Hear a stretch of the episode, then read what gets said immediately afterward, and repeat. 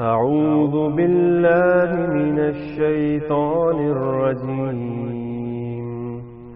بسم الله الرحمن الرحيم. قل هو الله أحد الله الصمد لم يلد ولم يولد. ولم يكن له كفوا أحد. آج ہمارے شعر بھائی ان شاء اللہ تعالی اعلی حضرت امام احمد بریلوی صاحب المتوفا تیرہ سو چالیس ہجری۔ ان کی ایک دعائیہ نظم ہے۔ اللہ تعالی سے یعنی زندگی سے لے کے نزا کے عالم سے لے کے موت سے گزرتے ہوئے میدان معاشر اور الٹیمیٹلی جنت تک پہنچتے ہوئے انہوں نے اللہ تعالیٰ سے کچھ دعائیں کی ہیں۔ اور ہر دعا میں انہوں نے نبی صلی اللہ علیہ وآلہ وسلم کا ریفرنس بیچ میں کوٹ کیا ہے کہ جب مجھ پہ یہ مشکل وقت آئے تو نبی علیہ السلام کا ساتھ میرے ساتھ ہو۔ کبھی دعا کا ساتھ ہو، کبھی آپ علیہ السلام کی مبارک شکل جو ہے اس کا تصور ساتھ ہو، اس طرح کی ساری چیزیں انہوں نے نا بڑے پیارے انداز میں۔ تو یہ بڑا زبردست قسم کا آپ سمجھ لیں کمبینیشن ہے، ایسی نظم ہے جس میں اللہ کی تعریف بھی ہے، نبی الاسلام کی تعریف بھی بیان کمال کی یہ شاعری ہے۔ تو میں نے اس لیے شروع میں تعارف کرایا تھا کہ آپ کو سمجھ آ جائے کہ وہ کیا پڑھنے جا رہے ہیں۔ انشاءاللہ۔ جی جناب۔ یا الہی ہر جگہ تیری عطا کا ساتھ ہو، یا الہی ہر جگہ تیری عطا کا ساتھ ہو۔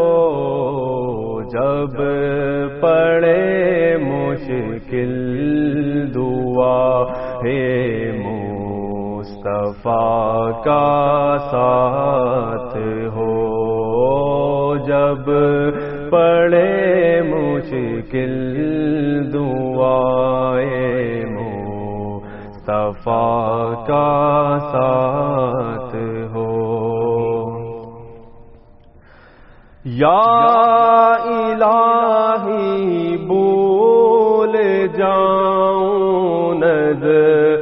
آکی تکلیف کو یا الہی بول جاؤں نز آکی تکلیف کو مجھے دائے دیدار حسن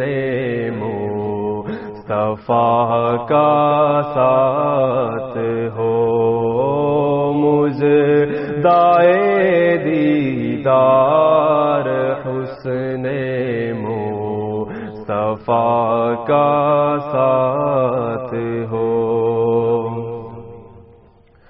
یا الہی گورے تیرا کی جب آئے سخت رات یا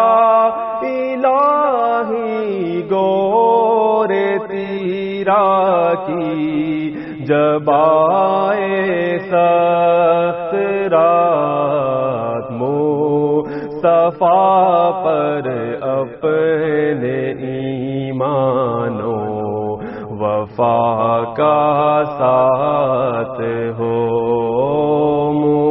مصطفیٰ پر اپنے ایمانو وفا کا ساتھ ہو۔ یا الہی گرمی محشر پہ جب بڑھ کے بدن۔ یا الہی گرمی محشر پہ جب بڑھ کے بدن دامن محبوب کی ٹھنڈی ہوا کا ساتھ ہو دامن محبوب کی ٹھنڈی ہوا کا ساتھ ہو۔ یا الہی، جب زبانے با ہرائے پیاس سے آ، الہی، جب زبانے با ہرائے پیاس سے صاحب کو سر شہ جودو سخا کا ساتھ ہو۔ صاحب کو سر شہ جودو سخا کا ساتھ ہو۔ یا الہی نام آمال جب کھلنے لگے۔ یا الہی نام آمال جب کھلنے لگے۔ عیب پوشے خلق ستارے، خطا کا ساتھ ہو۔ عیب پوشے خلق ستارے، خطا کا ساتھ ہو۔ یا الہی، جب بہیں آنکھیں، حساب جرم میں یا الہی جب بہیں آنکھیں، حساب جرم میں ان تب سم ریز ہونٹوں کی۔ دعا کا ساتھ ہو۔ تب سم ریز ہونٹوں کی دعا کا ساتھ ہو۔ یا الہی رنگ لائے جب میری بے باکیاں یا الہی رنگ لائے جب میری بے باکیاں، ان کی نیچی نیچی نظروں کی حیا کا ساتھ ہو، ان کی نیچی نظروں کی حیا کا ساتھ ہو۔ یا الہی، جب چلوں تاریک راہ پل سیراز یا الہی، جب چلوں تاریک راہ پل سیرات آفتاب ہاشمی نور الہدا کا ساتھ ہو آفتاب ہاشمی نور الہدا کا ساتھ ہو یا الہی جب سر شمشیر پر چلنا پڑے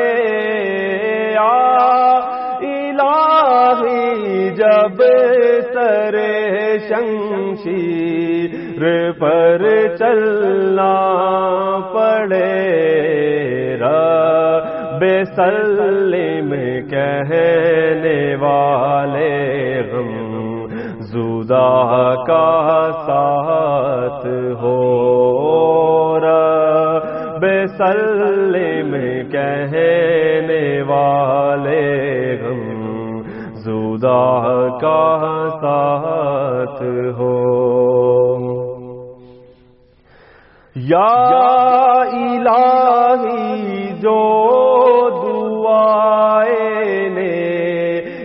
ہم تجھ سے کریں، یا الہی جو دعائیں نے کہ ہم تجھ سے کریں۔ خود سیوں کے لب سے آمیر بنا کا ساتھ ہو خود سیوں کے لب سے آمیر بنا کا ساتھ ہو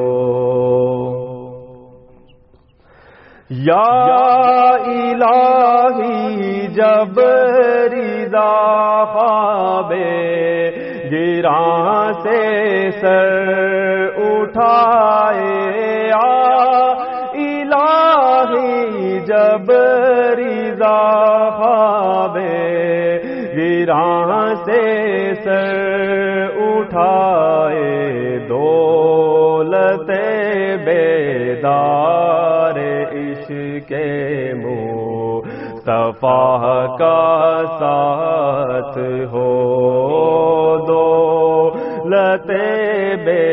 بیدار عشق منہ صفا کا سا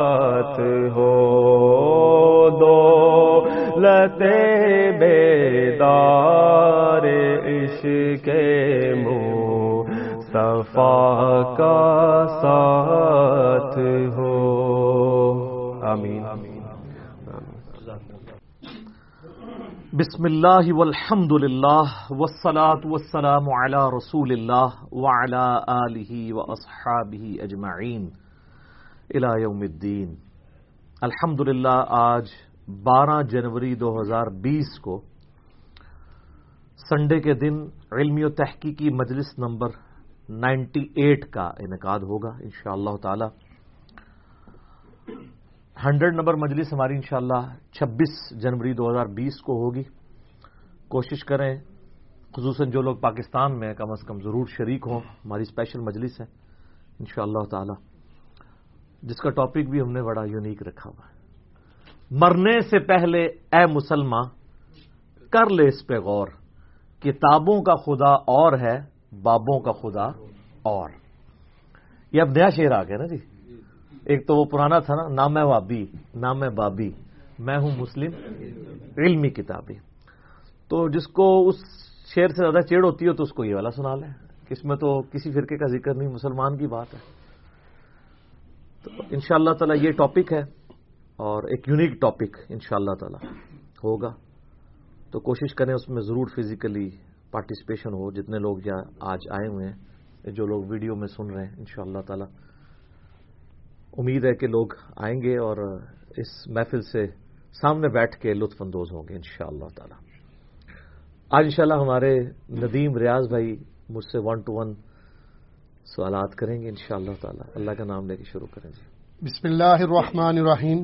اللہم صلی علی محمد وآل محمد۔ محمد۔ السلام علیکم اللہ ورحمۃ اللہ وبرکاتہ۔ علی بھائی پہلا سوال ہی کریٹیکل ہے۔ قرآن حکیم میں ملکہ بلکیس سے متعلق ایک واقعہ آیا ہے۔ جس کا تخت بڑا مشہور تھا۔ اور اسی تخت کو سیدنا سلیمان علیہ السلام نے اٹھوانے کا ارادہ کیا۔ تو ایک ولی اللہ حضرت آصف بن برقیہ رحمہ اللہ نے آنکھ چپکنے سے پہلے اس وزنی تخت کو وہاں حاضر کر دیا۔ اس واقعہ میں سے صوفیہ نے اپنے بزرگوں کی کرامات کا ثبوت اخذ کیا ہے۔ اور ان کا دعویٰ ہے کہ امت محمدیہ صلی اللہ علیہ وسلم کے اولیاء اللہ ہر حال میں سیدنا سلیمان علیہ السلام کی امت کے اولیاء اللہ سے افضل ہیں۔ اس لیے وہ بھی سب کچھ کر سکتے ہیں۔ اس حوالے سے علی بھائی کا کیا موقف ہے؟ علی بھائی تو پہلے کہیں گے اگر وہ سب کچھ کر سکتے ہیں تو میرے بھائی مہربانی کر کے یو ٹیوب کے اوپر جو نبی الاسلام کی شان میں گستاخانہ ویڈیوز اپلوڈڈ ہیں، جو دنیا کے ڈیڑھ ارب مسلمان احتجاج کرنے کے باوجود ڈیلیٹ نہیں کروا سکے۔ تو پلک جھپکنے سے پہلے ذرا اسے ڈیلیٹ کرواتے ہیں اور اگر نہ کروا سکے جو ان شاء اللہ تعالیٰ کبھی بھی نہیں کروا سکتے یہ۔ ظاہر ہے کہ یہ تو فزیکل ایفرٹ کے ساتھ اللہ تعالیٰ نے معاملات کو جوڑا ہوا ہے۔ تو پھر آپ نے سمجھ لینا ہے کہ یہ صرف ان کے زبانی دعوے ہیں۔ ان شاء اللہ تعالیٰ میں اس کی فل انجینئرنگ کروں گا اور پورے پلان کے ساتھ آپ دیکھ رہے ہیں کچھ عرصے سے ہم پہلا کوشچن بڑا کریٹیکل ڈال دیتے ہیں تاکہ ہر اینگل سے اس فتنے کو دبایا جائے جو ہمارے subcontinent India Pakistan Bangladesh میں لوگ پیش کرتے ہیں اور اس کی بنیاد کے اوپر پتہ نہیں کیا کیا رزلٹ نکالتے ہیں اور کتاب و سنت کا مذاق اڑاتے ہیں۔ سیدنا سلیمان ابن داود علا نبینا و علیہ السلام۔ بنی اسرائیل کی ہسٹری میں ایک بڑی یونیک پرسنالٹی ہے۔ کیونکہ انہی کی وجہ سے بنی اسرائیل کو دوسرا عروج نصیب ہوا تھا۔ جس کے بعد ٹیمپل آف سلیمان یعنی ہیکل سلمانی تعمیر ہوا یوروشلم میں، جسے ایلیا بھی کہا جاتا ہے، بیت المقدس بھی کہا جاتا ہے۔ یوروشلم بھی۔ اور وہ ہیکل سلمانی ستر عیسوی میں سیدنا عیسیٰ علی نبینا علیہ صلاۃ والسلام کے رفع سماوی کے آلموسٹ پینتیس سال کے بعد ٹائٹس نے حملہ کر کے تباہ و برباد کر دیا تھا۔ صرف اس کی ایک دیوار اس وقت باقی ہے جسے ویلنگ وال کہتے ہیں، دیوار گریا۔ جو آپ اکثر ویڈیوز میں دیکھتے ہیں کہ یہودی یوں تو رات پکڑ کے اس کے سامنے یوں یوں پڑھ رہے ہوتے ہیں، اس ایک دیوار کے سامنے۔ اور یہ ہیکل سلمانی کی وہ بچ جانے والی دیوار ہے۔ اور ظاہر ہے کہ ان کی یہ خواہش ہے کہ ہم دوبارہ سے اس ہیکل کو تعمیر کریں۔ اور ان کا یہ دعویٰ ہے کہ یہ بیت المقدس میں جو مسلمانوں نے بعد میں مسجد اقسا بنا لی تھی، اس کے نیچے جو ہے وہ ہمارا تابوت سکینہ بھی دفن ہو گیا ہے۔ اس کے لیے بھی وہ سازشیں کرتے رہتے ہیں۔ تابوت سکینہ کے اوپر میری ویڈیو الگ سے ریکارڈڈ موجود ہے، وہ آپ دیکھ سکتے ہیں۔ بال سلمان علیہ السلام ایک بڑی یونیک پرسنالٹی ہے بنی اسرائیل کی ہسٹری میں۔ اور قرآن حکیم میں بھی سلمان علیہ السلام کا ذکر بارہا مختلف جگہوں پہ ہوا ہے۔ آ چکے یہ تخت بلکیس والا واقعہ ہے اس لیے میں اس کے اوپر امفسائز کروں گا، لیکن میں صرف کراس ریفرنس کے طور پہ آپ کو بتا دوں کہ سورہ سبا کے اندر سلمان علیہ السلام کا ذکر آیا کیونکہ قوم سبا کا ایک واقعہ ہے ملکہ بلکیس والا جو سورت النمل میں موجود ہے۔ سورہ سبا کے اندر ذکر آیا کہ ہم نے سلمان علیہ السلام کے لیے ہوا کو مسخر کر دیا تھا۔ ان کی صبح کی منزل ایک مہینے کے برابر ہوتی تھی اور شام کی منزل ایک مہینے کے برابر۔ یعنی وہ اپنے تخت سمیت ہوا پہ اڑتے تھے۔ ایک مہینے کی مسافت وہ ایک صبح میں طے کر لیتے تھے۔ اور ایک شام میں وہ ایک مہینے کی مسافت طے کر لیا کرتے تھے۔ اور اسی میں ذکر ہے کہ جنات کو مسخر کیا تھا اللہ نے ان کے لیے۔ ان کے حکم سے وہ قلعے بناتے تھے، مجسمے بناتے تھے۔ اور مختلف قسم کی تعمیرات کروایا کرتے تھے۔ اور پھر اسی سورہ سبا کے اندر ذکر موجود ہے کہ ایک تعمیر کے دوران ہی ابھی تعمیر مکمل ہونا رہتی تھی، سلمان علیہ السلام کی موت کا وقت قریب آ گیا۔ تو وہ ایک لاٹھی کے سہارے کھڑے ہو گئے۔ قرآن پاک میں آتا ہے سورہ سبا کے اندر۔ اور اسی حالت میں اللہ تعالیٰ نے کی روح قبض کر لی۔ اب چونکہ وہ ایک بیلنس فارم میں لاٹھی کو سہارا لیے ہوئے بیٹھے تھے کرسی پہ بیٹھے ہوئے ہوں گے یوں کر کے تو ان کا جسم یوں ہی رہا۔ کافی عرصے تک وہ رہا۔ اور اتنا زیادہ عرصہ کہ قرآن پاک میں آتا ہے کہ دیمک جو کیڑا ہے اس نے اس لاٹھی کو چاٹا۔ تو ظاہرہ دیمک ایک دن میں تو نہیں چاٹتی۔ اور حتیٰ کہ وہ جب سارا چاٹ لیا تو وہ لاٹھی ٹوٹ گئی تو حضرت سلمان علیہ السلام کا جسم زمین پہ آ گیا۔ تو اس وقت جنات کو پتا چلا کہ یہ تو فوت ہو چکے ہیں، کب سے؟ تو اللہ تعالیٰ نے اس پہ ورڈک دی ہے کہ اگر جنات غیب کا علم جانتے ہوتے تو اتنی مشقت میں نہ پڑتے۔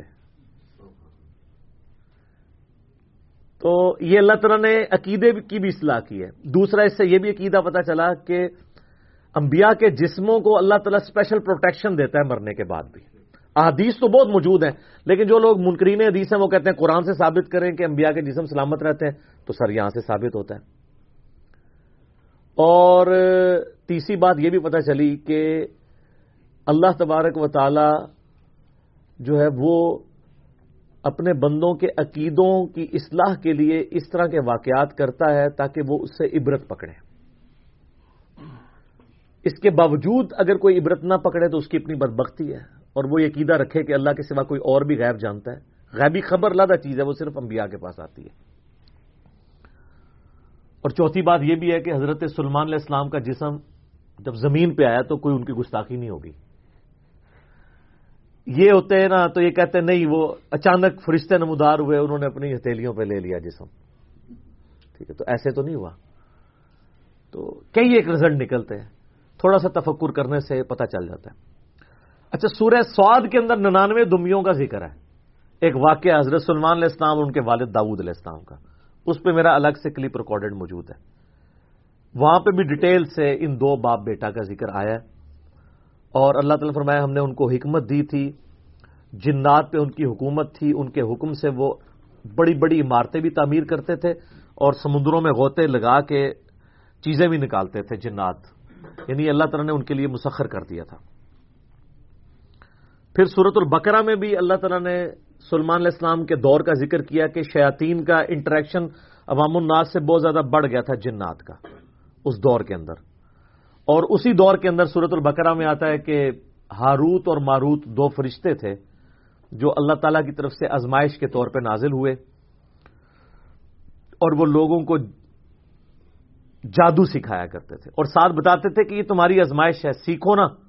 اور وہ اللہ تعالیٰ ماتا ہے، ایسا علم سکھاتے تھے جادو کے ذریعے جس سے میاں بیوی میں جدائی ڈالنا ہے اور وہ ساتھ بولتے تھے کہ ہم تمہاری ازمائش ہیں۔ ظاہر ہے، شر بھی جتنا ہے وہ اللہ ہی نے پیدا کیا نا۔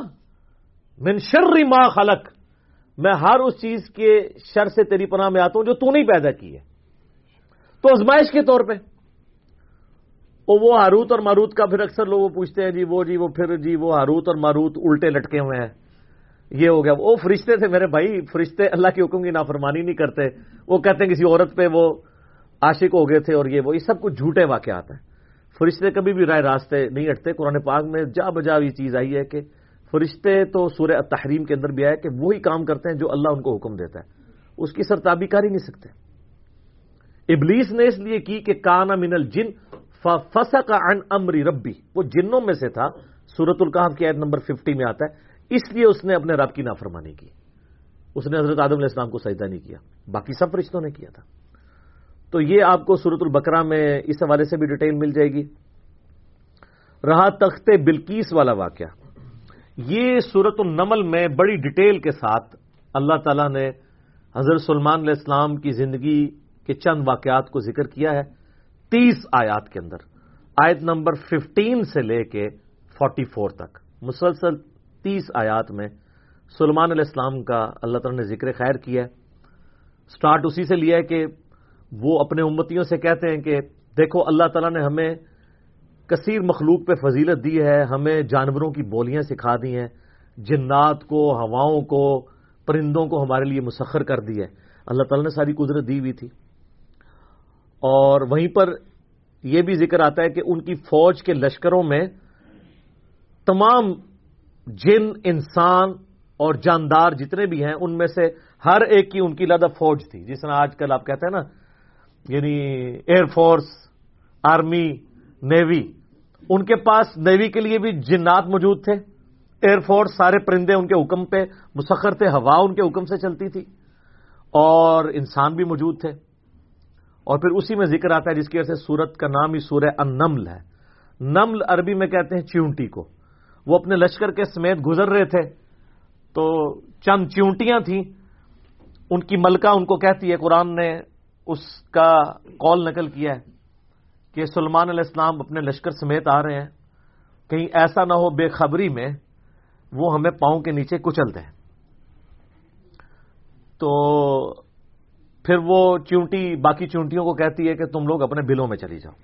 یعنی چونٹیوں کا یہ عقیدہ تھا کہ حضرت سلمان علیہ السلام اور ان کے جتنے صحابہ ہیں، ان کو علم غیب کوئی نہیں ہے۔ کیونکہ تبھی تو کچل دیں گے نا۔ اللہ یہ کہ اللہ ان کو بتا دے۔ اچھا۔ آپ بزرگوں کے علم غیب لے کے بیٹھے ہوئے تو اس میں اللہ تعالیٰ نے سلمان علیہ السلام کو اس چونٹی کی بات سنوا دی۔ تو سلمان علیہ السلام اس پر مسکرائے۔ اور مسکرا کے یہ نہیں کہا کہ مجھے علم غیب ہے، کہا کہ اللہ کا شکر ہے کہ اللہ تعالیٰ نے یعنی مجھے یہ کوالٹی دی ہے کہ اللہ تعالیٰ نے اس چونٹی کی بات مجھے سنوا دی ہے۔ ہر جگہ آپ کو سلمان علیہ السلام کا کریکٹر نظر آئے گا گاڈ اورینٹیڈ ویسے یہودیوں میں ایک گروہ ایسا بھی ہے جو سلمان علیہ السلام سے سخت نفرت کرتا ہے۔ اور بڑے بڑے ان کے اوپر سکینڈل بھی بنائے ہوئے ہیں انہوں نے۔ کیونکہ سلمان علیہ السلام بڑے کٹر قسم کے مواحد تھے، تو توحید تو ہزم نہیں ہوتی نا۔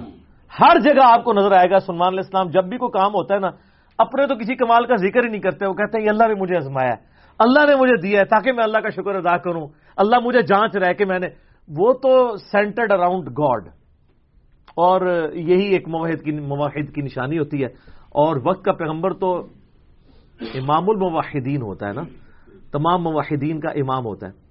تو وہ چیونٹی جو ہے نا، اس کی گفتگو حضرت سلمان علیہ السلام سن کے مسکراتے ہیں اور پھر اللہ تعالیٰ کا شکر ادا کرتے ہیں کہ مجھے اللہ نے یہ کوالٹی دی ہے۔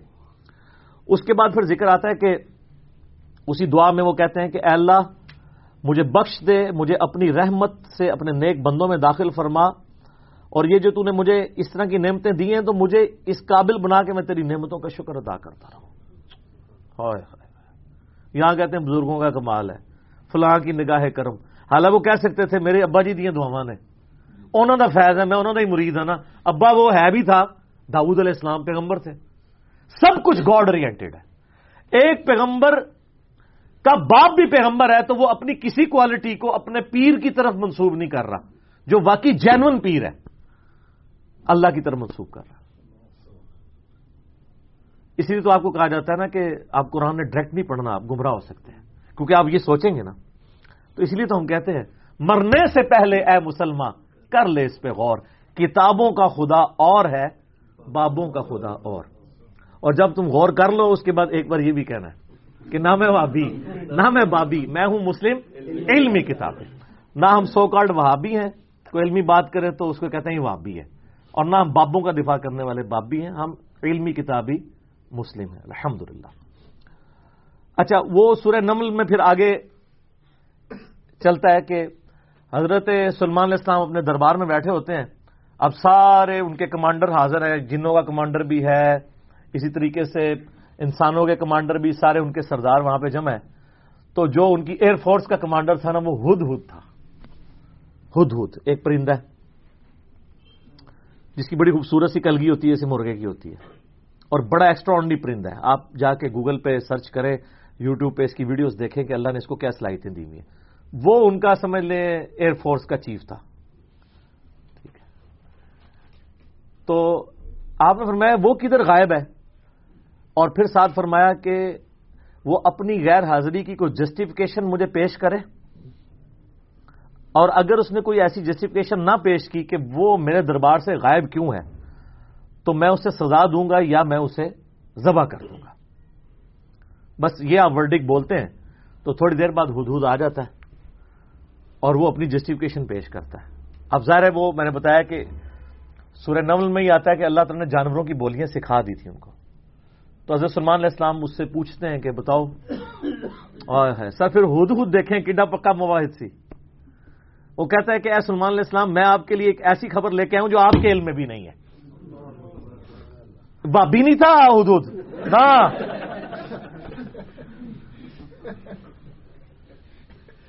اچھا سلمان علیہ السلام نے کہا، کیا خبر لے کے آیا ہوں ان کا، میں ایک ایسی قوم کے پاس سے آیا ہوں کہ جن کی حکمران ایک ملکہ ہے، عورت، اور اس کا بہت بڑا ایک عرش یعنی اس کا تخت ہے، جس پہ وہ بیٹھتی ہے۔ اب وہ آپ کو نا ویسے کھنڈرات بھی اس کے مل چکے میں ایک پکچر ہمیں ملی، انشاءاللہ ہم اس میں اٹیچ بھی کریں گے۔ آلموسٹ سمجھ لیں، وہ کوئی آج کے دور کے اعتبار سے آپ دیکھ لیں، کوئی پچاس فٹ چوڑا اور لمبائی میں تقریباً سو فٹ اور اونچائی میں بھی تقریباً پچاس فٹ کے برابر مختلف اقوال ملتے ہیں۔ یعنی اچھا خاصا بڑا اس کا تخت تھا جس پہ اس کے سارے وہ سردار ارد گرد بیٹھتے تھے اور وہ پتھر کا بنا ہوا بڑا سا۔ ان کا میں نے ایک عورت دیکھی ہے تو وہ آپ کے علم میں نہیں ہے کہ وہ حکومت کر رہی ہے ان پہ اور بڑا اس کا ایک تخت ہے، اس کے کئی سردار ہیں۔ اور شیطان نے ان کے برے امال ان کی نظر میں سنوار دیے، وہ اللہ کو چھوڑ کے سورج کی پوجا کرتے۔ ہیں سر ایک ہدہد کو بھی ٹینشن ہے شرک کی۔ آپ ذرا یہ دیکھیں۔ اسی لیے اللہ تعالیٰ نے فرمایا نا کہ قریب ہے کہ آسمان پھٹ پڑے اور زمین شک ہو جائے اور پہاڑ ریزا ریزا ہو جائے ان الرحمانی ولدا، جو رحمان کے لیے بیٹا تجویز کرتے ہیں، اگر یہ شرک کی تکلیف کا احساس یہ آسمان، زمین اور پہاڑوں پہ ہو تو یہ بھی دب جائیں اس سے کہ اللہ کے لیے اس طرح کی باتیں لوگ کرتے ہیں۔ تو اور پھر وہ کہتا ہے کہ اب حدود کی بھی آپ تقریر دیکھیں جناب، کہ شیطان نے برے امال ان کی نظروں میں سنوار دی ہیں۔ اللہ کو چھوڑ کے وہ سورج کی پوجا کر رہے ہیں۔ حالانکہ عظمت اس اللہ کی ہے جو زمین و آسمان کا مالک ہے۔ ان کو تو چاہیے تھا اسے ہی سجدہ کریں اور اس پہ آئے تھے سجدہ بھی ہے۔ اللہ اکبر سبحان الملک تو اب حضرت سلمان علیہ السلام چونکہ توحید کے امام ہیں دنیا پہ اللہ تعالیٰ کے ریپرزینٹیٹو ہیں جب وہ یہ بات سنتے ہیں نا تو کہتے ہیں میں تیری اس بات کی تصدیق کروں گا کہ تو سچ کہہ رہا ہے یا جھوٹا بہانا تو نہیں کہیں کر رہا تو؟ ورنہ تو سلمان السلام کہتے ہیں کہ ہاں مجھے تو پہلے علم غائب اللہ تعالیٰ نے دیا ہوا ہے۔ میں تو اتنی دوروں میں دیکھ سکتا ہوں۔ وہ تو اللہ دکھائے گا تو دیکھیں گے نا۔ تو حضرت سلمان علیہ السلام نے ایک خط لکھا اور اس ہد ہد کو کہا۔ اچھا یہ کوئی سٹوری نہیں ہے جو آپ کے علماء بیان کر رہے ہوتے ہیں۔ یہ ورڈ بائی ورڈ سورہ نمل آیت نمبر جو ہے وہ ففٹین سے لے کے فورٹی فور تک تیس آیات ہے جو چیز ان آیات سے ہٹ کے آئے گی، میں اس کو مینشن بھی کر دوں گا۔ تو وہ خط لکھ کے دیتے ہیں کہ یہ خط لے جاؤ اور جا کے ملکہ جو ادھر کیا ہے، ملکہ بلکیس جو ہے، یہ اسرائیلی روایتوں میں آتا ہے۔ قرآن میں صرف ایک عورت کا ذکر ہے کہ جو حکومت کرتی تھی۔ اور خط اس کو دے کے پھر دیکھنا ہو اس کا کیا جواب دیتے ہیں؟ ہد ہد جناب لے کے خط پہنچا ہے اور جا کے اب ہد ہد ایک خط لے کے آ رہا ہو اور ملکہ کے وہ جا کے بیڈ روم میں سیدھا جا کے لینڈ کرتا ہے۔ کوئی سیکورٹی گارڈ کوئی کچھ نہیں روک سکتا، وہ کھڑکی سے آ کے اس میں لینڈ کر کے سامنے لا کے اس کے خط پھینکتا ہے۔ تو حضرت سلمان علیہ السلام کا خط وہ کھولتی ہے۔ تو وہ اس خط میں تو دو ٹوک جملے لکھے ہوئے تھے ان من سلیمان و ان بسم اللہ الرحمن الرحیم۔ اور تم سر تسلیم خم کر کے فوراً میرے پاس حاضر ہو جاؤ۔ ٹھیک ہے۔ بس یہ دو لائنوں کا ایک جملہ ہوتا ہے۔ جب وہ اپنے سرداروں سے مشورہ کرتی ہے تو وہ کہتی ہے، میرے پاس ایک معزز خط آیا ہے۔ اور یہ معزز خط سلمان کی جانب سے ہے۔ ان من سلیمان، سورہ النمل آیت نمبر تیس۔ یہ واحد مقام ہے جہاں سورت کے اندر بسم اللہ شریف آئی ہے۔ ایک عزت والا خط آیا ہے۔ عزت والا وہ اس لیے کہتی ہے، وہ اس کو پتا چل گیا کہ وہ غیر معمولی بندہ ہے کہ ہد ہد جس کا خط لے کے آ رہا ہے میرے پاس۔ تو ظاہر ہے یہ کوالٹی تو اس کے پاس نہیں تھی۔ کہ یہ کوئی کتنا بڑا بادشاہ ہے کہ جس کو اللہ نے یہ حکومت دی ہے کہ جانوروں پہ بھی اس کی حکومت ہے۔ تو وہ کہتی ہے کہ ایک معزز خط میرے پاس آیا ہے، جو سلمان کی جانب سے ہے اور وہ اللہ کے نام سے شروع ہو رہا ہے۔ اس سے یہ سنت ٹھہری کہ جب آپ کوئی خط لکھیں کسی کو، تو بسم اللہ سے اس کا آغاز کریں۔ اور اس میں یہ ہے کہ سر تسلیم خم کرو اور میرے پاس حاضر ہو جاؤ۔ تو وہ اپنے سرداروں سے کہتی ہے کہ میں تمہیں پتا ہے کہ میں کوئی کام اس وقت تک نہیں کرتی جب تک کہ میں مشورہ نہ کر لوں ہر معاملے میں تم سے میں مشورہ کرتی ہوں۔ قوم سبا کی وہ ملکہ تھی۔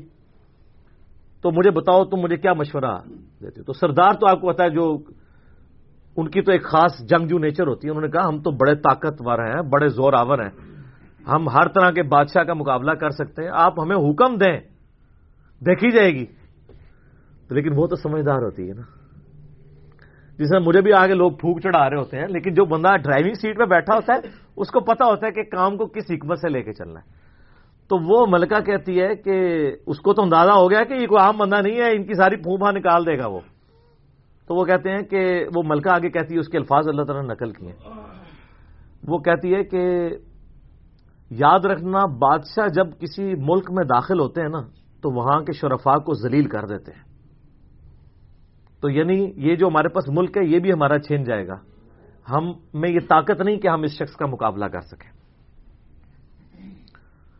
یہاں پہ بھی آپ دیکھ لیں، انگریزوں نے یہی کیا ہے نا، جب انگریز یہاں حکومت میں ہے نا، سب سے زیادہ ذلیل انہوں نے کیا ہے خاندان مغلیہ کو۔ اس لیے کہ وہ یہاں پہ رولرز تھے۔ تو انہوں نے کہا، پہلے تو جناب ان کو اتنا ذلیل کرو نا، کیونکہ ان کے اندر جراثیم موجود ہیں حکومت کرنے کے۔ ان کو تو ذلیل و خوار کرو۔ تو وہ ملکہ کی بات یونیورسل ٹروتھ اللہ نے نقل کیا کہ جب بادشاہ داخل ہوتے ہیں تو وہاں کے شرفا پھر سب سے پہلے وہ ذلیل ہوتے ہیں۔ تو وہ کہتی ہے کہ اس میں جلدی نہیں ہمیں کرنی چاہیے، میں سلمان کو نا کچھ گفٹ بھیجتی ہوں اور میں دیکھتی ہوں کہ اس کے رسپانس میں وہ کیا کرتا ہے۔ تو پتہ چل جائے گا کہ وہ واقعی ایک دنیا دار بادشاہ ہے یا اللہ کا ریپرزینٹیو ہے۔ یہ اس نے چیک پوائنٹ رکھا کہ اگر دنیاوی بادشاہ ہوا تو دنیاوی بادشاہ پرانے زمانوں میں دوسرے ملکوں پہ کیوں حملہ کرتے تھے تاکہ ان سے ان کی دولت ہتھیائیں تو اگر ہم جزیہ دینے پہ آمادہ ہو جائیں اور سالانہ ہم ایک رقم مقرر کر لیں گے، اتنا آپ کو ٹیکس یا جزیہ دیا کریں گے، تو وہ ٹل جائے گا۔ تو وہ بڑے زیادہ تحائف دے کے نا ایلچی روانہ کرتی ہے سلمان علیہ السلام کے پاس۔ ٹھیک ہے۔ اور وہاں پہ سلمان علیہ السلام کے پاس جب وہ ایلچی پہنچتے ہیں تو سلمان علیہ السلام تو اسٹریٹ فارورڈ ان کو جواب دیتے ہیں کہ مجھے جو کچھ اللہ نے دیا ہے تمہاری یہ دنیا کی عقید دولت اس کے مقابلے میں کچھ نہیں ہے۔ مجھے تو اللہ نے کیا حکومت دی ہوئی ہے؟ ٹھیک ہے۔ تو بلکہ سورہ نمل میں اللہ تعالیٰ نے ان کی دعا بھی نقل کی ہے۔ سلمان اسلام کہتے ہیں، اللہ مجھے ایسی حکومت دینا جو میرے بعد پھر کسی کو نہ ملے۔ اور انسانی تاریخ میں سلمان علیہ السلام سے بڑا بادشاہ نہ ان سے پہلے کو گزرا ہے نہ بعد میں، جس کو اس لیول کی اللہ تعالیٰ نے حکومت دی ہو۔ تو وہاں پہ جب ایل چی پہنچتے ہیں تو وہ ان کو اسٹریٹ فارورڈ جواب دیتے ہیں اور ان کو واپس کر دیتے ہیں کہ جاؤ اور اپنی ملکہ کو بتا دینا کہ اب ہم وہ لشکر لے کے آئیں گے جس کی تاب تمہاری، تمہارے لشکر نہیں رکھ سکتے۔ انتظار کرو ہمارا۔ تو وہاں سے چلے جاتے ہیں۔ وہ تو چلے جاتے ہیں۔ اور سلمان اسلام کو پتا ہوتا ہے کہ وہ متی ہو کے ہی آئے گی، کیونکہ وہ سمجھ گئے ہوتے ہیں کہ اس نے یہ جو ڈسیزن کیا ہے وہ کیوں کیا ہے۔ اب یہ فاصلہ آلموسٹ دو ہزار کلو میٹر کا ہے۔ قوم سبا آباد تھی یمن میں اور حضرت سلمان علیہ السلام یوروشلم میں بیٹھے ہوئے تھے۔ بیت المقدس ایلیا شام کے اندر۔ آلموسٹ دو ہزار کلو میٹر کا یہ فاصلہ ہے۔ تو آپ سمجھ لیں یہ فاصلہ طے کرنے کے لیے بھی چالیس سے پچاس دن پیدل چاہیے۔ تو سلمان علیہ السلام جب ان کو واپس کرتے ہیں، وہاں پہ جب واپس خط پہنچتا ہے تو ظاہر ملکہ تو پہلے ہی اس کو سمجھ آ گئی ہوتی ہے کہ کوئی عام بندہ نہیں ہے۔ تو ملکہ یہ ڈسائڈ کرتی ہے کہ میں خود سلیمان کے پاس جاؤں گی۔ کیونکہ اس خط میں پہلے میں کیا لکھا تھا کہ موتی ہو کے میرے پاس حاضر ہو۔ سر، یہ بادشاہ کا آپ لیول دیکھیں کہ دوسرا بادشاہ جنگ بھی نہیں کرنی پڑ رہی، سیدھا وہ خود حاضر ہو رہا ہے۔ خیر، اس بات کو کچھ عرصہ گزر جاتا ہے۔ جب اس کا لشکر آنے کے تین چار دن یا کچھ دن باقی رہ جاتے ہیں نا، تو سلمان اسلام اپنی مجلس میں بیٹھے ہوتے ہیں۔ تو سلمان اسلام اپنے درباریوں سے کہتے ہیں کہ وہ جو بلکہ بلکیس ہے، وہ موتی ہو کے میرے پاس آنے والی ہے۔ ان کو پتا ہے فیڈ بیک مل جاتی ہے۔ اللہ تعالیٰ نے وہی کے ذریعے آگاہ کر دیا۔ تو پھر وہ ایک گفتگو کرتے ہیں وہاں پہ، جہاں پہ وہ تخت بلکیس کا ذکر ہے۔ اور آصف بن برقیہ کا نام قرآن میں نہیں ہے، یہ اسرائیلی روایتوں میں۔ وہ صورت النمل کی آیت نمبر ہے تیس۔ اعوذ باللہ من الشیطان الرجیم۔ بسم اللہ الرحمن الرحیم۔ بلکہ آیت نمبر تیس میں تو وہ یہ آگی تھرٹی ایٹ نمبر سے آن ورڈ تیس تو پہلے گزر چکی نا ان من سلیمان و ان بسم اللہ الرحمن الرحیم۔ یہ آیت نمبر ہے تھرٹی ایٹ۔ قال یا ایوہ الملأ ایوکم یأتینی بعرشها قبل ان یأتونی مسلمین۔ حضرت سلمان علیہ السلام کہتے ہیں، اے میرے سرداروں جو میرے ساتھ اٹیچ لوگ ہو، تم میں سے کون ہے کہ جو مجھے اس ملکہ کا تخت لا کر دے؟ اس سے پہلے کہ وہ سر تسلیم خم کرتی ہوئی میرے پاس حاضر ہو جائے۔ کون ہے کہ جو ایسا کرے؟ اولا عفری تم من الجن. تو ایک بڑا دیو ہیکل جن کہتا ہے، انا آتی کا بھی قبل ان تقوم من مقامک. کہ میں آپ کی اس محفل برخاست ہونے سے پہلے پہلے، تین چار گھنٹے کی جو بھی آپ کی مجلس ہوتی ہے، مجلس ختم ہونے سے پہلے پہلے، میں وہ تخت آپ کو یہاں پہ لا دوں گا۔ انبلیویبل چیز ہے۔ دو ہزار کلو میٹر سے اتنا بڑا تخت، پتھر کا وزنی۔ تین چار گھنٹے کیا وہ تو آج بھی آپ اگر جہاز میں بھی لائیں تو تین چار گھنٹے میں نہیں پہنچ سکتا۔ اس کو تو لفٹ کرنے میں پرابلم ہو جائے گی۔ وہ انی علیہ لقوی یون امین اور میں اس کے اوپر امانت دار بھی ہوں، میں پوری رسپانسبلٹی سے یہ کام کروں گا اور میں طاقت بھی مجھے اللہ نے دی ہے۔ جنات کو اللہ نے بہت طاقت دی ہوئی ہے۔ تو حضرت سلمان علیہ السلام یعنی ایگری نہیں کرتے اس مسئلے میں۔ تو پھر ایک اور شخص قال الذي عنده علم من الكتاب. وہاں ایک شخص بیٹھا ہوتا ہے جس کے پاس کتاب میں سے علم ہوتا ہے. وہ کہتا ہے، انا آتی کا بھی قبل تد الیک الئی کا ترفک میں اس تخت کو آپ کے سامنے حاضر کر دوں گا، آپ کی آنکھ جھپکنے سے پہلے. فریکشن آف سیکنڈ میں میں لے آؤں گا۔ ہمارے لیے تو وہی ہزم کرنا مشکل ہے۔ تو یہ تو ہے بہت بڑی چیز ہے۔ تو یہ اس نے دعویٰ کیا، بس یہ دعویٰ کرنے کی دیر تھی اور وہ لے بھی آیا تخت۔ فلما راہ مستقر تو حضرت سلمان علیہ السلام نے جب وہ تخت وہاں پر آیا ہوا دیکھا، قال هذا من فضل ربی۔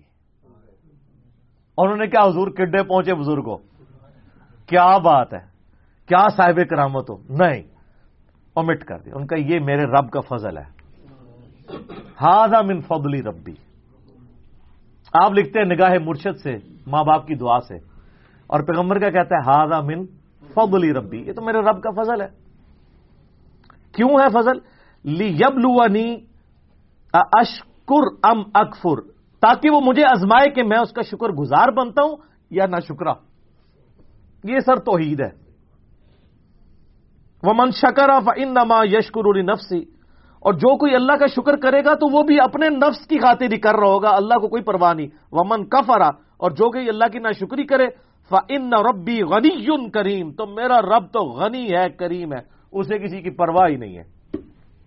ہاضا من فضلی ربی اچھا اس کے بعد پھر آتا ہے کہ وہ ملکہ جب آئی، حضرت سلمان علیہ السلام نے کہا کہ نا اس تخت کی حیت بدل دو۔ ڈیزائننگ اس کی تھوڑی سی چینج کر دو۔ جو اس کے اوپر کوئی پھول بوٹے لگے ہوئے تھے۔ تھوڑا سا اسے ٹیمپر کرو اور میں دیکھوں گا کہ وہ پہچانتی ہے اپنے تخت کو نہیں، کہ نہیں پہچانتی۔ تو وہ پھر ملکہ وہاں پہ آ پہنچتی ہے۔ تو سلمان علیہ السلام اسے ریسیو کرتے ہیں اور کہتے ہیں، اس تخت کے بارے میں تیرا کیا خیال ہے؟ تو وہ بڑی سمجھدار ہوتی ہے۔ تو وہ کہتی ہے، یہ تو لگتا ہے کہ یہ میرے تخت ہی ہے۔ اس کی مثل مجھے لگ رہا ہے، بلکہ شاید وہی ہے۔ تو یہ اس کی سمجھداری کا بھی ثبوت ہے کہ وہ اس کو ٹیمپرڈ فارم میں بھی پہچان لیتی ہے اور یہ اس کو دوسرا میسج مل جاتا ہے، انہوں نے کیا لڑنا ہے۔ اس نے کہاں سے لڑنا ہے؟ وہ تو یہ بھی نہیں تھی ایکسپیکٹ کر سکتی کہ چار مہینے میں بھی کوئی اٹھا کے یہاں لا سکے۔ ابھی تو اس کو یہ پتہ نہیں تھا، یہ تو ایسے آیا ہوا ہے۔ ٹھیک ہے۔ تو پھر سلمان علیہ السلام اسے اپنے جو ٹیمپل ہے نا، اس کی بھی تھوڑی جھلک کرواتے ہیں۔ آگے ایک محل میں جب لے کے آتے ہیں کمرے میں، تو اس میں ایسے شیشے جڑے ہوئے ہوتے ہیں کہ وہ گویا دیکھنے میں تالاب محسوس ہو رہا ہوتا ہے۔ تو جب اس پہ پاؤں رکھنے لگتی ہے، وہ سمجھتی شاید پانی والا تالاب ہے، تو وہ اپنے جو تحمد ہے یا جو بھی اس نے کپڑے پہنے ہوتے ہیں، وہ تھوڑی سی اٹھا لیتی ہے، اس کی پنڈلیاں بھی ننگی ہو جاتی ہیں۔ وہ سمجھتی ہے پانی ہے، تو پانی نہیں ہوتا، تو وہ امپریس ہوتی ہے۔ اور پھر وہ وہاں پہ کہتی ہے کہ میں سلمان کے ساتھ اپنے رب کے سامنے سر تسلیم خم کرتی ہوں، جو میں شرک کرتی رہی، میں اللہ کی طرف رجوع لاتی ہوں، اور وہ اسلام قبول کرتی ہے۔ باقی اسرائیلی روایتوں میں پھر ملتا ہے کہ سلمان علیہ السلام کا نکاح اس کے ساتھ ہوتا ہے۔ قرآن نے اس چیز کو ایڈریس نہیں کیا۔ قرآن تو بس کنکلوڈ اس پہ کرتا ہے کہ وہ مسلمان ہو جاتی ہے۔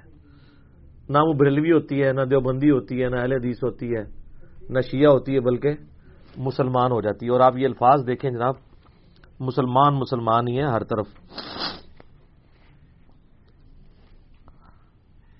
ہاں۔ قالت ربی انی ظلم تو نفسی۔ وہ کہتی ہے، میرے رب، میں اپنی جان پہ ظلم کرتی رہی اس سے پہلے۔ وہ اسلم تو سلیمان اللہ رب العالمین۔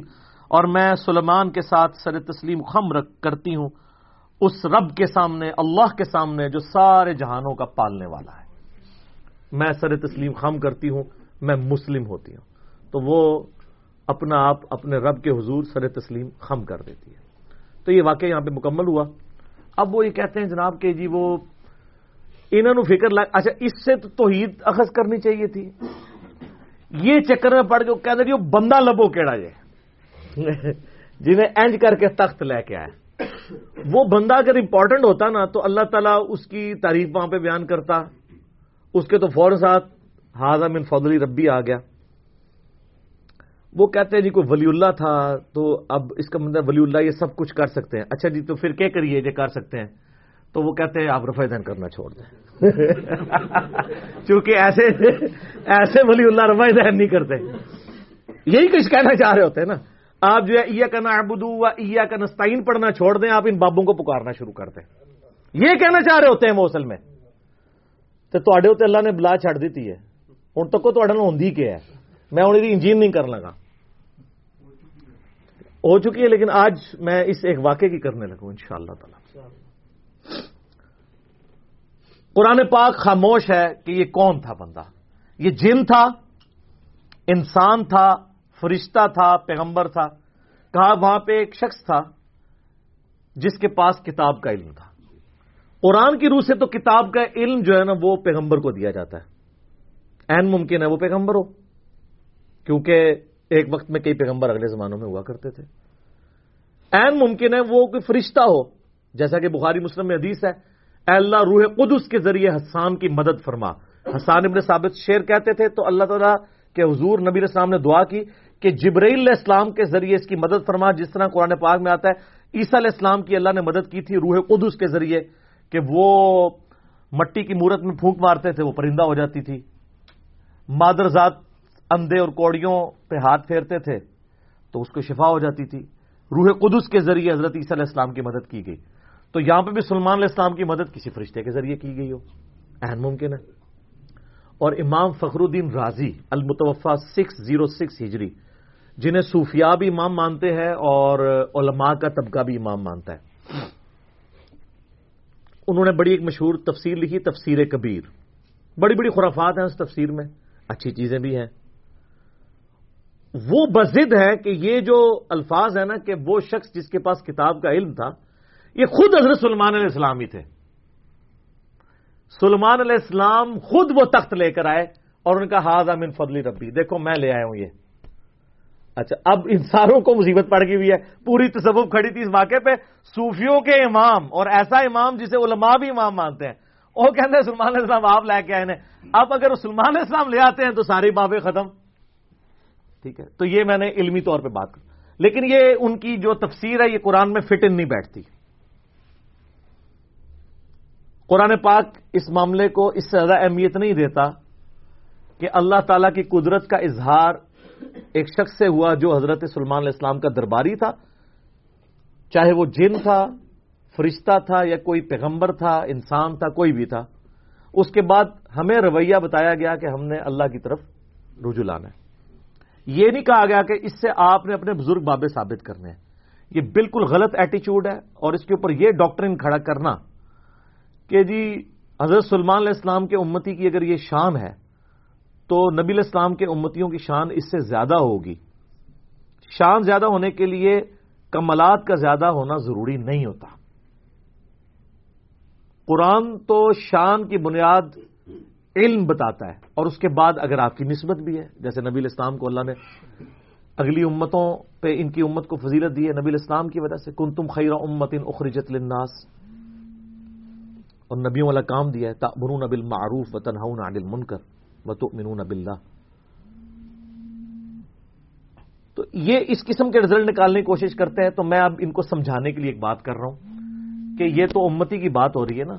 ہمارے محبوب صلی اللہ علیہ وآلہ وسلم، ان کے بارے میں جو ہمارا عقیدہ ہے وہ کیا ہے؟ صحیح مسلم میں حدیث ہے کہ شب معراج آپ علیہ السلام نے انبیاء کی امامت فرمائی۔ تو امام الانبیاء ہوئے نا؟ اچھا۔ کیا اس کی بنیاد میں ہم یہ ماننا شروع کر دیں کہ اگلے نبیوں کی جو جو کوالٹیز تھیں وہ ہمارے پیغمبر میں موجود ہیں؟ تو ایسے نہیں ہو سکتا۔ کلی فضیلت ضرور ہے۔ کئی ایک چیزیں ہیں جو اگلے انبیاء کو جزوی طور پہ فضیلت حاصل تھی، جو ہمارے نبی الاسلام کو حاصل نہیں ہے، کلی فضیلت ہمارے پیغمبر کی ہے، صلی اللہ علیہ وسلم۔ میں آپ کے سامنے رکھتا ہوں۔ حضرت آدم علیہ السلام کو فرشتوں نے سجدہ کیا نا؟ کیا ہمارے نبی الاسلام کو کیا؟ یا ہم اپنے نبی الاسلام کو سجدہ کر سکتے ہیں؟ تو آپ کی انالوجی مانی جائے کہ اگلے سارے نبیوں کی شان یہاں پہ جمع ہو، پھر تو سارے امتیوں کو چاہیے حضور کو سجدہ کرے۔ وہ تو ابو دعود ترمزیم نے باجا میں حدیث ہے۔ ایک سیابی نے جب سجدہ کیا میں سر اٹھا کیا کر رہا ہے؟ جب میں فوت ہو جاؤں گا، تم میری قبر سے گزرو گے، کیا وہاں پہ بھی سجدہ کرو؟ ان کا نہیں یار اللہ، تو فرمایا، مجھے کو سجدہ کر رہے ہو؟ اگر میں سجدہ جائز سمجھتا تو بیویوں سے کہتا کہ اپنے خامدوں کو سجدہ کریں۔ اس حق کے سبب جو اللہ نے ان کو دیا تو سجدہ تعظیمی بیان ہو گیا نا ہمیشہ کے لیے۔ اچھا۔ بخاری اور مسلم دونوں میں آتا ہے کہ قیامت والے دن سب لوگ ننگے اٹھائے جائیں گے اور سب سے پہلے اللہ تعالیٰ ابراہیم علیہ السلام کو لباس پہنائے گا۔ تو یہاں پہ ابراہیم علیہ السلام کی جزوی فضیلت ہے۔ بخاری مسلم دونوں میں حدیث ہے کہ قیامت والے دن جب اللہ تعالیٰ مجھے اٹھائے گا تو میں دیکھوں گا کہ موسا علیہ السلام مجھ سے پہلے ہی اللہ کے عرش کا پایا تھامے ہوئے کھڑے ہیں۔ مجھے نہیں پتا کہ ان پہ قیامت کی بے ہوشی تاری نہیں ہوئی یا مجھ سے پہلے اللہ نے ان کو زندہ کر دیا اس بےہوشی کے سبب جو دنیا میں اللہ کی تجلی کی وجہ سے ہوئی تھی، یہاں پہ موسیٰ علیہ السلام کو جزوی فضیلت حاصل ہے۔ عیسیٰ علیہ السلام بغیر باپ کے پیدا ہوئے نا۔ یہ تو سب سے بڑی پھکی اور اینٹی وینم اور علمی الزامی جواب ہے۔ تو یہ ان کی فضیلت ہے نا۔ یہ فضیلت آپ ہمارے نبی الاسلام کے لیے ثابت کر سکتے ہیں۔ باقی تو سب کچھ کھینچتے رو گے کچھ کر لو گے۔ ایسا کہ کرو گے؟ اور اس سے بڑی بات، ہمارے نبی الاسلام کو موت آ چکی، اللہ کی جنتوں میں زندہ ہے عیسیٰ علیہ السلام آج تک نہیں مرے۔ ان کو موت نہیں آئی۔ وہ تو رفع سماوی ہوا نا۔ وہ اپنی سیکنڈ ڈسینڈنگ کے اندر۔ اللہ تعالیٰ وہ یہاں پہ اس امت میں آئیں گے اور زندگی گزار کے فوت ہوں گے۔ تو حضرت عیسی علیہ السلام تو ابھی تک زندہ ہے تو اب یہ فضیرت نبی علیہ السلام کو آپ دیں گے؟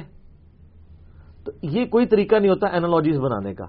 اگر نبی علیہ السلام کے ساتھ اینالوجیز نہیں بنا سکتے، تو باقی تو پھر چھڈ ہی دو نا۔ ان کے امتیوں کی بنیاد بنانا تو بڑی دور کی بات ہے۔ جو چیز ثابت ہوگی، وہ ہم مانیں گے۔ سلمان علیہ السلام کا وہ امتی تھا، یا کوئی فرشتہ تھا، یا جن تھا، یا صحابی تھا، وہ کام کر دیا، وہ تو ہمارے پاس ثابت ہو گیا۔ آپ اپنے بابوں کے بارے میں جو جھوٹے کلیم کر رہے ہیں نا، وہ آپ کو ثابت کرنے کے لیے لانا پڑے گا۔ اور آج کل تو بڑا آسان دور ہے۔ کہتے ہیں، دنیا والی اللہ سے خالی نہیں ہے۔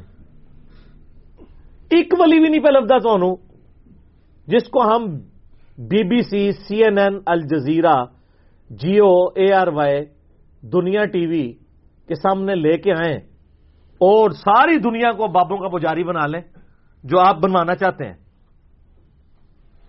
بابی بنا لیں تو لے آئیں۔ ہم اس کے سامنے وہ یہ اس میں سے کوئی کام کر کے بتائیں۔ کہتے ہیں نا جناب بزرگ سب کچھ کر لیتے ہیں اور ان کے پاس بڑی بڑی کوالٹیز ہوتی ہیں۔ مجھے بتائیں دنیا کا کوئی بزرگ جو ہے آپ کے سامنے ہوا میں اڑے۔ ویسے تو انشاءاللہ نہیں اڑے گا میڈیا کی برکت سے۔ پرانے بھی کون سر اڈے آئی گپا ہی نے اگر وہ ہوا میں اڑے اور وہ آپ کو کہ جی یہ اڑنا اس بات کی دلیل ہے کہ دو جمع دو پانچ ہوتے ہیں۔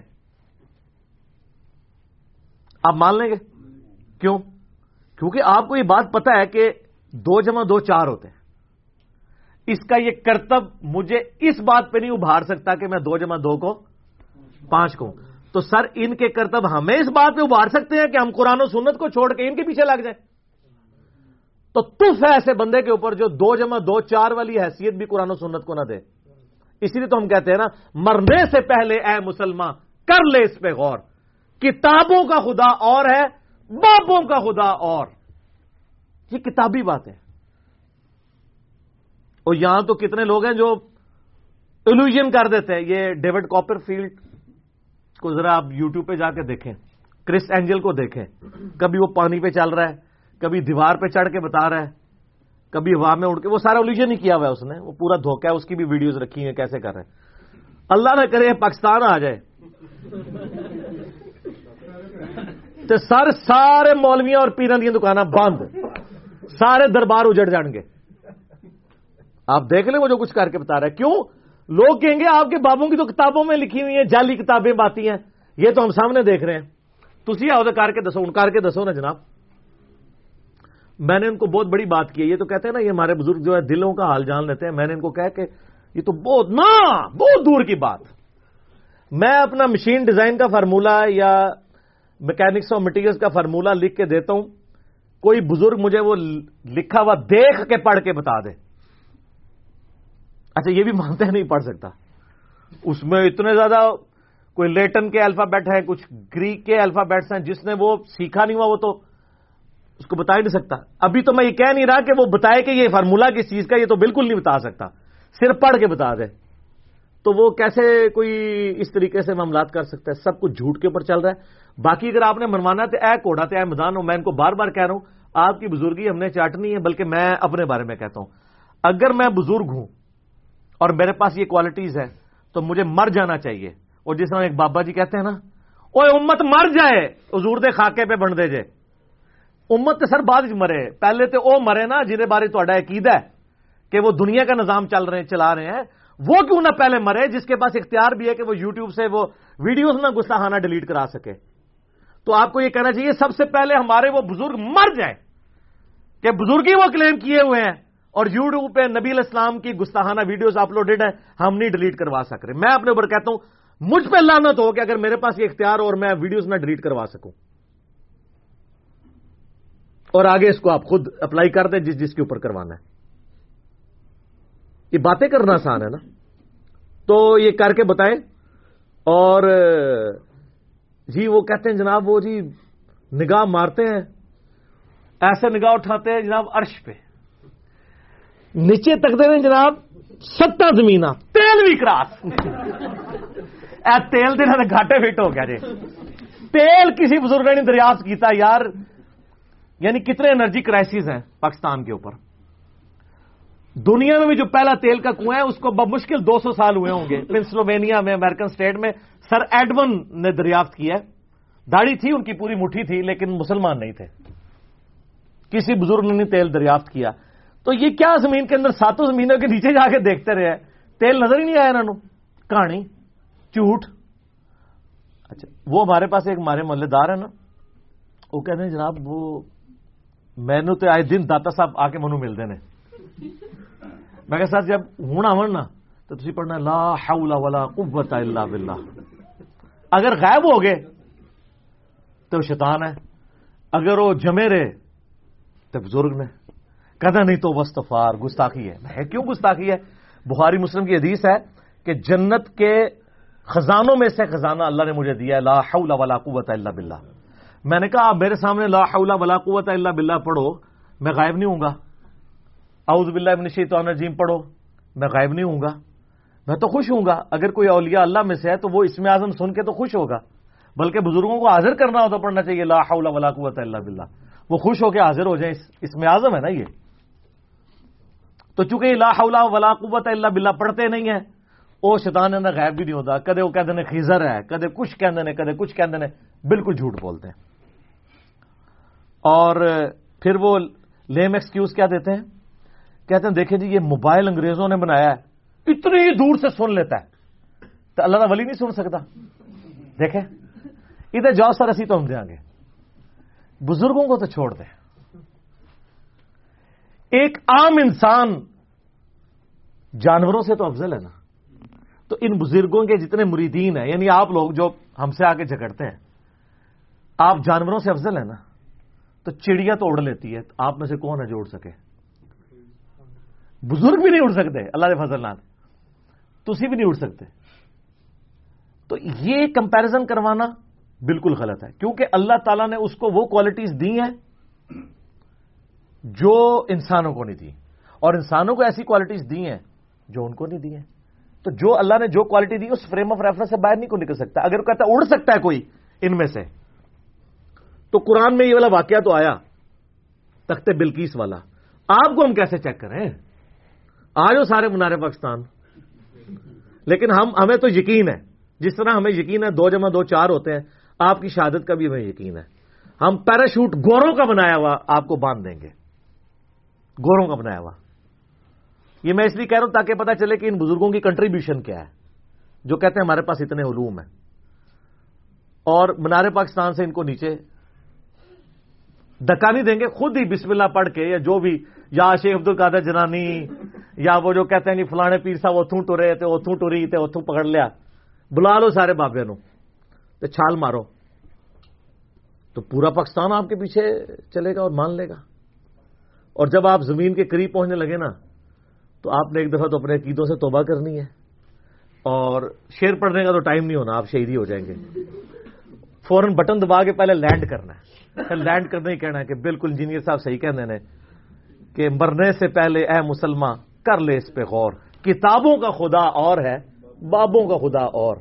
اور پھر ساتھ کہنا جی بس جی، یہ تو بات نہ میں وابی، نہ میں وابی، میں ہوں مسلم، علمی کتابی۔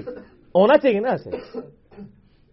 یہ تجربہ کر کے دیکھنا۔ اور سر، یہ جہاز انگریزوں کا بنایا ہوا، بوئنگ سیون فور سیون یا Airbus A three eighty جہاز کاک پٹ میں ان کو بٹھا دینا، یہ جہاز اڑا نہیں سکتے۔ نگاہ مار کے اڑنا تو بڑی دور کی بات ہے، جو جہاز اڑ رہا ہو نا، اڑتے جہاز سے اگر پائلٹ پیچھے ہٹ جائے اور ان بزرگوں کو لا کے بٹھا دیں، جس کو عقیدہ ہے نا، تو وہ اپنی ایک فلائٹ بک کروا لے۔ سارے پاکستان کے بزرگوں تو جان چھڑاؤ۔ وہ جا کے کتنے لینڈ کرے گا جہاز؟ اگلی دنیا میں۔ اس دنیا نہیں لینڈ کرنے لگا یہ سب کے سب جھوٹی باتیں انہوں نے مشہور کی ہوئی ہیں۔ تو یہ انہوں نے اگر ثابت کرنی ہے تو کر کے بتائیں۔ اس طرح نہیں جی تھی نہیں منتے اسی مننے ہاں۔ وہ بات مانتے ہیں جو ہوئی ہوئی ہے قرآن و سنت کے اندر موجود ہے۔ کہتے ہیں جی ہمارے بزرگوں کی باتیں قرآن و سنت میں تو نہیں ہوں گی، تو ہم کب کہہ رہے ہیں قرآن و سنت سے نکالیں؟ ہم کہہ رہے ہیں کر کے دسو۔ دیکھو نا، اگر حضرت سلمان اسلام کے درباری نے تو کر کے بتا دیا نا اس نے۔ اس نے تو نہیں کہا کہ میرے ابا جی کرتے ہوں سن، انہوں نے کر کے دسیا تھی کر کے دسو۔ تو ہم مان لیں گے۔ تو بالکل یہ فیل ہو چکے ہیں، ان کے پاس کوئی بھی چیز موجود نہیں رہی۔ اور میں نے کئی بار بیان کیا کہ آپ لوگ بیمار ہوتے ہیں، آپ کو درباروں پہ لے جاتے ہیں، جب بزرگ بیمار ہوتے ہیں، ان کو شفا انٹرنیشنل میں اور آغا خان میں لے جاتے ہیں۔ کتنے بزرگ ہیں پاکستان لیول کے، میں نام نہیں لیتا۔ پیشاب بند ہوا ہے تو ان کو آغا خان میں لے گئے۔ کیوں؟ وہاں لے جائے نا، وہ اسی دربار کے اوپر جہاں آپ کہتے ہیں سمندر روکا ہوا ہے۔ سر کوئی انسان اپنا پیشاب نہیں روک سکتا، سمندر کا تو سائز ہی نہیں، آپ لوگوں کو پتا کتنا ہے۔ اور پھر معذرت کے ساتھ، جن لوگوں کے بارے میں آپ کا قیدا تھا، سمندر روکا ہوا ہے۔ ایک کے بارے میں آپ کا قیدا تھا، وہ انڈیا کے بم پکڑتے تھے پل پہ آ کے۔ ہندو آج تک مذاق اڑاتے ہیں آپ کا۔ اچھا ان ساروں کے مزارات کے اوپر آ کے ٹھوک کے چلے گئے ہیں۔ دہشت گرد۔ ہم اس چیز کو کنڈیم کرتے ہیں۔ اس کے بعد آپ تفظ اولیا کانفرنس بھی کرتے رہے ہیں۔ یہاں ہمارے جیل میں بھی ہوئی ہے۔ مجھے میسج کیے جی تفظ اولیا کانفرنس میں کہا سبحان اللہ ابھی تک تو آپ کہتے تھے اولیا اللہ ہماری حفاظت کرتے ہیں اب آپ بھی اولیا کا تحفظ کرنا شروع ہو گئے اور وہ کہتے ہیں پریس کلب کے سامنے احتجاج ہوگا. میں کہ نا یہ سارے بڑے بڑے مزاروں کے باہر احتجاج ہونا چاہیے کہ سر کتنے بڈھے ہو گئے ہو۔ اون کوالٹیز ختم ہو گئی نے یہ کہانیاں ہی سمجھے۔ جو بندہ قبر سے نکل کے راوی کے پل پہ آ رہا ہے تو جو ادھر ٹھوک کے جا رہا ہے، اس کو کیوں نہیں پکڑ رہا؟ سوچنے والی بات ہے نا؟ جو سمندر روک سک رہا ہے، اسی مزار کے اوپر کتنے لوگ آ کے دہشت گرد کے حملے کے اندر دہشت گردوں کے حملے میں مارے جاتے ہیں، کیوں نہیں روک سک رہا؟ اچھا اب بال لوگ پتا کہتے ہیں، وہ کہتے ہیں جی وہ جی خانہ کعبے میں بھی کرین گر گئی تھی نا۔ فوراً اسے پہنچتے تھے۔ کیونکہ ان کو پتا ہے اللہ انہوں ہے، بابے ساڈے نے۔ تو سر، اسی اون کرنے سر، اللہ نے کہیں دعویٰ نہیں کیا کہ آپ بسم اللہ پڑھ کے ساکٹ میں دو انگلیاں ڈال دیں تو آپ بچ جائیں گے۔ اللہ نے دنیا بقدر ایفرٹ رکھی ہے۔ اللہ نے تو حسین علیہ السلام کو ذبح ہوتے بھی دیکھا ہے۔ اللہ نے خانہ کعبے کی دو دفعہ توہین ہوتے بھی دیکھی ہے۔ یزید کے ہاتھوں بھی جاجب نے یوسف کے ہاتھوں بھی۔ ابرا کا لشکر ایک ہی دفعہ ہلاک کیا تھا۔ بخاری مسلم میں حدیث ہے، قرب قیامت میں ایک پتلی ٹانگوں والا حبشی کعبے کی اینٹ سے اینٹ بجا دے گا۔ تو نبی اسلام خود بتا رہے ہیں۔ دنیا بقدر ایفٹ اللہ نے رکھی ہے۔ لیکن آپ کا بزرگوں کے بارے میں دعویٰ ہے کہ دنیا کا نظام چلا رہے ہیں اور یہ سب کچھ کرتے ہیں۔ اللہ نے کہیں نہیں کہا۔ اللہ نے تو آپ کی ڈیوٹی لگائی ہوئی ہے کہ آپ نے بقدر ایفٹ کرنا ہے۔ اس لیے اللہ تعالیٰ والا ہمیں کوئی دھوس نہ ڈالے اس معاملے میں۔ اللہ نے دنیا کو اسباب کے ساتھ جوڑا ہے۔ ورنہ تو ہوتا کہ بسم اللہ پڑھو، پیاس بجھ جائے گی، پانی سے ہی بجھے گی۔ اسباب سے جڑا ہوا ہے اللہ تعالیٰ نے۔ تو یہ بڑی مثال دینا بالکل ان کی غلط ہے۔ میں ساتھ ساتھ یہ جو وسوسے ڈالتے ہیں نا لوگوں کے ذہنوں میں میں وہ ساتھ کلیئر کرتا ہوں۔ ابھی اگلے دنوں میرا ایک ویڈیو کلپ چڑھا ہے، وسیلے کے نام پر دھوکہ۔ وسیلے کے نام کے اوپر استانت اور مشکل کشائی ثابت کرتے ہیں۔ دو الگ چیزیں کئی ایک چیزیں اس میں میں نے بتائی ہیں، وہ آپ دیکھ لیں۔ آج محل نہیں کہ میں اس کی طرف جاؤں۔ تو یہ بزرگوں کے بارے میں کہتے ہیں جی روحانی آپریشن کرتے ہیں۔ وہ جی بائی پاس کر دیتے ہیں۔ میں نے کہا بائی پاس تو بہت بڑی چیز ہے، ادھر تو گرائنڈر چلتا ہے۔ ایک نو مولود بچے کا کوئی خطرہ بزرگ کر کے بتا دیں خطرہ تو نظر آ جانا نا ہوا ہوا سامنے۔ کہ خطرہ نہیں ہوتا۔ وہ جو بائی پاس کر سکتا ہے، وہ خطرہ نہیں کر سکتا۔ خطرہ نظر آ جانا ہے بائی پاس کیا پتا ہے اندر ہوا ہے یا نہیں ہوا۔ اور وہاں نہیں ہے نا۔ سب شیطانی باتیں ہیں۔ اگر کوئی ہے تو خطرہ کر کے بتائے۔ نگاہ مار کے، کر کے بتائے۔ خون بھی نہیں نکلنا چاہیے کیونکہ جو تھی بائی پاس کرتے ہو، خون نہیں نکلتا روحانی بائی پاس کر رہے ہوتے ہیں۔ سب کہانی ہے۔ آخر میں میں اپنی میں تو ویسے اس پہ گھنٹوں بول سکتا ہوں، میرا فیوریٹ ٹاپک ہے۔ میں اپنی گفتگو کو کنکلوڈ کرتا ہوں۔ اس حدیث پہ جو صحیح مسلم کے اندر ہے، دجال کے کانٹیکسٹ میں۔ نبی اسلام فرماتے ہیں کہ قرب قیامت میں جب دجال آئے گا نا، اس کے ماتھے پہ کافر لکھا ہوگا۔ لیکن وہ کافر ڈائریکٹ نہیں لکھا ہوگا۔ کاف علی فا را تو ہو سکتا ہے وہ کوئی اس سے کچھ اور ہی بنا لے۔ کاف سے کشف بنا لے۔ الف سے اس کو اللہ کہہ دیں۔ ٹھیک ہے جی۔ فا سے کچھ اور بنا لیں۔ اس طرح کوئی بنا سکتے۔ بل وہ اب ظاہر ہے کہ اس کو اللہ نے غیر معمولی صلاحیتیں دی ہوں گی۔ صحیح مسلم میں پوری ڈیٹیل آتی ہے۔ آسمان سے بارش برسا دے گا، زمین سے سبزہ اگا دے گا۔ اور ایک مومن پھر اسے چیلنج کرے گا سامنے آ کے۔ وہ کہے گا، تو دجال ہے۔ وہ کہے گا، میں اتنا کچھ کر رہا ہوں، تو مجھے رب کیوں نہیں مانتے؟ وہ کہتا ہے، وہ کہے گا اس لیے کہ مجھے میرے نبی کی حدیث پہنچی ہے کہ تو دجال ہے۔ کرتب سے متاثر ہونے والا تو یہ بندہ نہیں ہوگا، قرآن و حدیث والا ہوگا نا۔ کتابی ہوگا نا۔ بابی ہوتا تو سیدھا انہوں ہی سجدہ کر دینا۔ تو وہ کہے گا، میں تجھے قتل کر دوں گا۔ وہ قتل کرے گا پبلکلی اس کے دو ٹکڑے کر کے، ان ٹکڑوں کے درمیان چلے گا۔ اور پھر اسے ٹکڑوں کو جوڑ کے پھر زندہ کرے گا۔ اور کہے گا، اب تو مجھے خدا مان، میں نے تجھے مار کے زندہ کیا وہ کہے گا، تیرے اس عمل نے میرے عقیدے میں ہی اضافہ کیا ہے کہ تو واقعی دجال ہے، کیونکہ نبی السلام نے فرمایا تھا، ایک مومن کو قتل کر کے وہ دوبارہ زندہ کرے گا اور دوبارہ اس کو قتل کرنے پر قادر نہیں ہوگا۔ تو دجال ہے۔ ہائے ہائے، حضور السلام فرماتے ہیں، وہ اس وقت کا سب سے بہترین مؤمن ہوگا، سب سے بہترین شہید ہوگا۔ لیکن وہ کون سا ہوگا؟ کتابوں کا ماننے والا۔ بابوں کا ماننے والا نہیں۔ سر اس لیے ہم رو رو کے کہتے ہیں کہ مرنے سے پہلے اے مسلمان، کر لے اس پہ غور۔ کتابوں کا خدا اور ہے، بابوں کا خدا اور۔ اور ایک بار جھوم کے آپ نے میرے ساتھ نعرہ لگانا ہے۔ کیا؟ نہ میں وابی، نہ میں بابی، میں ہوں مسلم، علمی کتاب علی بھی اگلا سوال ہے ایک بھائی نے کہا ہے الحمد میری کوشش ہوتی ہے کہ فرائض اور سنن کے ساتھ ساتھ نفلی نمازوں اور وظائف و اذکار کا اہتمام کروں۔ اور اس حوالے سے علی بھائی کے مرتب کردہ آہرت کے کارڈز گرین کارڈ اور بلو کارڈ بڑی نامت ہیں۔ لیکن بعض اوقات ٹائم کی کمی کے باعث سو کی تعداد میں پڑھنے جانے والے وظائف میں سستی ہو جاتی ہے۔ پلیز اہم اہم وظائف کی نشاندہی فرما دیں تاکہ ہم لوگ کم از کم ان اذکار کی روٹین بنا لیں۔ جزاک اللہ خیرہ جزاک اللہ خیرہ دیکھیں جی باقی معاملات میں بھی تو ہم ٹائم دے رہے ہوتے ہیں نا۔ کوشش تو یہی کرنی چاہیے کہ سارے وظائف جو آپ کر سکتے ہیں وہ ضرور کریں۔ بہرحال، بعض اوقات کسی کی مجبوری ایسی ہو سکتی ہے کہ اسے آفس کی مجبوریوں کی وجہ سے یا اپنے کاروبار کی مصروفیت کی وجہ سے یا بچوں کی دیکھ بھال کی وجہ سے ہماری اسلامی بہنوں کو ٹائم نہ ملے۔ یا بعض کا صحت بھی اجازت نہیں دے رہی ہوتی۔ تو سیم یہی سوال سیدنا علی بن ابی طالب رضی اللہ تعالیٰ علیہ السلام کی بڑی بہن تھیں، سیدہ ام ہانی، سلام اللہ علیہ جو نبی الاسلام کی کزن لگتی ہیں، مولا علی کی بڑی بہن ہے اور ایجڈ خاتون تھی نبی الاسلام کی بہن ہی لگتی تھی تو آپ ان کے پاس چلے جایا کرتے تھے۔ تو یہ حدیث سنن نسائی القبرا کے اندر موجود ہے۔ ہم نے بلو کارڈ کے اندر اس حدیث کا ریفرنس بھی دیا ہوا ہے۔ پہلے میں ان کارڈز کے بارے میں آپ کو بتا دوں، یہ دو کارڈز ہمارے ہیں جو ہم نے شروع میں جن کارڈز کو پرنٹ کیا تھا، جو آپ ڈاک میں منگوا بھی سکتے ہیں۔ ایک بلو کارڈ ہے اور ایک ہے گرین کارڈ بلو کارڈ جو ہے وہ پیچھے سے مجھے دیں، یہاں تو نہیں رکھے ہوئے۔ دو کارڈ دے دیں۔ بلو کارڈ جو ہے وہ صبح شام کے اذکار ہیں اور گرین کارڈ جو ہے وہ فرض نماز کے بعد کے اذکار ہیں۔ ان کے میں نے بڑی حکمت کے ساتھ کلر کوڈنگ کی ہوئی ہے۔ یہ بلو کارڈ ہے۔ یہ آپ کو پی ڈی ایف اس کا ایل سنت پاک ڈاٹ کام سے آپ ڈاؤن لوڈ کر سکتے ہیں۔ ایپ بھی بنی ہوئی ہے۔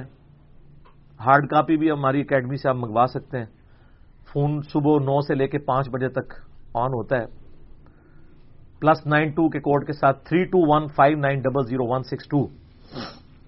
Zero three two one five nine double zero one six two. Blue card میں حکمت ہے۔ آپ بتا بلو کارڈ دنیا کا ایک بلو کارڈ ہے، وہ ہے یو کے میں ورک پرمٹ کو بلو کارڈ کہتے ہیں۔ یہ آخرت کا بلو کارڈ ہے۔ صبح شام کے سنت ازکار اکثر بخاری مسلم سے۔ دوسرا کارڈ ہے یہ گرین کارڈ۔ آخرت کا۔ دنیا کا بھی گرین کارڈ ہوتا ہے، وہ تو سب کو ہی پتا ہے۔ امیرکن نیشنلٹی یہ آخرت کا گرین کارڈ، فرض نماز کے بعد سنت ازکار پھر میں نے ایک مختصر کارڈ بھی بلو کارڈ میں سے نکالا، یہ اورنج کارڈ۔ جادو ٹونا، وبائی امراض، قدرتی حادثات سے بچنے کے سنت وظائف۔ یہ سب آپ کو پی ڈی ایف فارم میں اویلیبل ہیں، فریلی آپ ڈاؤن لوڈ کر کے۔ اس میں صرف پانچ ازکار ڈالے تھے، جو بلو کارڈ پورا نہیں پڑھ سکتا، کم از کم یہ پڑھ لے تو اس کے لیے اس معاملے میں ان شاء اللہ تعالی آسانی ہو جائے گی۔ تو یہ تینوں کارڈ جو ہے نا جی کوشش تو کریں کہ یہ کارڈ روزانہ آپ لوگ پڑھیں۔ آپ کے لیے بینیفیشری ہوں گے ان شاء اللہ تعالی۔ بال سن نسائی القبرا کی طرف آئیں، وہ جو حدیث میں بیان کر رہا ہوں۔ ترمزی میں بھی روایت موجود ہے، لیکن ترمزی والی روایت جو ہے نا کمزور ہے۔ صحیح سند اس کی سنن نسائی القبرا کے اندر ہے۔ ہمارے بلو کارڈ میں انیس نمبر کے اوپر یہ وظیفہ ہے۔ انٹرنیشنل نمبر کے مطابق ٹین سکس ایٹ زیرو دس ہزار چھ سو اسی نمبر حدیث ہے۔ سیدہ ام ہانی کہتی ہیں، یا رسول اللہ، میں بوڑھی ہو گئی ہوں، لمبے وظیفے مجھ سے کوئی نہیں ہوتے، مجھے کوئی ایک وظیفہ ایسا بتا دیں جو میں کر لوں، میرے لیے کفایت کرے۔ سر، جو وظیفہ پھر لیا ہے نا مولا علی کی بہن نے، وہ ایسا وظیفہ ہے کہ مجھے ابھی تک اتنا تگڑا اور کوئی وظیفہ نہیں احادیث میں نظر آیا جس کی اتنی فضیلت ہو۔ آپ علیہ السلام نے فرمایا سو دفعہ روزانہ سبحان اللہ پڑھ لیا کرو۔ تمہیں سو غلام آزاد کرنے کا ثواب ملے گا۔ سر، روزہ اگر آپ توڑ بیٹھیں تو ایک غلام آزاد کرنا پڑتا ہے۔ تو سو روزوں سے بھی کے برابر یہ آپ سمجھ لیں۔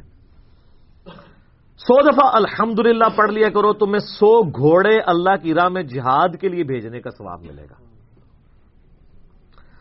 سو دفعہ اللہ اکبر پڑھ لیا کرو، تمہیں سو اونٹ اللہ کی راہ میں بھیجنے کا، قربان کرنے کا، نہر کرنے کا ثواب ملے گا۔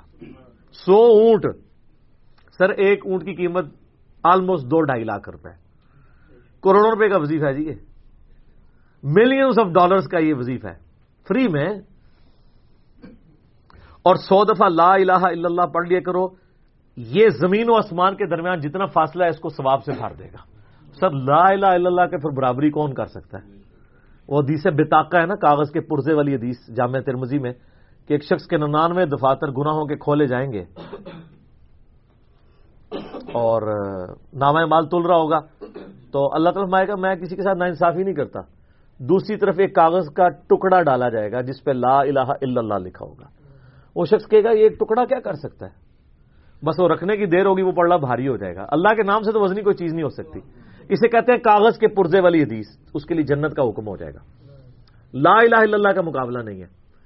تو یہ چار وظیفے ہیں سبحان اللہ الحمد اللہ اکبر، لا الہ الا اللہ۔ یہ اتنا محبوب وظیفہ ہے کہ جو سنبی دعود میں جامع ترمزی میں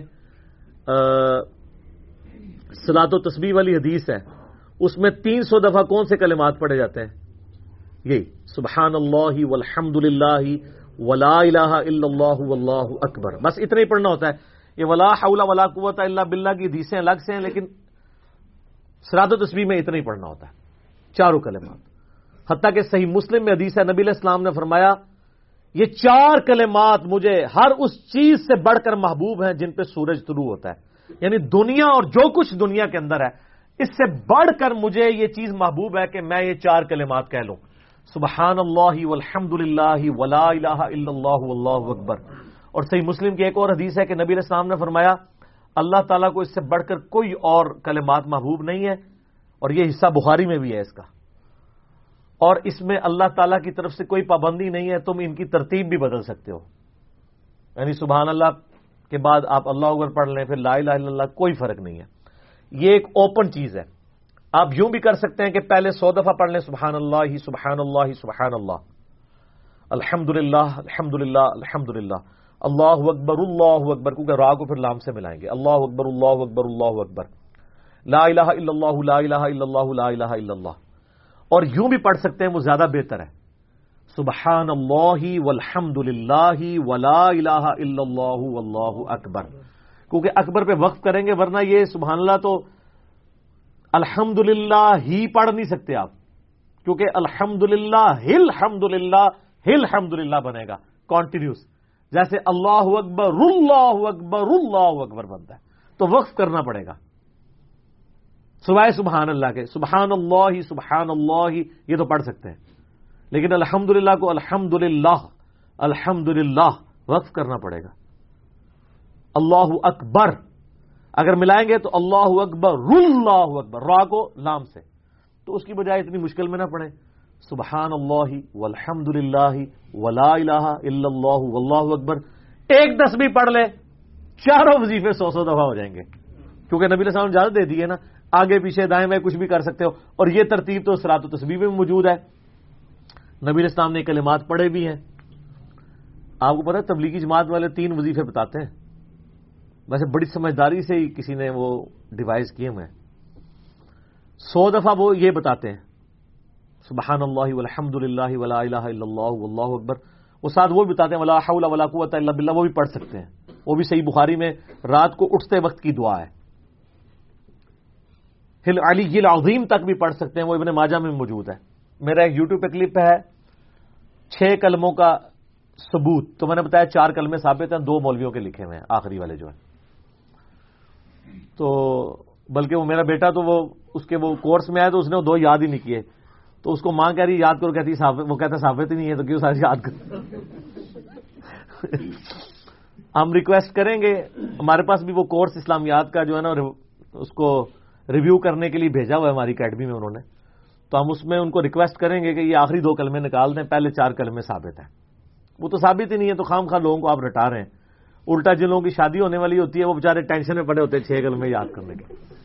حالانکہ کلمے کے ساتھ تو کوئی تعلق ہی نہیں اس کے۔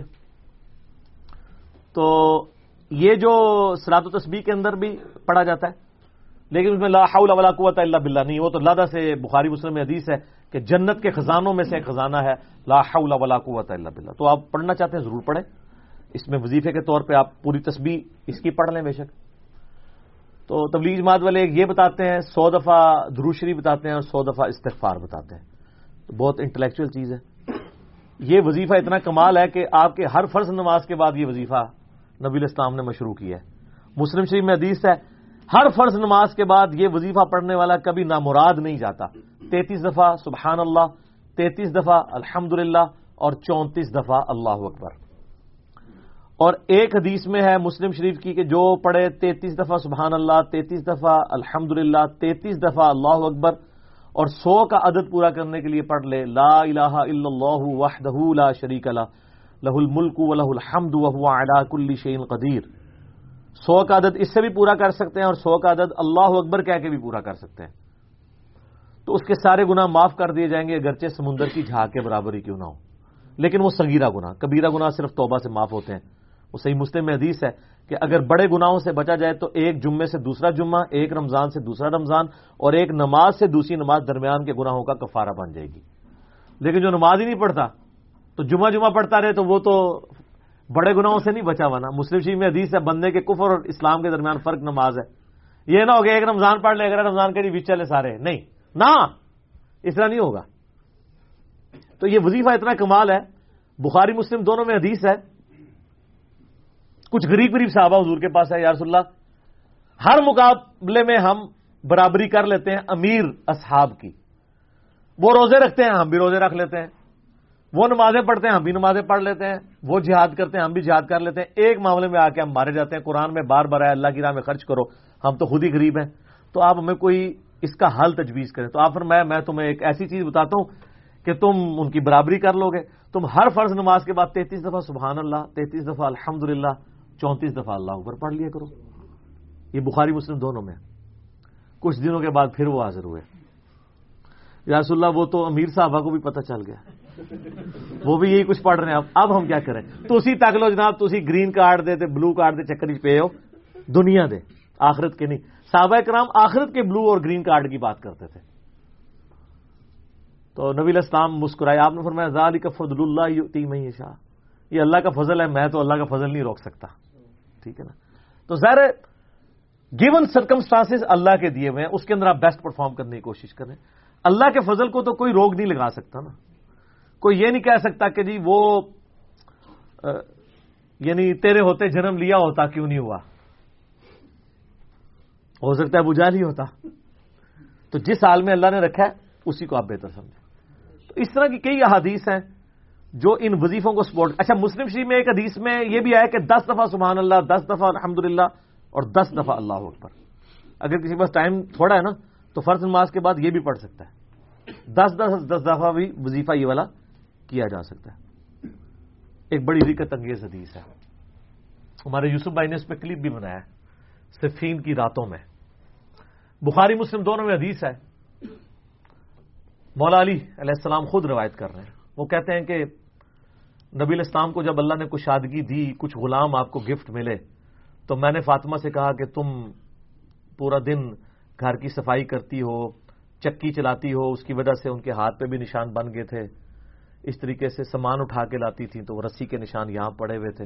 تو نبی الاسلام سے جا کے جو ہے وہ ایک غلام ڈیمانڈ کر لیتے ہیں، جو ہمیں ذرا ہیلپ آؤٹ کر دے گا۔ جب سب کو مل رہا ہے تو ہمیں بھی مل جائے گا۔ تو سیدہ فاطمہ حاضر ہوئی، یہ حدیث بخاری میں بھی ہے، مسلم میں بھی ہے۔ تو حضور علیہ السلام کے پاس گئیں، بات نہیں کر سکی طبیعت میں، تربیت کس کی تھی سر؟ بولڈنیس نہیں تھی وہ والی۔ حالانکہ باپ ہے، اور حضور کو پتا تھا اپنی بچی کی عادت کا۔ تو وہ گئیں، بات نہیں کر سکی واپس چلی گئی تو حضور علیہ السلام محفل برخاست ہوئی، آپ خود آ گئے سر وہ حدیث کمال ہے۔ مولا علی کہتے ہیں، میں اور فاطمہ ایک چادر میں لیٹے ہوئے تھے۔ اور نبی علیہ السلام ہمارے گھر میں آئے اور پاؤں کی جانب سے نبی علیہ السلام ہمارے بستر میں داخل ہوئے۔ حتیٰ کہ آپ کے پاؤں کی ٹھنڈک ہم نے اپنے سینے پہ محسوس کی۔ یعنی حضور علیہ السلام نے پاؤں کی جانب سے اپنے پاؤں انٹر کیے۔ اور وہ پاؤں سیدہ فاطمہ اور مولا علی کے سینے تک پہنچ گئے تو انہوں نے ان کو سینے سے لگا لیا۔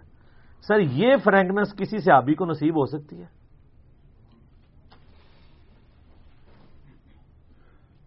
تو آپ نے فرمایا وہ فاطمہ تم آئی تھی، کوئی کام تھا؟ سیدہ فاطمہ سے پھر بھی بات نہیں نکلی۔ تو حضرت علی کہتے ہیں، میں نے نا پھر کہا یارس اللہ، وہ میں نہیں بھیجا تھا۔ پورا دن کام کرتی ہے۔ آپ کی بیویاں کہتی ہیں، ہماری کوئی ذمہ داری نہیں ہے۔ یہ بھی تو بیوی تھی نا۔ بخاری مسلم حدیث ہے، جنتی عورتوں کی سردار ہے فاطمہ۔ سلام اللہ علیہ تو میں نے غلام کے لیے عرض کیا تھا، یہ تھک جاتی ہے، ہمیں ہیلپ آؤٹ کر دے گا۔ آپ نے سلام فرمایا، میں تمہیں سے بہتر نا چیز عطا کروں۔ کہ یا رسول عطا کرے یعنی آپ لوگ تو سمجھ رہے ہوں گے کہ غلام مانگا ہے تو شاید ایک گھوڑا بھی ساتھ گفٹ مل جائے گا۔ ان کا جب رات کو بسترے پہ جانے لگو نا، تو تینتیس دفعہ سبحان اللہ، تینتیس دفعہ الحمد اور چونتیس دفعہ اللہ اکبر پڑھ لیا کرو۔ یہ تمہارے لیے اس غلام سے بھی بہتر ہے۔ یعنی سارے دن کی تھکاوٹ اتر جائے گی۔ سر، یہ بہت بہترین وظیف ہے۔ تو اچھا یہ حدیث مولا علی پوری زندگی سنایا کرتے تھے۔ کیونکہ حضرت فاطمہ اور مولا علی کی ایک محبت بڑی مثالی تھی۔ پھر لوگ بھی جو ہے نا وہ مولا علی سے پوچھا کرتے تھے، وہ فاطمہ والی حدیث، تسبیح فاطمہ، اسے تسبیح فاطمہ اسی لیے کہا جاتا ہے۔ تو یہ حدیث جب بیان کی مولا علی نے، تو آگے نے تابین نے تابی نے پوچھ لیا، بخاری مسلم دونوں میں کہ حضرت علی کہتے ہیں کہ وہ دن ہے، آج کا دن ہے، میں نے کبھی یہ وظیفہ چھوڑا نہیں ہے۔ سر، استقامت تو خود مل جاتی ہے، جس کے بسترے میں جا کے نبی الاسلام وظیفہ سکھا رہے ہوں تو وہ پوری زندگی اس واقعے کو کبھی بھول سکتا ہے؟ کہ مجھے خود آ کے میرے بسترے میں آ کے اور حتیٰ کہ آپ کے قدم مبارک میرے سینے سے لگے تھے، اس حال میں حضور نے مجھے یہ تحفہ دیا ہے۔ وہ تحفہ کوئی بھلا سکتا ہے؟ تو تابی نے کہا کہ مولا علی سے کہا کہ کیا جنگ صفین کی راتوں میں بھی آپ یہ وظیفہ پڑھا کرتے تھے؟ جب مسلمانوں پہ اتنا مشکل وقت تھا، آپ میدان جنگ میں تھے، آپ دیکھیں، تیس سال کے بعد مولا علی کو تلوار دوبارہ اٹھانا پڑی۔ اسلامی نظام کو بچانے کے لیے۔ تو مولا نے کہا، صفین کی راتوں میں بھی میں نے کبھی یہ وظیفہ نہیں چھوڑا۔ ٹھیک ہے۔ تو اس پہ وہ کلپ بنایا تھا صفین کی راتوں میں۔ یہ اتنا کمال کا وظیفہ ہے۔ اللہ تعالیٰ ہمیں اس وظیفے پہ استقامت دے اور کچھ نہ کر سکیں، یہ ضرور کیا کریں۔ بخاری مسلم حدیث سے ہم عائشہ کہتی ہیں، نبی الاسلام نے فرمایا کہ اللہ تعالیٰ کو سب سے بڑھ کر محبوب عمل وہ ہے جو مستقل مزاجی سے کیا جائے، خواہ تھوڑا ہی کیوں نہ ہو، بنسبت اس عمل کے جو بہت زیادہ ہو، لیکن مستقل مزاجی سے نہ ہو۔ ایک بندہ ایک دن ہزار دفعہ سبحان اللہ پڑھتا ہے، اگلے دن دس دفعہ پڑھتا ہے۔ اس سے بہتر روزانہ ہی دس دفعہ پڑھ لے۔ تو یہ وظیفہ سو دفعہ پڑھنے کے لیے کوئی زیادہ ٹائم ریکوائرڈ نہیں ہوتا۔ آپ روٹین میں آپ پاس دونوں آپشن ہیں۔ الگ الگ کر کے پڑھ لیں، تب بھی ٹھیک ہے۔ ایک ہی دفعہ میں پڑھ لیں۔ سبحان اللہ الحمد للہ ولا الہ الا اللہ واللہ اکبر، تب بھی درست ہے۔ اور فرض نماز کے بعد تو اور کوئی وظیفہ، ایک آیت الکرسی والا وظیفہ اور یہ تسبیح فاطمہ والا وظیفہ۔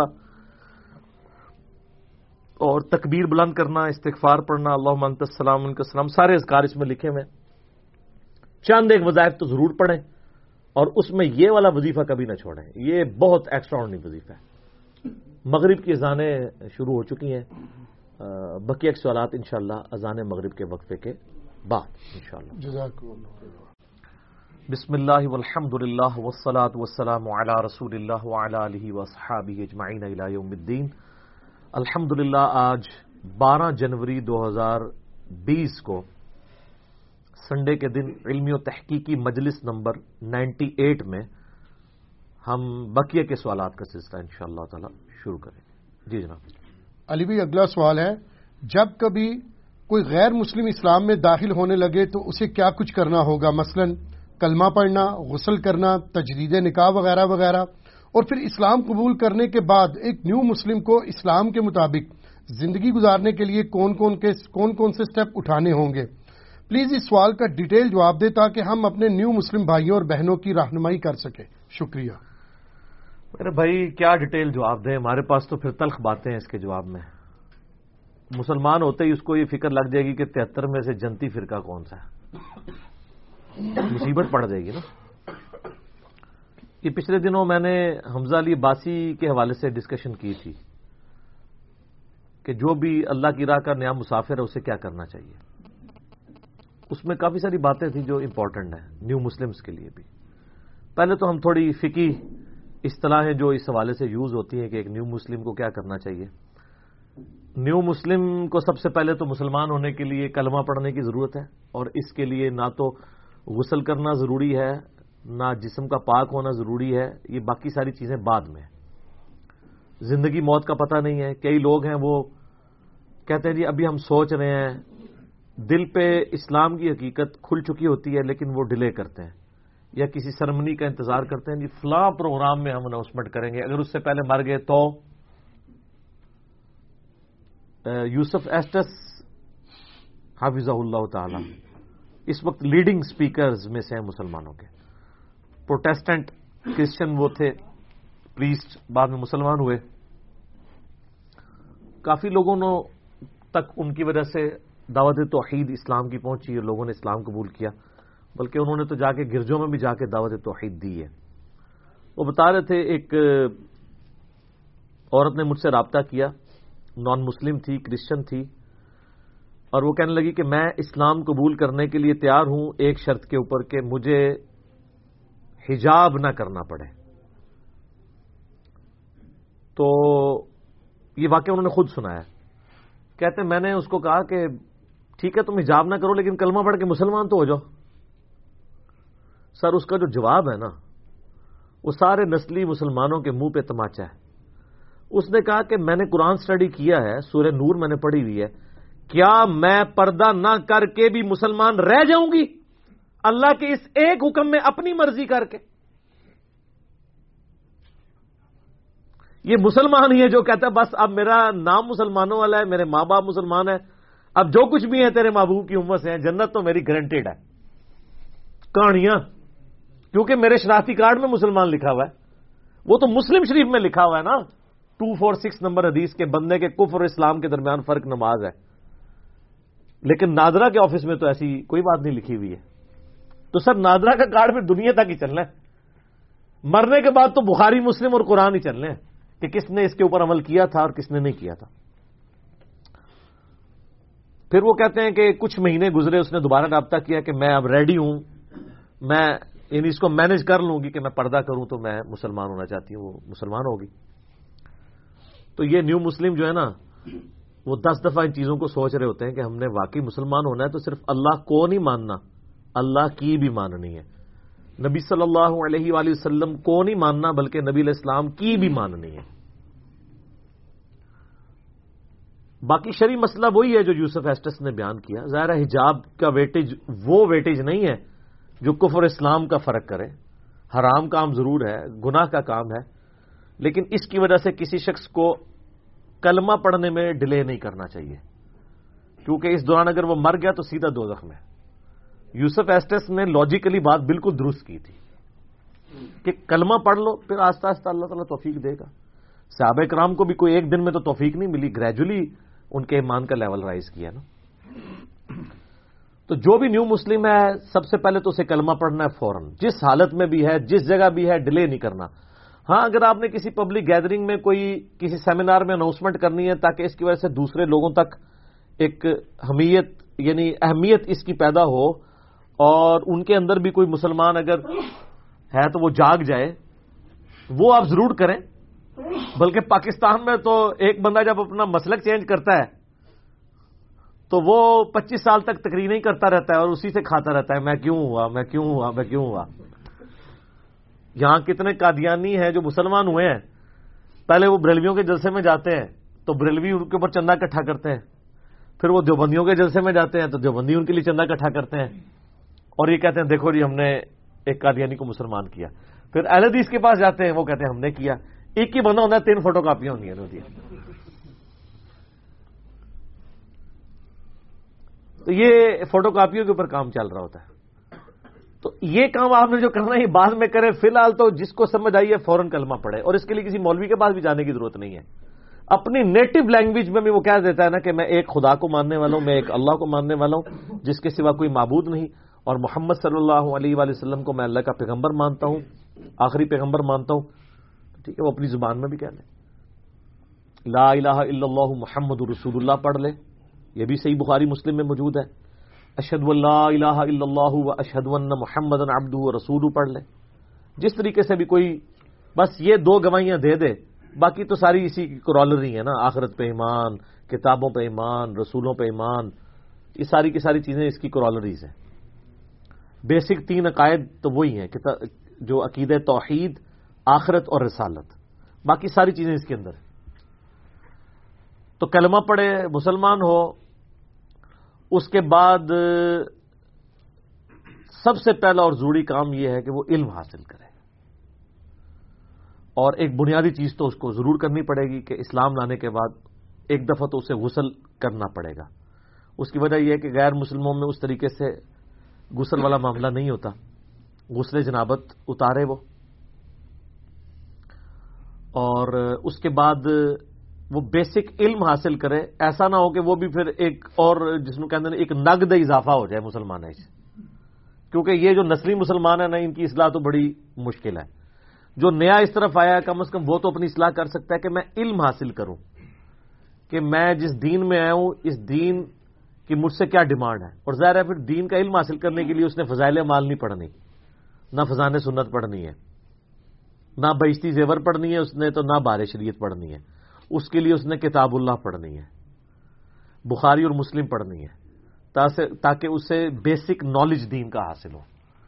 میں اس لیے بار بار کہتا ہوں، یہاں پہ انڈیا پاکستان بنگلہ دیش میں اگر کوئی شخص اللہ کے راستے پہ آتا ہے نا، تو اگر وہ نسل مسلمان ہے، تو وہ اگر بریلویوں کے گھر پیدا ہوا ہے، تو وہ پریکٹسنگ بریلوی بننے کی کوشش کرتا ہے۔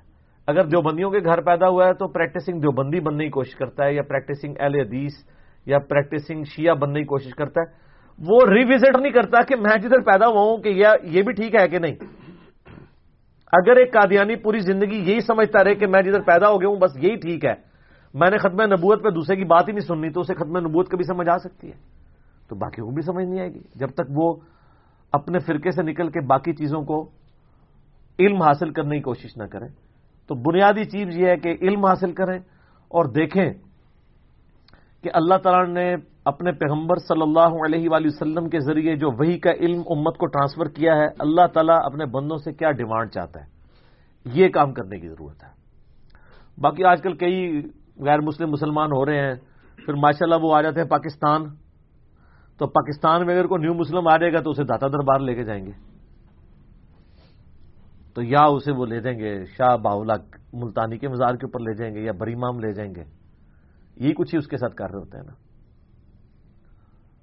بہرحال جو سمجھدار مسلمان ہے نا، پھر وہ تو عبد الرحیم گرین، آپ کو پتا ہے، اس وقت لیڈنگ اسکالرز میں سے ہیں مسلمانوں کے۔ تو وہ جب مسلمان ہوئے تو ان کو بتایا گیا جی پاکستان اسلام کا قلعہ ہے۔ یہ انہوں نے خود بتایا، کہتے ہیں جب میں پاکستان آیا تو سر وہ کتابی مسلمان ہوا تھا، بابی مسلمان نہیں تھا۔ اس نے جب یہاں حالات دیکھے تو اس نے کہا، مجھے تو لگتا ہے کہ مسلمانوں میں شرک کا اگر کوئی قلعہ ہے نا، تو وہ پاکستان ہے۔ یہاں تو اڈے کھلے ہوئے ہیں۔ اس نے کہا، شراب خانے کا بننا یہ بڑا مسئلہ نہیں ہے، لیکن شرک کا اڈا بننا مزارات کی شکل میں یہ بڑا مسئلہ ہے۔ کیونکہ اگر آپ انٹینسیفائی کریں گے انٹینسٹی دیکھیں گے شرک کی ایز کمپیئر ٹو شراب کے، تو سر شرک جیسا تو بڑا گنا ہی کوئی نہیں ہے۔ اور وہ پروموشن انہی جگہوں سے ہو رہی ہوتی ہے۔ غیر مسلم مسلمان ہوتے ہیں، وہ پریشان ہو جاتے ہیں کہ یار، ادھر سے شرک چھوڑا تھا، ادھر پھر شرک آ گیا۔ وہاں عیسا ابن مریم علیہ السلام کے بارے میں عجیب و غریب عقائد یہاں نبی صلی اللہ علیہ وآلہ وسلم پر جھوٹی باتیں منسوخ کی ہوئی ہیں، جو ہماری کتابوں میں نہیں ہے بابوں نے بتائی ہیں۔ اس لیے ہم کہتے ہیں، مرنے سے پہلے اے مسلمان، کر لے اس پہ غور۔ کتابوں کا خدا اور ہے، بابوں کا خدا اور۔ تو کتابوں میں تو کچھ اور ہی دین لکھا ہوا ہے۔ سر، کتابوں کی توحید اتنی سخت ہے کہ وہ مسلمانوں میں بڑی مشکل سے ملتی ہے۔ غیر مسلمانوں میں تو کہاں سے مل رہی ہے؟ جو مانے ہوئے ہیں، جو دعوے دار ہیں اس کتاب کے، ان میں بھی نہیں مل رہی۔ علم حاصل کریں۔ اور دیکھیں کہ کتابیں کیا کہہ رہی ہیں۔ یہ نہ دیکھیں لوگ کیا کہہ رہے ہیں۔ اور یہ کوئی ایسی عجیب بات نہیں ہے۔ مجھے بتائیں، نبی الاسلام حجت البدا کے موقع پر امت کو لوگوں کے حوالے کر کے گئے یا کتابوں کے؟ اپنے پاس دو چیزیں چھوڑ کے جا رہا ہوں، اللہ کی کتاب اور اس کے نبی کی سنت اسے مضبوطی سے پکڑ لینا کبھی گمراہ نہیں ہو گئے لیکن واللہ، نبی الاسلام کے پاس ایسے بابے بھی تھے جو چھوڑے جا سکتے تھے۔ لیکن نبی الاسلام کو بتایا، پتا تھا کہ ان کو چھوڑنے سے میرا مسئلہ حل نہیں ہونا، کیونکہ ان بابوں نے بھی تو فوت ہو جانا ہے۔ دو سال کے بعد سیدنا مبکر بھی فوت ہو گئے، تیرہ سال کے بعد سیدنا عمر بھی شہید ہو گئے، پچیس سال کے بعد سیدنا عثمان بھی شہید ہو گئے۔ تیس سال کے بعد مولا علی بھی شہید ہو گئے، خلاف راشدہ ختم ہو گئی۔ آخری سیابی ابو توفیل عامر بن واسلہ ایک سو دس ہجری میں فوت ہو گئے۔ آج چل رہی ہے چودہ سو اکتالیس ہجری۔ آخری سیابی کو فوت ہوئے بھی تیرہ سو اکتیس سال ہو چکے ہیں۔ لیکن سر قرآن نہیں فوت ہوا۔ زندہ ہے۔ سنت زندہ ہے۔ اس لیے نبی الاسلام نے کتاب و سنت کے حوالے کیا۔ بابوں کے والے اس لیے نہیں کیا کہ بابے نے زندہ نہیں رہنا تھا نا۔ فوت ہو جانا تھا۔ اور آج کسی نے اگر ہدایت حاصل کرنی ہے، ان کتابوں کے ذریعے نبی الاسلام تک وہ پہنچ سکتا ہے۔ پھر غدیر خوم پہ بھی دو بھاری چیزوں کا ذکر کیا، اس میں بھی کہا کہ اللہ کی کتاب ہے، صحیح مسلم میں حدیث ہے۔ اس میں ہدایت ہے، اس میں نور ہے، تم کتاب اللہ کو پکڑو، اپنا تعلق اس کے ساتھ مضبوط کرو، یہ اللہ کی رسی ہے، جو اسے پکڑے گا، وہ ہدایت پہ ہوگا، جو چھوڑ دے گا، گمراہ ہو جائے گا۔ اور دوسری چیز میرے اہل بیت ہے اہل بیت کے معاملے میں اللہ کا خوف دلاتا ہوں۔ اہل بیت کو پکڑنے کا نہیں کہا۔ اہل بیت کے معاملے میں اللہ کا خوف یعنی ان کے ساتھ اس نے سلوک کرنا۔ جامع ترمزی میں حدیث ہے کہ مجھ سے محبت کرو، اس لیے کہ میں اللہ کا رسول ہوں، اور میرے اہل بیت سے محبت کرو، اس لیے کہ ان کی نسبت میرے ساتھ ہے۔ لیکن پکڑنا کتاب اللہ کو ہے، سنت کو ہے۔ تو جو بھی نیو مسلم ہے، سر مسلمانوں کا نہ دیکھے اللہ کے لیے۔ ایک کنو کاٹ لو گل۔ اور جو مسلمان ان کو کلمہ پڑھا رہے ہیں نا، وہ بھی ذرا خود دیکھ لیں۔ اچھا مجھے بتائیں، وہ حیدر نقوی بھائی ہیں نا، انہوں نے بڑی پیاری بات کی تھی کہ اگر کوئی غیر مسلم مسلمان ہو کے آپ کے پاس آئے اور آپ کو کہے کہ مسلمانوں کی کتاب کون سی ہے، تو آپ فخر سے یہی کہیں گے نا، یہ کتاب ہے، اسے پڑھو۔ اور آگے وہ اگر یہ سوال کر لے کہ آپ جب اسلام کو قبول آپ نے کیا تھا، تو آپ نے بھی اسی کتاب کے ذریعے اپنے قیدے صحیح کیے تھے۔ تو ninety nine point nine percent مسلمان ایسے دیکھتے رہ جائیں گے۔ تو خود تو ہم نے پڑھی نہیں ہوئی ہے، اوروں کو وسیعت کر رہے ہیں۔ جیسے ماں باپ خود رج کے جھوٹے ہوتے ہیں اور بچوں کہتے ہیں جھوٹ نہیں بولنا چاہیے۔ خود نماز نہیں پڑھتے اور بچوں کو کہتے ہیں نماز پڑھو۔ ایسے تو نہیں ہوتا۔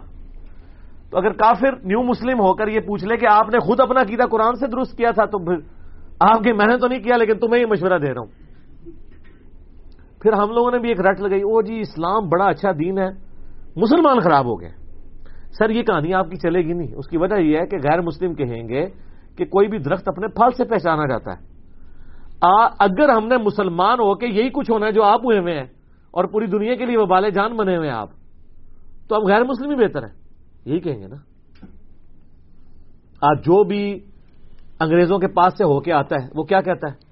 تعریفیں کرتا نہیں تھکتا۔ کرتا ہے نا؟ جی ادھر تو بڑا جوڈیشری آزاد ہے، بیسک ہیومن رائٹس ہیں، یہ ہے، وہ ہے، وہ بندہ۔ تو سر، آپ اندازہ کریں کہ ہم مسلمان ہونے کے باوجود ان کی تعریف کر رہے ہوتے ہیں۔ تو اس دن سے ڈر جائیں جب آپ کی آنے والی نسلیں اسی تعریف کی وجہ سے، جو کہ صحیح تعریف ہوگی۔ جن معاملات میں صحیح ہے، جہاں غلط ہے، وہ تو غلط ہے۔ اس مذہب کو ہی نہ چھوڑ جائے چھوڑ بھی رہے ہیں لوگ۔ وہ کہتے ہیں جب دینی لوگوں کا یہ حال ہے، جنہوں نے دین پیا ہوا ہے، تو اگر ہم نے یہی کچھ ہی بننا ہے، تو ہم اسی طریقے سے بہتر ہیں جو ہم چل رہے ہیں۔ اچھا یہاں پہ جو لوگ اس طرح کے مذہبی طبقوں کو ٹارگٹ کرتے ہیں نا، ان کو بھی مشورہ دوں گا کہ آپ ٹارگٹ ضرور کریں، لیکن اس کے بعد آپ خود بھی مثالی مسلمان بنے نا۔ آج کل کے پڑھے لکھے نوجوان کتنا رونا رو رہے ہوتے ہیں، او نہیں جی مولوی این جو ہو گئے یہ ہو گئے بالکل ہو گئے جی۔ آپ بھی اسلام پہ چل کے بتائیں کہ اس طرح ہونا چاہیے مولویوں کو، جس طرح میں ہوں۔ آپ بھی تھی وہی کچھ ہی کر رہے ہو۔ تو سر، نہ، پھر آپ کو کوئی حق نہیں پہنچتا۔ آپ کہیں گے جی یہ اسلام نہیں ہے۔ دیکھو، میں پڑھا لکھا نوجوان ہوں، میں دین پہ چل رہا ہوں۔ یہ دین کے ٹھیکے نہیں ہے میں دین پہ چل کے بتاتا ہوں، میں تمہیں بتاتا ہوں، یہ ہے ریلیشن نالی کھوتی مر جائے گی۔ مرتی ہے نا کھوتی فوراً۔ یہ دیکھیں نا، یہ گستاحانہ فلم اور کارٹون آتے ہیں نا تو آپ مسلمانوں کے نوجوانوں کو کہیں بینک توڑنے کہیں گے بالکل جی غلامی رسول، میں بینک توڑ دیا۔ حالانکہ نہیں توڑنا چاہیے۔ اے ٹی ایم مشینیں اکھاڑ کے اللہ کی راہ میں صدقہ کر دیا مال۔ ہے نا؟ کیا آپ کھا لیا؟ آپ نے صدقہ کیسے کرتے آپ ہی کھا دے رہے غلامی رسول میں۔ اور ساتھ ہی کہتے ہیں غلامی رسول میں آپ داڑھی رکھ لیں۔ ختم یہ ساری جذباتی ڈاکٹرائن ہے۔ دین بڑا مشکل ہے میرے بھائی۔ دین بہت آسان ہوتا اگر ایک دن چلنا ہوتا۔ اس پہ چلنے کے لیے روزانہ پورے ساتھ سے گزرنا پڑتا ہے۔ کبھی کبھار تو نہیں نا۔ زندگی کے ہر لمحے میں آپ کو ڈسیزن کرنا پڑتا ہے، کیا سچ ہے، کیا جھوٹ ہے، کون سی بات حق ہے، اس کو میں فالو کروں، کون سی بات باطل ہے، اس کو میں چھوڑ دوں۔ یہ بولین الجبر ہے، زیرو ون۔ یا آپ نے بات ماننی ہے، نہیں ماننی۔ یہ ٹوٹل پیکج ہے اسی لیے کہا گیا، یا الدین آمن اد خروف اسلم پورے کے پورے اسلام میں داخل ہو۔ یہ نہیں ہے کہ رمضان کا خدا اور ہے اور غیر رمضان کا خدا اور۔ اسی طرح ہی ہوتا ہے نا، رمضان میں نمازی اور چاند نکلتا ہے تو اللہ کے فضل سے صبح ہونے کا بھی انتظار نہیں کرتے۔ سیدھے جو ہے وہ بازاروں میں اسلامی بہنوں کی خدمت کے لیے پہنچ جاتے ہیں۔ مطلب کسی کا سامان اٹھوانے کے لیے اس لیے جاتے ہیں نا۔ تو وہ شیطان دیکھ لیں صبح ہونے کا بھی انتظار نہیں کرنے دیتا۔ تو وہ کہتا بس یہ ختم۔ چپ جس طرح وہ احتکاف والے سارا سامان رات کو اٹھا کے لے جاتے ہیں، ظاہر ہے۔ تو وہ جو تبدیلی آئی ہوئی ہوتی ہے نا، وہ بھی رات کو ہی تبدیلی ختم ہو جاتی ہے۔ چاند کے طلوع ہوتے ہی شوال کے۔ تو ہم تو یہی کہیں گے کہ نیو مسلم جو ہے وہ یہ کرے۔ باقی رات بعض لوگ اس چکر میں پڑھتے ہیں، تجدید نکاح کرائے۔ تجدید نکاح کی ضرورت نہیں ہے غیر مسلم کو مسلمان ہوتے ہوئے۔ اگر اس کی بیوی مسلمان ہوئی ہے ساتھ یا بیوی کرسچن یا یہودی ہے۔ اگر وہ بت پرست ہے، پھر تو ظاہر ہے وہ نکاح ہی ختم ہو جائے گا۔ اور بعد میں بھی نکاح نہیں ہو سکتا۔ چونکہ سورہ المائدہ میں اہل کتاب کی عورتوں سے نکاح کی اجازت دی گئی ہے۔ اس لیے اہل کتاب اگر بیوی اس نے ابھی اسلام قبول نہیں کیا تو تجدید نکاح کی ضرورت نہیں، اسلام قبول بھی کر لے، تب بھی ضرورت نہیں ہے۔ کیونکہ نکاح ایک سوشل بائنڈنگ ہے۔ اسلام ایز اے سرمنی سے ضرور تعلیم کرتا ہے، لیکن اس کا تعلق نکاح کے خطبے ان چیزوں کے ساتھ نہیں ہے بلکہ وہ ایک سوشل بائنڈنگ ہے۔ نبی الاسلام کے اوپر کتنے غیر مسلم جوڑے اسلام لے کے آئے ہیں۔ حالانکہ بت پرستی کے زمانے میں ان کا نکاح ہوا تھا۔ اب علیہ السلام نے کبھی تجدید نکاح نہیں کروایا۔ تو البتہ اگر آپ دوسرے فرقے کے کسی بندے کا جنازہ پڑھ لیں، پھر آپ کا نکاح ٹوٹ سکتا ہے۔ یہ آپ نے نیو مسلم کو بتا دینا ہے۔ اگر شیوں کے ہاتھ میں مسلمان ہوا ہے تو بتانا ہے، سنیوں کا جنازہ پڑھنے سے نکاح ٹوٹ جائے گا۔ ادھر سے ادھر آنے سے نہیں ٹوٹا۔ لیکن ادھر سے ادھر سے ادھر ہی جانے سے ٹوٹ جائے گا۔ کیوں جی؟ اور اگر سنیوں نے کہا ہے تو ہو گیا کہ شیعہ کے پیچھے پڑھنے سے۔ سب کہانیاں جی۔ ان کہانیوں کا مزاق اس لیے اڑایا جاتا ہے تاکہ آپ کے دماغ کے دریچے کھلیں اور آپ کو یہ بات پتہ چلے کہ کتابوں کا خدا اور ہے، بابوں کا خدا اور۔ ٹھیک ہو گیا۔ جزاکم اللہ۔ علی بھی اگلا سوال ہے۔ آج کل پاکستان میں عموماً اور صوبہ سندھ میں بالخصوص پاگل کتوں کو مارنے کی مہم بڑے زور و شور سے جاری ہے کیونکہ ان کتوں کے کاٹنے کی وجہ سے درجنوں قیمتی جانوں کا نقصان ہو چکا ہے۔ ان للہ و انا الہ راجعون۔ کیا محکمہ صحت کی ویکسین کو مینج نہ کر سکنے والی نااہلی کی سزا ان کتوں کو دینا درست ہے؟ کتوں کو مارنے اور پالنے سے متعلق اسلام ہمیں کیا رہنمائی فراہم کرتا ہے؟ پلیز وضاحت فرما دیں شکریہ۔ دیکھیں یہ کتوں سے متعلق مسکنسپشن ویسے بہت زیادہ پائی جاتی ہے۔ ایک طرف لبرل قسم کے اسکالرز ہیں جو کتوں سے متعلق احادیث کی جھوٹی تعویلات کرتے ہیں۔ دوسری طرف، جو آرتھوڈاکس قسم کے علماء ہیں، بڑے ریجڈ فنڈامنٹلسٹ قسم کے، ان بچاروں میں فکر کی کمی ہے، وہ ساری دیسیں پبلک کے سامنے لے کر نہیں آتے۔ اس لیے لوگوں کو کتوں سے متعلق احکامات سمجھ نہیں آتے۔ اس ایشو کو بھی میں ریزالو کروں گا، لیکن جو آخری اس کا پورشن ہے نا، کتوں سے متعلق۔ کتے سے اسلام کو کوئی چیڑ نہیں ہے۔ یہ کتا پیدا کس نے کیا؟ ہے اللہ نے۔ دنیا میں اگر کوئی شر بھی ہے نا وہ بھی اللہ ہی نے پیدا کیا نا۔ اسی لیے ہم کہتے ہیں نا قل اعوذ برب الفلق من شر ما خلق۔ ہر اس چیز کے شر سے تیری پناہ میں آتا ہوں جو تو نے پیدا کی۔ اسلام نے خنزیر کھانے کو حرام قرار دیا ہے۔ قرآن حکیم میں کم از کم چار مقامات پہ سورت البقرہ کے اندر سورت النام کے اندر سورت المائدہ کے اندر۔ لیکن سورہ نحل کے اندر بھی۔ لیکن کہیں یہ نہیں کہا کہ جو بھی خنزیر نظر آئے اس کو مار دو۔ سب سے زیادہ اگر مقبوض جانور ہے، تو یہ خنزیر ہی ہے نا۔ اور مسلمان کی جبیلت میں اس کی ایسی نفرت ہے کہ پکے بے نمازی، جنہوں نے کبھی عید بھی نہیں پڑھی ہوتی، جمعہ تو چھوڑ دیں۔ وہ بڑے فخر سے کہتے ہیں کہ جناب، اتنے سال میں رہا ہوتے کدے خنزیر کا گوشت نہیں کھادا یعنی یہ چیز کتنی؟ ویسے اس کا ایک ورسٹ ورژن بھی ہے۔ اگر آپ رشین سٹیٹس جو آزاد ہوئی تھیں، اب تو کچھ بہتری آ گئی ہے۔ وہاں پہ مسلمان اور کافر کا فرق صرف اتنا رہ گیا تھا کہ مسلمان بسم اللہ پڑھ کے خنزیر کا گوشت کھاتا تھا اور غیر مسلم بغیر بسم اللہ کے۔ ظاہر ہے، قرآن کے اوپر پابندی لگ گئی، مسجدوں پہ تالے پڑ گئے۔ نوے سال تک کمیونزم نے کتنا اسلام کو، یہ تو اب جب یہ ریشین سٹیٹس آزاد ہوئی ہیں سعودی عرب نے وہاں پہ پیسہ لگایا، قرآن کے ترجمے رکھے، مسجدیں بنوائی اس لحاظ سے میں سعودی حکومت کی کئی چیزوں کے اوپر بڑی تنقید کرتا ہوں، لیکن یہ ان کی بہت بڑی کنٹریبیوشن ہے۔ اسی طریقے سے حاجیوں کو جو مفت قرآن دیتے ہیں، یہ بہت بڑی نعمت ہے۔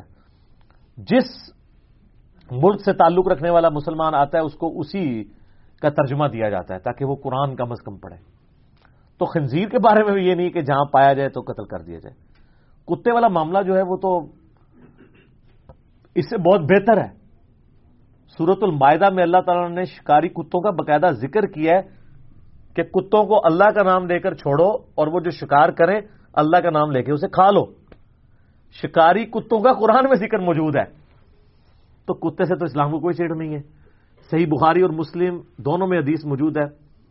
نبی الاسلام نے فرمایا کہ جب تم شکاری کتا جو سدھایا ہوا ہو، اس کو چھوڑو تو اللہ کا نام لے کر چھوڑو۔ جب وہ کوئی شکار کرے اور وہ زندہ شکار کر کے لے آئے تو بسم اللہ پڑھ کے، بسم اللہ اللہ اکبر پڑھ کے اسے ذبح کر لو۔ اور اگر وہ مردہ حالت میں شکار کو لے کے آئے یعنی اس نے پکڑ کے اس کو مار دیا بشرتے کہ اس نے اس میں سے کچھ کھایا ہوا نہ ہو، تو بسم اللہ پڑھ کے اس کو بھی کھا سکتے ہو۔ ذبح کرنا بھی ضروری نہیں ہے۔ اگر وہ کتے نے مارا ہے نا اسے اور وہ اللہ کا نام لے کے چھوڑا گیا تھا، تو اس کا شکار بھی حلال ہے۔ اور آپ نے صاحب فرمایا، اگر اس نے کچھ حصہ اس کا کھا لیا ہے، پھر تم اسے نہ کھاؤ کیونکہ وہ کتے نے اپنے لیے شکار کیا، تمہارے لیے نہیں کیا۔ لاجیکل بات ہے۔ اور پھر اسی بخاری مسلم کی حدیث میں ہے کہ اگر تم تیر چلاؤ اور شکار کو وہ تیر لگا اور تمہیں شکار ملا نہیں، ایک دن بعد وہ شکار تمہیں ملے۔ اور تم دیکھو کہ اس کے اوپر اس تیر کے لگنے کا زخم کا نشان موجود ہے، تو تم یہی ازیوم کرو کہ وہ اس زخم سے مرا ہے۔ لہذا وہ جانور تمہارے لیے حلال ہوگا۔ بخاری مسلم کے الفاظ ہیں، بشرتے کہ اس کے گوشت میں تعفن نہ پیدا ہو جائے۔ ایسی جگہ بھی ہو سکتی ہے نا، پھر وہ گل سڑ جائے۔ سائبیریا میں کریں گے تو ایک سال بعد بھی اٹھا لیں تو وہ گلا سڑا نہیں ہوگا۔ لیکن یہ عام علاقوں کی بات ہو رہی ہے۔ اس سے یہ بات پتہ چلی کہ اگر آپ بسم اللہ پڑھ کے تیر چلاتے ہیں، تو جان اس کے مرنے سے پہلے چھری پھیرنا ضروری نہیں ہے۔ بالوں کے دماغ میں ہے کہ وہ مرنے سے پہلے پہلے چھری، وہ چھرے والی بندوق سے بھی شکار کر رہے ہوتے ہیں نا۔ اچھا بندوق کے اوپر پھر اختلاف آیا کہ جی سورت المائدہ میں آیا کہ جو جانور پتھر لگنے کے صدمے سے مر جائے وہ حرام ہے۔ جو شروع میں وہ گیارہ کیٹیگریز بتائی گئی ہیں۔ تو علماء میں اختلاف شروع ہوا کہ یہ جو گولی ہے، یہ بھی پتھر کے ایکویلنٹ ہے۔ تو اس لیے گولی سے جو جانور بسم اللہ پڑھ کے شکار کیا جاتا ہے، اس کو تیر پہ قیاس نہیں کریں گے، پتھر پہ کریں گے۔ جبکہ دوسری طرف علماء نے کہا کہ نہیں، اس کو ہم تیر پہ اس لیے قیاس کریں گے کہ گولی صرف صدمہ نہیں دیتی، بلکہ چیرتی بھی ہے۔ جسٹ لائک چھری اور تیر کے، کیونکہ خون نکالتی ہے نا۔ تو یہی رائے مضبوط ہے۔ میجورٹی علماء کی یہی رائے ہے کہ جو گولی سے بسم اللہ پڑھ کے شکار کیا جاتا ہے، گولی لگے گی جانور کو، وہ جانور اس گولی کے لگنے سے مرا، اس کا خون جتنا بھی، اور وہ گولی ضروری نہیں کہ ادھر ہی لگے، وہ کسی بھی جگہ اس کو جسم میں لگ گئی اور اس کا خون نکلا، اور اس خون نکلنے سے وہ آٹومیٹکلی مر گیا، آپ کے پہنچنے سے پہلے بھی مر گیا، آپ کو اس کو تکبیر پڑھ کے ذبح کرنا ضروری نہیں، وہ جو پہلی تکبیر ہے وہ کافی ہے۔ لیکن اگر گولی چلاتے وقت آپ نے تکبیر نہیں پڑھی، تو اب وہ جانور حرام ہوگا۔ اللہ یہ کہ وہ زخمی حالت میں آپ کو ملے اور آپ تکبیر پڑھ کے اسے ذبح کر لیں۔ یہ ساری دیسیں بخاری مسلم میں موجود ہیں۔ جس میں آپ کو ایک رولز بتا دیے گئے ہیں کہ آپ نے کس بنیاد کے اوپر شکار کرنا ہے۔ بخاری مسلم دونوں میں حدیث ہے، جس شخص نے ریوڑ کی حفاظت یا شکار کرنے والے کتے کے سوا کوئی کتا پالا، تو اس کے نام مال سے روزانہ دو کی رات اجر کم ہو جائے گا۔ اور بخاری مسلم کے الفاظ ہیں کہ ایک کی رات عہد پہاڑ کے برابر ہے۔ بخاری مسلم میں حدیث ہے نا کہ جو شخص جنازہ پڑتا ہے، اسے ایک کی رات اجر ملتا ہے اور جو دفنا کے بھی آتا ہے، اسے دو کی رات اجر ملتا ہے اور ایک کی رات عہد پہاڑ کے برابر ہے۔ تو کتا پالنا گھر میں صرف دو وجوہ کی بنا پہ ہو سکتا ہے۔ نمبر ون، حفاظت کے لیے، اپنے ریوڑ کی حفاظت کے لیے، گھر کی حفاظت کے لیے۔ لیکن وہ بھی گھر کی باؤنڈری کے باہر۔ اور نمبر ٹو، شکار کرنے کے لیے سدھائے ہوئے کتے۔ باقی جو آج کل انگریزوں کی دیکھا دیکھی لوگوں نے پالتو کتے پالنے شروع کر دی ہیں اور گھروں کے اندر گھسا لی ہیں، اس طرح کتے پالنے کی اسلام میں اجازت نہیں ہے۔ یہ بالکل کلیئر کٹ ہے، یہ لوگ پوچھ رہے ہوتے ہیں، کوئی ضرورت نہیں، آپ بلیاں پالیں، اس کی اسلام میں اجازت ہے۔ بکریاں پالیں، مرغیاں پالیں، میں نے خود رکھی ہوئی ہیں مرغیاں۔ تو وہ یہ سارے پیٹس آپ پال سکتے ہیں، کتا پالنے کی آپ کو اجازت۔ اگر ہے تو صرف دو وجوہ کی بنا پر۔ حفاظت کے لیے یا آپ نے شکاری ظاہر شکار والا تو بہت کم ہی معاملہ ہوتا ہے، جن لوگوں کی ایکسپرٹیز ہے، وہی کرتے ہیں۔ اس کے سوا آپ کتا نہیں پال سکتے۔ اس معاملے میں یعنی نبی الاسلام نے بہت اسٹرکٹلی منع فرمایا۔ بلکہ بخاری مسلم میں حدیث ہے، جس گھر میں کتا یا تصویر ہو، اور تصویر وہ جس کی عبادت کی جاتی ہو، عام تصویریں نہیں۔ میرا تصویر کے اوپر، ڈراموں کے اوپر اور اسٹیچوز کے اوپر، بتوں کے اوپر ایک کلپ پچھلے دنوں ریکارڈ ہوا ہے، وہ آپ دیکھ سکتے ہیں۔ Islamic rulings about pictures. ایسی تصویر جس کی لوگ عبادت کرتے ہو یا کتا رکھا ہو، اس گھر میں رحمت کے فرشتے داخل نہیں ہوتے، یہ بخاری، مسلم دونوں میں۔ حتیٰ کہ مسلم شریف میں ایک بڑی حیرت ناک حدیث ہے کہ سیدہ میمونہ کہتی ہیں سلام اللہ علیہ نبی اسلام نے فرمایا کہ جبرائیل نے مجھ سے وعدہ کیا تھا کہ آج رات کو میرے پاس آئے گا۔ کبھی ایسا نہیں ہوا کہ مجھ سے وعدہ کر کے جائے میرے پاس نہ آئے، لیکن وہ نہیں آیا۔ تو میرے دل میں اس کا کھٹکا ہوا۔ تو مجھے اللہ تعالیٰ نے اس چیز پر مطلع کیا کہ میری چارپائی کے نیچے ایک کتے کا چھوٹا سا بچہ بیٹھا ہوا تھا۔ تو نبی اسلام نے اس کتے کو اپنی چرپائی کے نیچے سے نکلوا کے گھر سے باہر نکالا تو جبریل اسلام آ گئے ان کا یارس اللہ میں اسی کی وجہ سے نہیں آیا تھا کیونکہ ہم فرشتے ان گھروں میں داخل نہیں ہوتے جہاں پہ کتے ہوں۔ تو وہ کتا نبی اسلام نے وہاں سے نکلوایا تو جبریل علیہ السلام آئے۔ مدینے کا کتا۔ میرا یوٹیوب پہ ایک کلپ بھی ہے نا، سگے مدینہ۔ یہ کہتے ہیں ہم مدینے کے کتے ہیں۔ سر مدینے کا جو اوریجنل کتا ہے نا اوریجنل ڈاگ اوریجنل سگے مدینہ۔ وہ اگر نبی اسلام کی چرپائی کے نیچے ہونا تو نبی اسلام اس کو نکال کے باہر کرتے ہیں۔ اس زمانے میں ایسا ہو جاتا تھا گھروں کے دروازے نہیں ہوتے تھے، سمپل پردے ہوتے تھے، تو وہ جانور آ جاتے تھے گھروں میں۔ ابھی بھی آپ گاؤں ایریا میں جہاں پہ دروازے نہیں، آپ ذرا انٹیریئر بلوچستان میں چلے جائیں، آپ کو لگے گا ہزار سال پرانی آپ زندگی میں آ گئے ہیں۔ یہ ساری کی ساری یاشیاں اسی بیلٹ میں ہیں لاہور سے لے کے تو پنڈی تک۔ جس سے میں کہتا ہوں کتابوں کا خدا اور ہے اور بابوں کا خدا اور تو یہ پنجاب کا پاکستان اور ہے اور باقی صوبوں کا پاکستان اور۔ تو وہاں آپ جا کے دیکھیں تو بہت مفلسی کی لوگ زندگی گزار رہے ہیں۔ میں نے تو قریب سے ان کو دیکھا ہے۔ یہاں تو آپ کسی فقیر کو دس روپے بھی دیں نا تو وہ تیکھی نظروں سے دیکھتا ہے۔ وہاں آپ کسی کو، اس کسی کو پانچ کا وہ ایک سکہ بھی دے دینا تو وہ اتنی دعائیں آپ کو دیتا ہے۔ ان کے لیے پانچ روپے بھی بڑی اہمیت رکھتے ہیں۔ تو کتے ایسے گھروں میں پھر آنا شروع ہو جاتے ہیں۔ جہاں دروازہ نہ ہو۔ تو نبی صاحب نے وہ کتا نکلوا دیا۔ گھر میں کتا حفاظت کے لیے وہ بھی گھر کی باؤنڈری کے باہر۔ اور میں نے تو کہا آج کل اس کی بھی ضرورت نہیں۔ سر سی سی ٹی وی کیمرے لگوائے آپ کے کتے کو تو گولی بھی کو مار سکتا ہے۔ زہر بھی دے سکتا ہے۔ اس کتے کو اونگ بھی آ سکتی ہے۔ بیمار بھی ہو سکتا ہے۔ اور کتنا خرچہ ہوگا اس کے اوپر۔ یہ سی سی ٹی وی کیمرہ اور اس کی یاداشت بھی صرف اس وقت کے لیے جب سامنے آئے۔ یہ تو آپ کو ایک ایک مہینے کی ریکارڈنگ دے گا۔ اور جس جگہ پہ چاہیں فٹ کر دیں، یہ آپ شکل بھی پہچان سکتے ہیں۔ سی سی ٹی وی کیمرے لیٹسٹ دور میں اللہ کی نعمتوں میں سے ایک نعمت ہے۔ اس نے یعنی وہ کتوں والا کام ہی ایلیمنیٹ کر دیا۔ یہ جو لوگ نا رکھے، انہوں نے ویسے پالتو ہوتے ہیں، تو کہتے ہیں حفاظت کے لیے رکھا ہوا ہے۔ نہ، آج کا ضرورت ہی نہیں۔ اس بیچارے نے کیا حفاظت کرنی ہے؟ ایک ڈنڈا سر پہ مار دے تو وہ کچھ نہیں کر سکتا۔ سی سی ٹی وی کیمرے کا تو روب اتنا ہے کہ میں نے یہ چیلنج کیا ہوا کہ آپ خالی کباڑی سے کیمرہ لے کے نا، وہ بھی گھر کے باہر لگا دینا تین چار۔ بس تار ان کے سامنے سے غائب کر دیں، اندر کوئی کنیکشن نہ ہو۔ کوئی نیڑے نہیں لگے گا۔ ویڈیو بن رہی ہوتی ہے نا۔ پکڑے جاتے ہیں نا بعد میں۔ کیونکہ یہ نزدیک لگنے والے عموماً محلے دار ہی ہوتے ہیں نا۔ وہ تو بھاگ کے بھی کہیں نہیں جا سکتے۔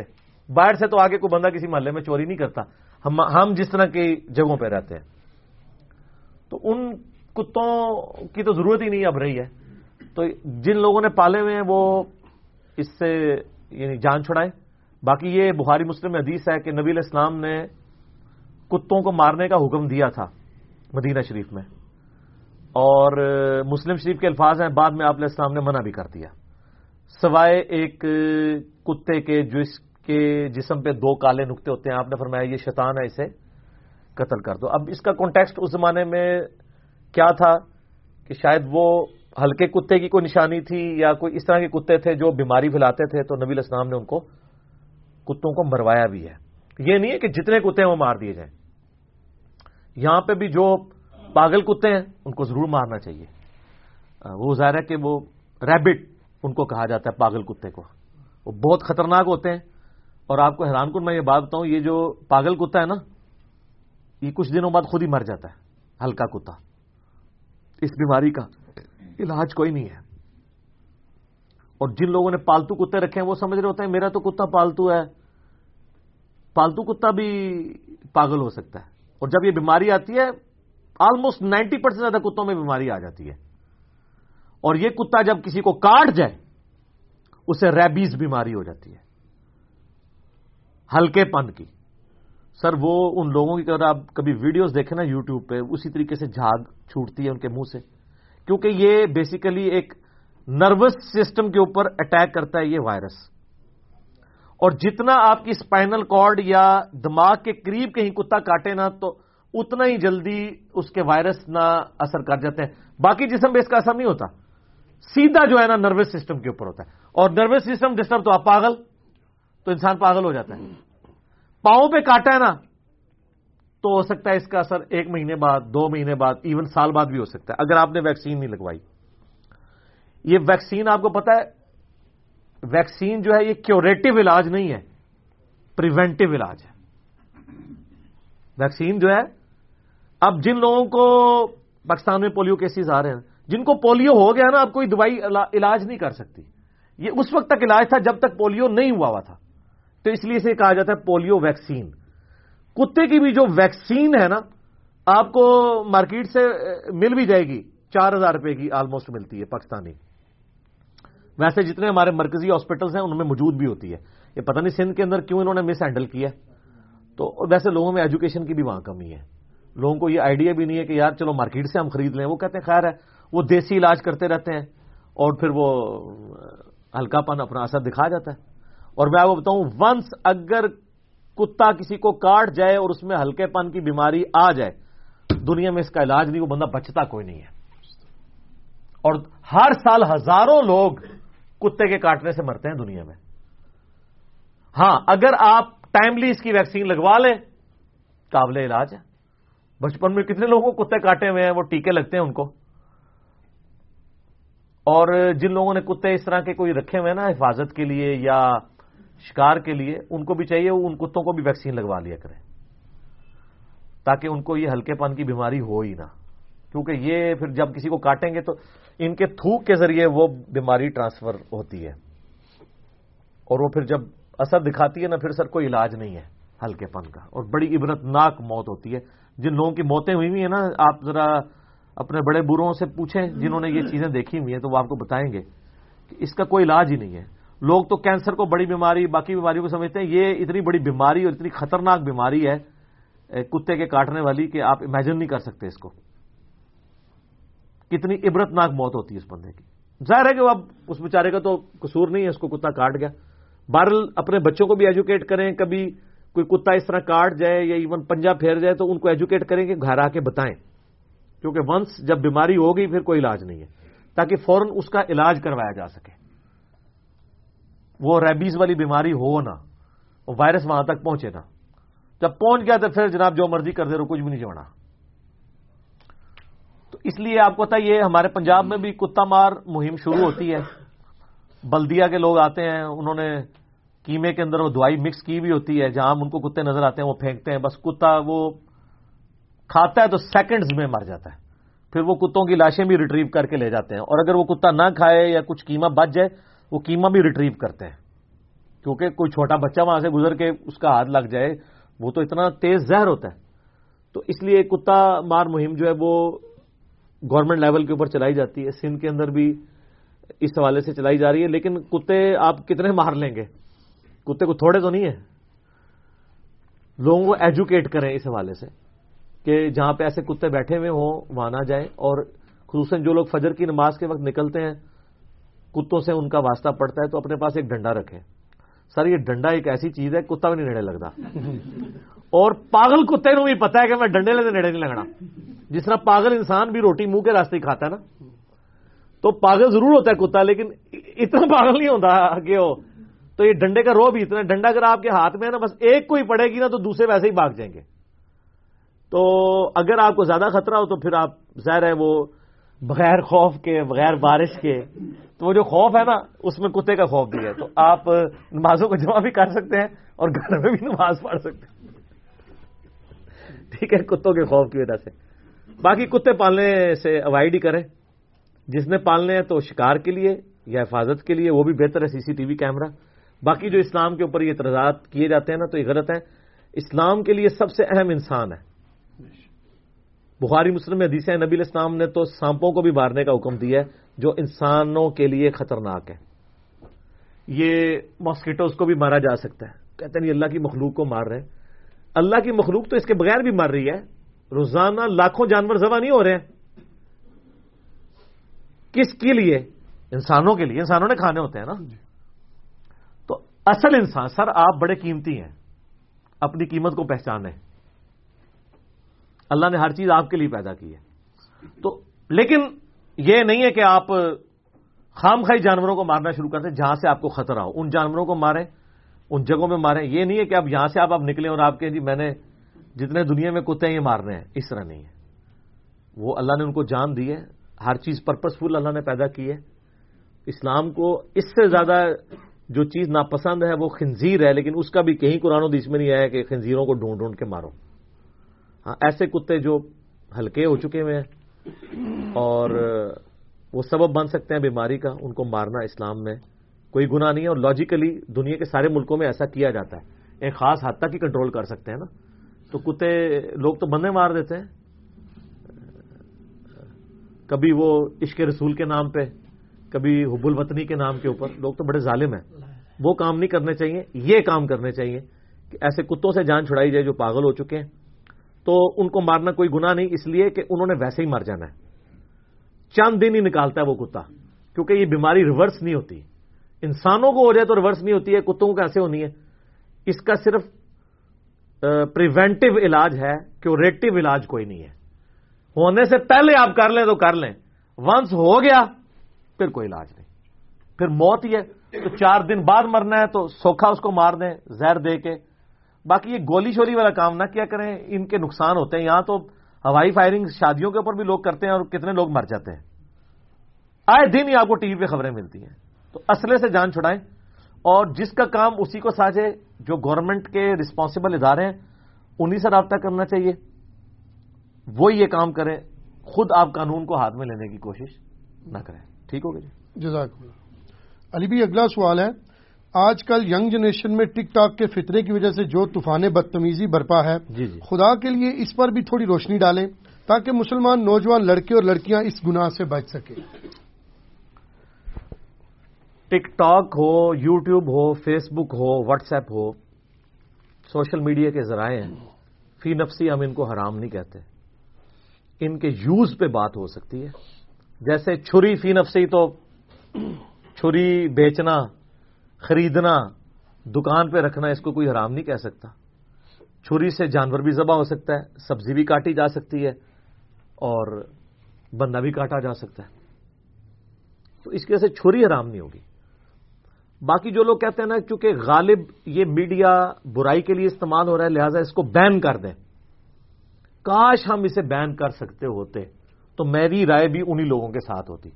لیکن یہ پاسبل نہیں ہے۔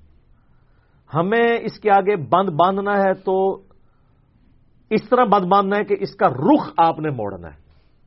اسی میڈیا کو آپ پازیٹو کازز کے لیے استعمال کریں۔ دین کی تبلیغ کے لیے استعمال کریں۔ کیٹاگوریکل ڈینائی کریں گے تو کچھ بھی نہیں آپ کر سکتے۔ اس کے آگے کوئی بند باندھ ہی نہیں سکتا۔ آپ دیکھ لیں تصویر کے خلاف کتنے لوگ ہوئے تھے۔ حالانکہ ان کو تصویر کا مسئلہ ہی سمجھ نہیں تھا۔ علماء عرب نے تو سیونٹیز میں اس کے حلال ہونے پہ فتوا دیا تھا کہ یہ وہ تصویر نہیں ہے، یہ آئینے کے عکس کے اوپر قیاس ہوتی ہے۔ نہ یہ عبادت کے لیے بنائی جاتی ہے، نہ ہاتھوں سے بنائی جاتی ہے۔ میرا بھی اس کے اوپر کلپ ریکارڈڈ ہے۔ اسلامک رولنگس اباؤٹ پکچر وہ آپ دیکھ لیں۔ لیکن علماء کتنے سخت تھے۔ آہستہ آہستہ تصویر پہلے حرام تھی، پھر مکرو ہوئی۔ ایک اسٹیپ نیچے۔ پھر اس کے بعد کہتے ہیں مباح، بنا لو ٹھیک، نہ بناؤ تو پھر انہوں نے کہا کہ یہ تو سواب کا کام ہے۔ ویڈیوز بننی چاہیے، آتی نسلوں کے لیے خدمت ہے دین کی۔ تو یہ تو بہتر ہے۔ ادھر ہی اتفان ہوا، اس سے آگے آیا کہ نہیں تو بہت ضروری، واجب ہو گئی ہے۔ جس مولوی کی تصویر صحیح نہ لگی ہو اخبار میں، وہ گلا کرتا ہے آ کے میڈیا کے لوگوں سے کہ مانتے جناب تھی میری تو اکھیں بات جانی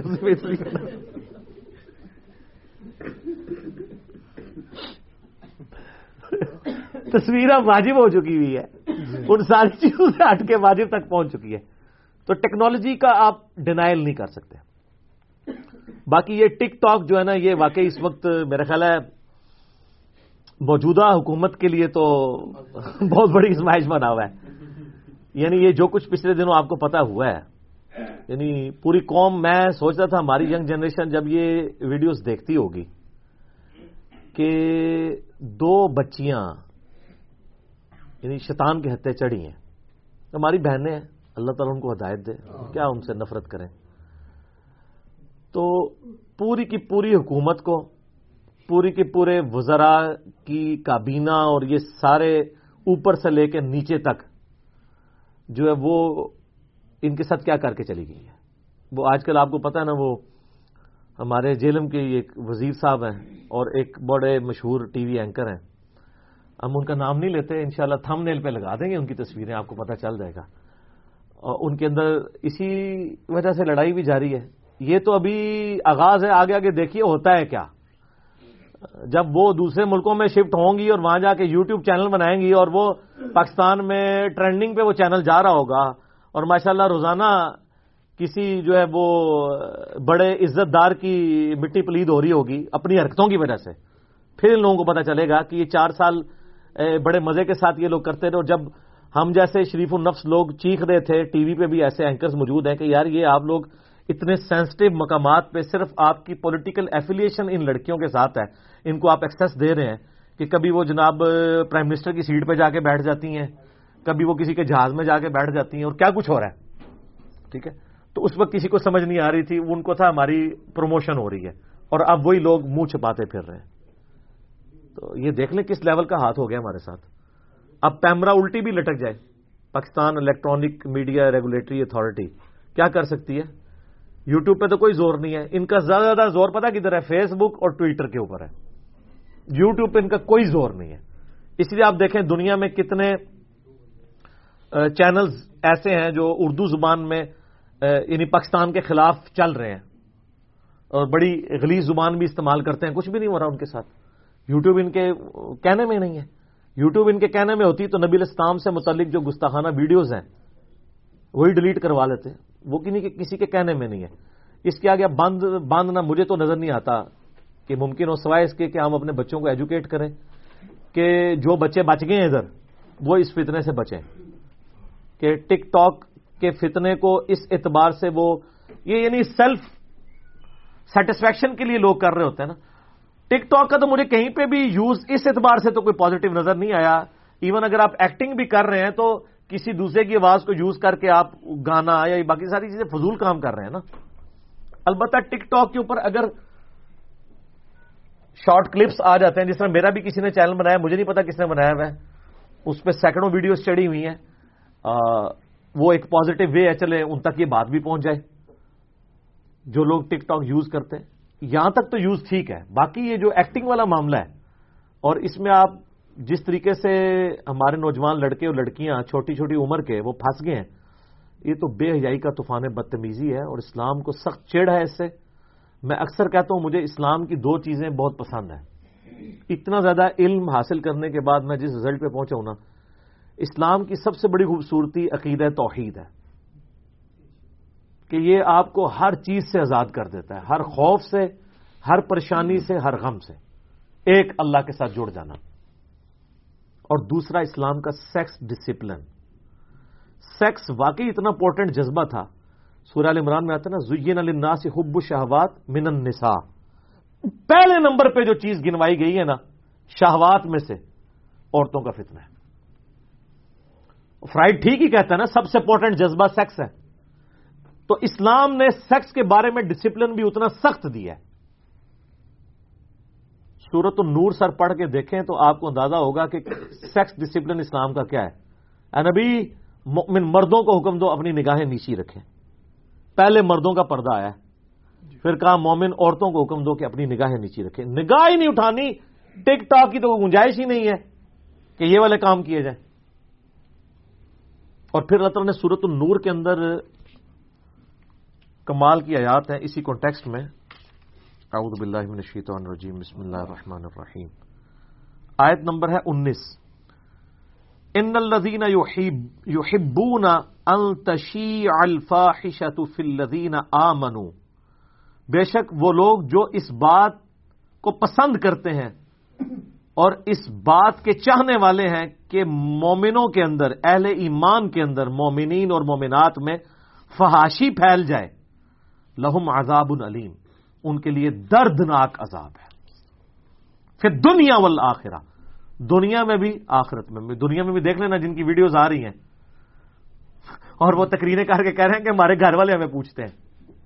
اچھا آپ لوگ بھی پریشان ہو رہے ہوتے ہیں۔ آپ کو پتا ہے وہ چیئرمین نیب کی بھی ایک ویڈیو آئی تھی۔ لوگ کہتے ہیں جی بعد میں کیس کا کیا بنا ہوگا؟ کچھ بھی نہیں ہوا۔ سر، وہ جو اس پہ تلوار لٹکی ہوئی ہے نا، روزانہ اس کی جو گھر میں کلاس ہوتی ہوگی نا، اس کی بیوی اور بچیوں کی طرف سے، وہ جو سزا ہے نا، عدالت کی سزا سے بہت چھوٹی ہے۔ کیونکہ بغیرت سے بغیرت انسان بھی ہو نا فیملی لائف تو اس کی بھی ہوتی ہے نا۔ وہاں تو غیرت مند ہی ہوتا ہے نا۔ تو یہ جو وزیر ہیں، ان کی جو ویڈیوز آ رہی ہیں، آپ کیا سمجھتے ہیں؟ وہ تو خود بول کے کہہ رہے ہیں، ہم گھر والوں کو اب جواب کیسے دیں؟ تو سر گھر والوں کو بتائیں نا، جو کچھ آپ نے بویا تھا، آپ کاٹیں اب۔ تو یہ دنیا میں جو اللہ نے کہا نا، دنیا میں بھی عذاب ہے۔ ٹک ٹاک سے ان کو عذاب دنیا میں ہو رہا ہے۔ ول اور آخرت میں بھی۔ واللہ یعلم وانتم لا تعلمون۔ اللہ جانتا ہے اور تم نہیں جانتے کہ یہ بے یہی کتنا بڑا فتنہ ہے۔ میں اکثر کہتا ہوں، یہ اتنا بڑا فتنہ ہے کہ صحابہ کرام بھی اس ازمائش سے نہیں گزرے۔ صحابہ کرام جب گھروں سے باہر نکلتے ہوں گے تو اتنے بڑے بڑے عورتوں کے پوسٹر نظر آتے ہوں گے ان کو۔ ان کے پاس کوئی موبائل فون تھے، بے حیائی کا فتنہ اس زمانے میں کچھ بھی نہیں تھا۔ ان کے زمانے میں کتال کی ازمائش ان پہ آئی ہے، بہت بڑے لیول پہ۔ لیکن بے حیائی کے حوالے سے جو آج امت ازمائی جا رہی ہے نا، اتنی بڑی ازمائش کبھی بھی نہیں آئی ہے۔ اللہ نے ہر زمانے کے لیے نئی ازمائش رکھی ہوئی ہے۔ جو اس ازمائش سے بچ گیا، وہ بچ گیا۔ ولولا فضل اللہ علیکم، اور اگر اللہ کا تم پر فضل نہ ہو وہ اور اس کی رحمت وہ ان اللہ رعف الرحیم تو اس کو فل ان دی بلینکس کر دیا تو تم میں سے کوئی بندہ بچ نہیں سکتا تھا، اور بے شک اللہ تعالیٰ بخشنے والا مہربان ہے۔ اس کا کانٹیکس تو سیدہ عائشہ پہ جو الزام لگا تھا، اس میں ہے، لیکن یہ جنرل آیات ہے یا الذین آمنو لا تتبعوا خطوات الشیطان۔ اے ایمان والو، مت پیروی کرو شیطان کے راستوں کی۔ گمراہی کے راستے ہمیشہ جمع کے سیگے میں آتے ہیں۔ ہدایت کا راستہ ایک ہے۔ اس دن الصراط المستقیم۔ ومن يتبع خطوات الشیطان اور جو شیطان کے راستوں پہ چلتا ہے فانه یامر بالفحشاء۔ تو شیطان تو بے شک یہی اسے حکم دے گا نا کہ وہ بے حیائی کرے، والمنکر، اور گناہ کے کام کرے۔ ولولا فضل اللہ علیکم اور اگر اللہ کا فضل تم پر نہ ہو وہ رحمت اور اس کی رحمت ما زکا من کم من احدن آبادا تم میں سے کوئی ایک بھی ایسا نہ ہو جو کبھی پاک ہو سکے۔ بولا اللہ یوزکی میں شاہ بلکہ اللہ تعالیٰ جسے چاہتا ہے، اسے پاک کر دیتا ہے۔ یعنی جو پاک ہونا چاہے، اسے وہ پاک کر دے گا۔ وہ اللہ سمیع علیم اور اللہ تعالیٰ سننے والا علم والا ہے۔ یہ دیکھیں کتنی زبردست آیات ہیں کہ شیطان تو تمہیں کہے گا کہ بے یہی عام ہو، گناہ کے کام عام ہو اس کے اوپر تمہیں ابھارے گا، وہ کبھی نہیں چاہے گا کہ مسلمانوں کے اندر جو ہے وہ حیا والا عنصر باقی رہے۔ اور یہ اس کی آپ ماڈرن فارم دیکھ لیں۔ اور نبی الاسلام کی احادیث اگر میں فل بدی بیان کروں نا سر، میں ایک گھنٹہ بیان کر سکتا ہوں۔ میں نے لیکچر ریکارڈ کرایا مسئلہ number one sixty one A غد بسر نگاہوں کو نیچے رکھنے سے متعلق۔ درجنوں احادیث بیان کیے۔ اور 161 بی عورتوں کے پردے سے ریلیٹڈ عورتوں سے متعلق سارے احکامات اس میں کور کیے اور سیکس کے اوپر ایک میرا مسئلہ نمبر 155 ہے۔ سیکس سے ریلیٹڈ جتنی بھی چیزیں میں نے ایک ہی لیکچر ریکارڈ کروا کے اس چیپٹر کو کلوز کر دیا تھا۔ کیونکہ میرے اندر وہ کمپیٹنسی نہیں ہے کہ بار بار اس طرح کے مسئلوں کو ڈسکس کیا جائے۔ اور اس کے بھی میں نے سٹارٹ میں کہا تھا کہ مرد و عورت، بہن بھائی بیٹھ کے مل کے اس کو ویڈیو نہ دیکھیں، عورتیں عورتوں میں دیکھیں اور مرد مردوں میں۔ کیونکہ اس میں ایسی باتیں ہیں کہ جو کمبائنڈ گیدرنگ سے تعلق نہیں رکھتی ہیں۔ اس کے کلپس ملینز آف پیپل نے دیکھے ون ففٹی فائیو مسئلہ آپ کو شوق ہو تو وہ دیکھیں۔ بخاری اور مسلم میں حدیث ہے۔ نبی الاسلام کی بیوی ہے، ام سلمہ۔ ان کا بھائی بیٹھا ہوا تھا اور وہاں ان کے پاس ایک مخنس ہیجڑا آیا۔ اور وہ ان کے بھائی کو کہتا ہے کہ ان شاء اللہ تعالیٰ ان قریب طائف فتح ہوگا نا، تو میں تمہیں طائف کی ایک عورت دکھاؤں گا۔ جب وہ جاتی ہے تو اس کے پیٹ پہ چار بال پڑتے ہیں اور جب پلٹتی ہے تو آٹھ بال، کیونکہ عرب کے لوگ موٹی عورتوں کو بڑا پسند کرتے تھے۔ اس کی بدقسمتی کہ نبی الاسلام اسی وقت آگے آپ نے یہ بات سن لی۔ یہ حدیث بخاری میں بھی ہے، مسلم میں بھی ہے۔ تو آپ علیہ السلام نے ام سلمہ سے کہا کہ یہ مخنص بھی تم لوگوں کے پاس نہ آیا کریں جو اس طرح کی گفتگو کرتے ہیں۔ حالانکہ مخنص کا عورتوں سے پردہ نہیں ہوتا، کیونکہ ان کی وہ والی حصی نہیں ہوتی ہے۔ لیکن نبی الاسلام نے ایسے مخنص کو بھی جو بے حیائی پہ مبنی باتیں کرتا ہے، اپنی بیویوں کے پاس آنے سے روک دیا۔ اور اسی میں امپلائڈ ہے کہ ایسی عورتیں جو بی بی سی لندن بنی ہوتی ہیں اپنے محلے میں۔ پہلے ایک عورت کے گھر گئی وہاں سے کچھ خبر لی، پھر دوسری کے گھر، پھر تیسری کے گھر۔ ایسی عورتوں کو مجبور اگر گھر میں گھسانا بھی پڑے نا اپنی بیویوں کا، بچیوں کا، ماؤں بہنوں کا انٹریکشن ان کے ساتھ نہ کروائیں۔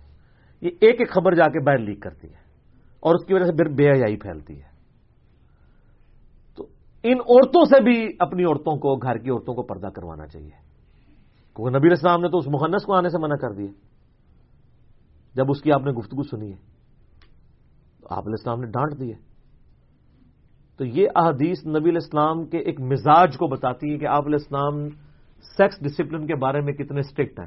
بخاری مسلم میں حدیث ہے، نبی الاسلام نے فرمایا کہ عورتوں کے پاس جانے سے بچو، نامحرم عورتوں کے۔ تو کسی نے ارض کیا کہ حضور دیور، آپ فرمایا دیور تو موت ہے۔ کتنے سخت الفاظ ہیں۔ ظاہر ہے وہ دیور کے ساتھ اگر بھابھی کا فرینکنس ہوگی تو زیادہ تر لوگ تو ہمارے سب کانٹیننٹ میں تو اس کو ماں بیٹے کا رشتہ سمجھ رہے ہوتے ہیں۔ یہ لادہ بات ہے کہ وہ بیٹے ماؤں کے ساتھ کیا کرتے ہیں اور مائیں بیٹوں کے ساتھ کیا کرتی ہیں؟ وہ بھی تو میڈیا میں آ رہا ہے نا؟ تو نبی اسلام نے کتنا پہلے فرما دیا، بخاری، مسلم دونوں میں حدیث ہے، دیور موت ہے۔ یعنی دیور بھی ہو تو آپ نے فرینکنس کی کسی لمٹ کو کراس نہیں کرنا۔ ظاہر ایک گھر میں کمبائنڈ فیملی سسٹم میں تو پھر چہرے کا پردہ تو عورت کے لیے پاسبل نہیں ہوگا۔ اللہ یہ کہ دوسرے گھروں میں شفٹ ہو جائے۔ وہاں پھر نگاہوں کا ہی پردہ ہوگا کہ نگاہیں نیچی رکھی جائیں۔ تو سیکس ڈسپلن میں اسلام نے بہت سختی فرمائی ہے۔ بخاری مسلم میں درجنوں احادیث ہیں۔ ایک حدیث ہے بخاری مسلم میں کہ نبی اسلام فرمایا کہ کوئی عورت کسی دوسری عورت کے ساتھ ایک لحاظ میں نہ سوئے، کوئی مرد دوسرے کے ساتھ نہ سوئے۔ اب دیکھیں، اس چیز کو بھی نبی اسلام نے منع فرمایا۔ اور آج آپ دیکھ لیں کہ مطلب کس قسم کی چیزیں جو دیکھی نہ سنی اب پبلکلی سامنے آ رہی ہیں۔ اگر اسلام کے سیکس ڈسپلن کو فالو کیا گیا ہوتا تو یہ کچھ نہ ہوتا۔ صحیح مسلم حدیث ہے، نبی اسلام سے پوچھا گیا، اگر اچانک غیر محرم پہ نظر پڑ جائے تو آپ نے فرمایا کہ فوراً ہٹا لو۔ کار چھوڑ کے نہ ہو کہتے نہیں، پہلی نظر معاف ہے۔ ایک نظر جی کار چھوڑ کے آؤ، اینج نہیں۔ پہلی نظر کا مطلب یوں دیکھنا نہیں ہے۔ پہلی نظر کا مطلب ہے کہ آپ کو پتا چل گیا کہ کوئی غیر محرم آ گیا تو وہ چاہے نظر پڑی یا نہیں پڑی آپ کی پہلی نظر ہو گئی۔ اب آپ اپنی نظر کی حفاظت کریں۔ گے اور ظاہر ہے میں اس حوالے سے کئی بار سوچتا ہوں، جو دکاندار طبقہ ہے نا، ایسا دکاندار طبقہ جن کی ڈائریکٹ ڈیلنگ عورتوں کے ساتھ ہے، ان کے لیے مشکل ازمائش ہے۔ اور ہمارے پاکستان میں تو مجھے نہیں پتا، باقی جگہوں میں، پنجاب میں تو عورتیں اپنے یعنی خامنوں کی سٹوریاں بہن بھائیوں کی، زیادتیوں کی سٹوریاں وہ سارے جا کے کپڑے والے دکاندار کو سناتی ہیں۔ ٹھیک ہے۔ اور وہ بھی بےچارے سنتے رہتے ہیں، کیا کریں؟ وہ کہتے ہیں، یار اب کیا کریں؟ اب گاہکی ہماری ٹوٹتی ہے۔ تو بیٹھ کے وہ سٹوریاں سنتے ہیں۔ حالانکہ تنگ بھی آ جاتے ہیں۔ ظاہر کتنے دن بندہ کوئی سٹوری سن سکتا ہے۔ اور وہ گھر کسی سے گلا شکوا نہیں کریں گی، باہر جا کے غصہ نکالیں گی۔ ایسی عورتیں بڑی خطرناک ہوتی ہیں۔ کیونکہ اگر بعض اوقات ایسی بات بھی نکل جاتی ہے کہ اس محلے میں رہنا آپ کے لیے مشکل ہو جاتا ہے۔ تو اس لیے نبی اسلام نے اچانک پڑ جانے والی نظر کے بارے میں فرمایا کہ نظر اٹھا لو۔ اللہ تعالیٰ نے یہی اس حوالے سے حکم دیا۔ پھر نبی اسلام فرمایا جامعہ ترمزی میں حدیث ہے کہ جہاں پہ دو اجنبی مرد و عورت ہوں تیسرا ان میں شیطان ہوتا ہے۔ یہاں لوگ کہتے ہیں نہیں پاکیزہ محبت ہے جی۔ ہمیں کئی لوگوں نے فون کیا ہے کہ جی میں بڑی پاکیزہ محبت لے کے چل رہا ہوں۔ ہاتھ نہیں لگایا۔ ان کے لیے یہ ہے کہ ہاتھ نہ لگانا پاکیزہ محبت ہے۔ غیر محرم مرد و عورت کا آپس میں ملنا جلنا، یہ خود ہی جو ہے وہ نجاست ہے۔ اس طرح کی محبت میاں بیوی کی ہے۔ نبی اسلام کی حدیث ہے ترمزی میں، تم نے کوئی بھی محبت کرنے والے میاں بیوی سے بڑھ کے نہیں دیکھے ہوں گے۔ تو میاں بیوی کی محبت ہے۔ اور یہ بھی جو اس طرح کر رہے ہوتے ہیں نا، شادی کے بعد جب میاں بیوی بنتے ہیں نا، پھر نال ہی وہاں نکل جاتی ہے۔ چونکہ یہ سب کچھ جو ہے نا، ان کو جو نظر آ رہا ہوتا ہے، یہ صرف ہاتھی کی دم ہوتی ہے۔ اس کے پیچھے جو اتنا بڑا ہاتھی لگا ہے نا، وہ شادی کے بعد نظر آتا ہے۔ تو اس لیے آپ دیکھتے ہیں اکثر جو ہے نا، وہ لو میرج نو لبدے ہی پھر دو پھر کتنے گئے؟ ختم۔ اگر اسلام کے سیکس ڈسپلن کو فالو کیا جائے تو ان سارے فطروں سے امت بچ سکتی ہے، جو میں چیزیں آپ کو ہائی لائٹ کر رہا ہوں۔ جامعہ ترمزی اور سنبی دعود میں حدیث ہے، سیدہ ام سلمہ اور سیدہ محمونہ بیٹھی ہوئی تھی، تو وہاں پہ عبداللہ ابن مختوم صحابی آئے، نابینا تھے۔ نبی اسلام فرمایا، پردہ کرو۔ ان کا یارس اللہ، یہ تو نابینا آپ نے فرمایا، تم تو نابینیا نہیں ہو۔ ہائے ہائے ہائے ہائے۔ سر، یہ مزاج ہے۔ یہاں کہتے ہیں نہیں چہرے کا پتہ نہیں، پردہ ہے کہ نہیں۔ اچھا پھر کس چیز کا پردہ ہے اور؟ صحیح بخاری میں حدیث ہے۔ حدیث عفق، جو اما عائشہ کے اوپر تومت لگی تھی۔ اس میں وہ سیابی کہتے ہیں کہ میں نے اما عائشہ کو اس لیے پہچان لیا کہ میں نے آیت پردہ نازل ہونے سے پہلے سیدہ عائشہ کو دیکھا ہوا تھا۔ جب وہ یعنی وہاں پہ بیٹھی ہوئی تھی تو ان کے چہرے سے وہ کپڑا ہٹ گیا۔ تو اس کا مطلب ہے آیت پردہ کے بعد نہیں دیکھتے تھے۔ اس کی پھر وہ پک چھوڑتے ہیں جی وہ غامدی صاحب کہتے ہیں کہ وہ مہات المومنین کے لیے چہرے کا بھی پردہ ہے، باقی کر لیں تو اچھا ہے، نہ کریں تو کوئی حج نہیں ہے۔ تو سر، اگر امہات المومنین امت کے لیے رول ماڈل نہیں ہے، تو پھر کون سی عورتیں؟ سورہ الزام میں نا اے نبی کی بیوی ہو اگر تم نے بے حیائی کی تمہیں دگنا عذاب دیا جائے گا۔ کیونکہ تم رول ماڈل ہو۔ تو جو رول ماڈل ہے انہی کے پیچھے چلنا ہے نا۔ کہ ان سے ایک ہاتھ آگے نکلنا ہے ہم نے۔ تو ایٹ لیسٹ ان کو فالو تو کرنا چاہیے۔ تھوڑی سی آپ اپنی عقل استعمال کریں تو آپ کو معاملات کلیئر ہو جائیں گے۔ نبی اسلام کی صحیح مسلم میں حدیث ہے میں نے اپنے بعد عورتوں سے بڑا کوئی فتنہ تمہارے لیے نہیں چھوڑا۔ فتنہ پنجابی والا نہیں یعنی ازمائش اس کے ذریعے اللہ تعالیٰ آزمائے گا۔ اسی طریقے سے صحیح بخاری میں حدیث ہے، جو مجھے اپنی زبان اور شرمگاہ کی حفاظت کی ذمہ داری دے دے، میں اسے جنت کی گارنٹی دیتا ہوں۔ پھر بخاری مسلم میں حدیث ہے، نوجوانوں کے گروہ جس میں استطاعت ہو یعنی وہ فائنینشلی سپورٹ یعنی اس کے پاس اتنی تڑ ہو کہ وہ فیملی کو سپورٹ کر سکتا ہے، تو نکاح کر لو۔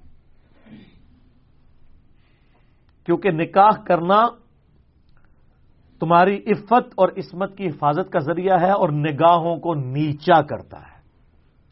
اور اگر نکاح نہ کر سکو تو روزے رکھ کے اپنی شہوت کو ٹھنڈا کرو۔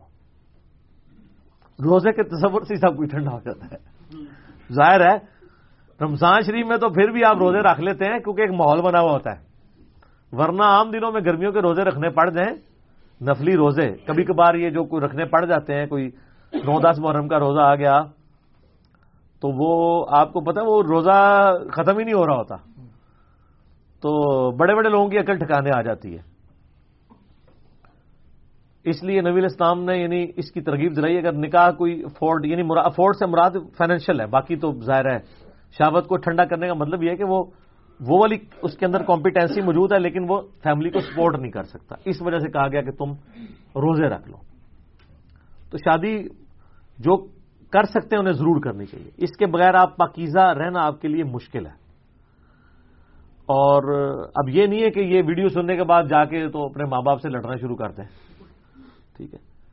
اپنے آپ کو سٹیبل بھی کریں، کیونکہ اس کے بعد جو کچھ ہونا ہے نا، وہ زیادہ خطرناک ہو جاتا ہے۔ اگر فائنینشلی معاملات نہ چل رہے ہوں تو پھر دو خاندانوں کی جب جدائی ہوتی ہے تو دشمنیاں اور پھر پتہ نہیں کہاں تک بات جاتی ہے۔ اس لیے معاملات کو دیکھ بھال کے چلنا چاہیے۔ الموجب الکبیر تبرانی کے اندر ایک حدیث ہے۔ نبی اسلام نے فرمایا کہ اس صحیح صنعت کے ساتھ ہے۔ کوئی شخص کسی غیر محرم عورت کو ہاتھ لگائے، یہ اس سے بہتر ہے کہ اس کے سر میں لوہے کی کیل ٹھونک دی جائے۔ یعنی اس کا جو عذاب ہے نا، وہ وہ تکلیف وہ کم ہے۔ اس سے زیادہ تکلیف اس شخص کو ہونے والی ہے جو غیر محرم عورت کو ہاتھ لگائے۔ مسند احمد میں حدیث ہے، اما عائشہ کہتی ہے، نبی الاسلام نے کبھی بیت کے لیے بھی کسی عورت کو ہاتھ نہیں لگایا۔ پردے میں ہی زبانی کلامی بیت والا معاملہ کیا اور یہاں پہ دین کے نام کے اوپر ہاتھ کیا، گلے مل رہے ہیں پیر حضرات۔ سر، آپ آئے دن ویڈیوز نہیں دیکھتے؟ کس کس قسم کی ویڈیوز ہیں بندہ؟ اور سب کچھ دین کے نام کے اوپر ہو رہا ہے۔ دین کے نام کے اوپر۔ اور میں حیران ہوں کہ یہ ان عورتوں کی مت کہاں ماری جاتی ہے؟ اور اس سے بڑھ کے ان کے خامنوں کی، ان کے گھر والوں کی مت کہاں ماری جاتی ہے؟ آپ نے جیلم شہر میں دیکھ لیں اندر یہ شکر ہے، اللہ نے شکر کیا، یہ دربار اجڑا ہے۔ جہاں پہ جتنی عورتوں کو اولاد نہیں ہوتی تھی، تو یہاں کے غسل کرتی تھی وہ۔ تو ظاہر ہے وہ سارے اوباش قسم کے نوجوان وہاں دریا کے کنارے بیٹھے ہوئے ہوتے تھے۔ آپ ذرا اب امیجن کریں کہ اب یہ سلسلہ اور ویڈیوز کس طرح نیٹ پہ چڑھنی شروع ہوگی اور آئے دن آپ دیکھتے ہیں کہ یہ ویڈیوز اس قسم کی لیک ہوتی ہیں تو کتنی لڑکیاں خودکشیاں کر لیتی ہیں۔ اس کا سبب تو یہی بن رہا ہوتا ہے نا۔ بات تو وہیں سے سٹارٹ ہوئی ہوتی ہے نا، وہ ٹک ٹاک ہی چل رہا ہوتا ہے نا ایک قسم کا۔ تو اس طرح کے فطروں کی وجہ سے پھر کیا کچھ رزلٹ آپ کو بھگتنے پڑتے ہیں۔ باقی اگر آپ اس کو صحیح طریقے سے لے کے چلیں تو صحیح مسلم میں حدیث ہے۔ سبحان اللہ کہنا بھی صدقہ ہے الحمد کہنا بھی صدقہ ہے، اللہ اکبر بھی صدقہ ہے۔ تمہارا اپنے بال بچوں کو کھانا کھلانا، اس کے منہ میں لکما رکھنا بھی بیوی کے صدقہ ہے۔ حتیٰ کہ اپنی بیویوں سے اس دواجی تعلق قائم کرنا بھی صدقہ ہے۔ صحابہ نے کہا، باقی ساری بات تو سمجھ آ گئی ہے۔ یہ بیویوں سے تعلق، یہ کیسے صدقہ اور نیکی ہے؟ تو آپ نے فرمایا، اگر یہی تعلق تم کسی ایسی عورت سے پورا کرو جو تمہارے لیے حلال نہ ہو تو تمہیں گناہ ملے گا۔ صحابہ نے کہا ملے گا تو فرمایا اس پہ ثواب بھی ملے گا۔ دیکھیں کہاں تک بات ہے۔ یہ صحیح مسلم میں حدیث ہے دنیا متا ہے اور دنیا کا سب سے بہترین متا برتنے کی چیز نیک بیوی ہے۔ صحیح مسلم میں حدیث ہے نبی السلام نے فرمایا کہ کسی بھی عورت سے چار وجوہ کی بنا پر نکاح کیا جاتا ہے۔ اس کی خوبصورتی کی وجہ سے اس کے حسب و نصب کی وجہ سے اس کی دولت کی وجہ سے اور اس کی دینداری کی وجہ سے۔ اللہ کے بندو دینداری کو دیکھا کرو۔ اچھا دل میں خواہش ساروں کی ہوتی دینداری کی۔ جو سب سے زیادہ اسلامی بہنوں کی خدمت کے لیے کالجز اور یونیورسٹیز کے باہر کھڑے ہوتے ہیں نا، لفنڈر نوجوان بد نگاہی کرنے کے لیے۔ ان کو بھی اگر پوچھے نا کہ آپ کی بیوی کیسی ہونی چاہیے، وہ کہتے ہیں پردہ کرنا چاہیے۔ تو قرآن میں تو ہے، پھر بدکار مردوں کے لیے بدکار عورتیں اور نیک مردوں کے لیے نیک عورتیں۔ آپ جو کچھ ایکسپیکٹ کر رہے ہیں، اس کے لیے پہلے خود بھی تو وہ بنے نا۔ اور یہ جو چونکہ ٹک ٹاک کے حوالے سے ڈسکشن ہو رہی ہے، میری ایک ویڈیو کافی وائرل ہوئی تھی ٹک ٹاک کے اوپر، حالانکہ وہ میرا لیکچر تھا مسئلہ ون سکسٹی ون بی عورتوں کے پردے سے ریلیٹڈ اس میں میں نے ایک حدیث بیان کی تھی۔ اسی پہ میں اس سوال کو کنکلوڈ کرتا ہوں۔ صحیح مسلم میں ایک بڑی رکت انگیز حدیث ہے۔ اور وہ مشکات المسابی کے اندر بھی موجود ہے۔ صحیح مسلم میں اس کا نمبر ہے international seven one nine four اور مشکات میں اس کا نمبر ہے تھری فائیو ٹو فور۔ سیدنا ابو حریرا بیان کرتے ہیں رضی اللہ تعالیٰ عنہ رسول اللہ صلی اللہ علیہ وآلہ وسلم نے فرمایا، جہنمیوں کے دو گروہ ایسے ہیں جنہیں میں نے بھی نہیں دیکھا۔ جہنم کی آپ علیہ السلام کو سارے مناظر دکھائے گئے، لیکن دو گروہ ایسے ہیں جنہیں میں نے دیکھا نہیں۔ اللہ نے مجھے وہی کے ذریعے بتایا اتنا خطرناک عذاب ہے کہ نبی علیہ السلام کو وہ عذاب دکھایا بھی نہیں گیا۔ ایک وہ لوگ جن کے پاس گائے کی دموں جیسے کوڑے ہوں گے، جن کے ساتھ وہ لوگوں کو مارتے ہوں گے۔ یعنی اس سے مراد وہ حکمران ہے جو اپنی رعایا کے اوپر ظلم کرتے ہیں۔ مسلم شریف میں حدیث ہے نا کہ بدترین چرواہا وہ ہے جو ظالم حکمران ہے۔ اور اگر انصاف نہیں کرے گا، ایسے پہ جنت حرام ہوگی۔ بڑا خطرناک معاملہ ہے۔ اور وہ عورتیں، دوسرا گروہ، وہ عورتیں جو لباس پہن کر بھی اڑیاں ہوں گی۔ اتنا چست لباس کہ گویا ننگی ہیں۔ جسم کی حید واضح تو یہ ہمیں اپنے معاشرے میں، اپنی اسلامی بہنوں میں یہ چیزیں نظر نہیں آ رہی ہیں۔ ان کے ماں باپ یعنی انٹلیکچولی تو فوت ہی ہو چکے ہیں نا آپ سمجھ لیں۔ اگر ان میں عقل ہوتی تو ان کو، ان کی آخرت کی فکر کرتے۔ لباس پہن کر بھی اریاں ہوں گی، ننگی دکھائی دیں گی۔ مائل کرنے والیاں یعنی اپنے اس عمل سے وہ چاہیں گی کہ مرد ہمیں دیکھے وہ تو جناب جامعہ ترمزی میں، ابو دعود میں، نسائی میں حدیث ہے کہ جو عورت گھر سے خوشبو لگا کے نکلتی ہے، اس نیت سے کہ لوگ اٹریکٹ ہوں، تو وہ زانی ہے۔ زنا کیے بغیر بھی زانی ہے۔ بخاری مسلم میں حدیث ہے نا، آنکھیں بھی زنا کرتی ہیں، کان بھی زنا کرتے ہیں، دل بھی زنا کرتا ہے اور شرمگاہ اس کی تصدیق کرتی ہے۔ بولے آزب اللہ تعالی۔ مٹک مٹک کر چلنے والیاں، ان کے سر بختی اونٹوں کی جھکی ہوئی کوہانوں کی طرح اٹھے ہوں گے۔ یہ آج کل بھی کئی عورتیں ہیں نا، جو جوڑا انہوں نے اتنا بڑا کیا ہوتا ہے اور اوپر حجاب لیا ہوتا ہے۔ یہ پتہ نہیں کیا تماشا شروع کیا ہوا انہوں نے۔ اور یعنی وہ اپنے بالوں سے اٹریکٹ کر رہی ہوتی ہے جیسے اونٹوں کی کوہان نکلی ہوئی ہوتی ہے تو انہوں نے اپنے جوڑے کی کوہان نکالی ہوتی ہے۔ یہ حرام ہے۔ یہ دونوں گروہ نہ تو جنت میں جائیں گے اور نہ اس کی خوشبو پائیں گے۔ حالانکہ اس کی خوشبو دور دراز تک پھیلی ہوگی۔ اور بخاری کے الفاظ ہیں کہ جنت کی خوشبو چالیس سال کی مسافت سے آ رہی ہوگی۔ پھر بھی یہ لوگ خوشبو نہیں پا سکیں گے۔ ظالم حکمران اور ایسی عورتیں جو کچھ یہ کرتی ہیں۔ اور یہ یاد رکھیے گا، ان عورتوں کو تو جو عذاب ہونا ہے ہونا ہے، جو ان کے اوپر نگہبان بنائے گئے ہیں۔ وہ بھی مجرم ہے ماں باپ، ان کے خامند اتنی ان کو آزادی دی ہوئی ہے کہ وہ اس قسم کی حرکتیں کرتے پھر رہے ہیں۔ ان کی عورتیں۔ تو یہ جو فتنہ ہے، اس فتنے کے آگے بند باندھنے کے لیے ہمیں اپنی ینگ جنریشن کو ایجوکیٹ کرنا ہوگا۔ یہ ویڈیوز زیادہ سے زیادہ شیئر کروائیں۔ اور لوگوں کو بتائیں اور نوجوانوں سے میں کہوں گا خدا کے لیے آپ اپنی ساری توجہ تعلیم کی طرف کریں۔ جب تک آپ تعلیم حاصل کر رہے ہیں نا، اس وقت ان ساری فتنوں سے بچیں تو تب آپ کسی کامیابی کا کوئی زینہ طے کر پائیں گے۔ ورنہ یہ اس میں تو بولے جاتے ہیں لوگ۔ اور اس میں میں ساتھ کہتا ہوں کہ تعلیم کے دوران اپنا مذہبی جو شغف ہے وہ ضرور رکھیں اچھا ماحول۔ اور میں اکثر آپ کو پتا ہے، میں ویڈیوز میں کہتا ہوں کہ کالجز میں، یونیورسٹیز میں ہمارے پاس تبلیغی جماعت کی شکل میں ایک نعمت موجود ہے۔ ان لوگوں کے ساتھ اٹیچ ہوں تاکہ آپ کی کمپنی اچھی ہو، ورنہ بڑے بڑے شریف خاندانوں کے لوگ برباد ہو جاتے ہیں بری مجالس کی وجہ سے۔ اور بڑے بڑے گندی فیملی کے لوگ نیک اور پرہیزگار بن جاتے ہیں اچھی مجالس کی وجہ سے۔ تو ایسی مجالس کو اڈاپٹ کریں کہ جہاں پہ اچھے لوگ ہیں، ان کے ساتھ اپنا تعلق رکھیں، تاکہ آپ کی تعلیم بھی چلے۔ اور ایسے ہی لوگ پھر بعد میں یعنی اپنے ماں باپ کے لیے بھی دنیا اور آخرت میں سرخری والا معاملہ کر سکتے ہیں۔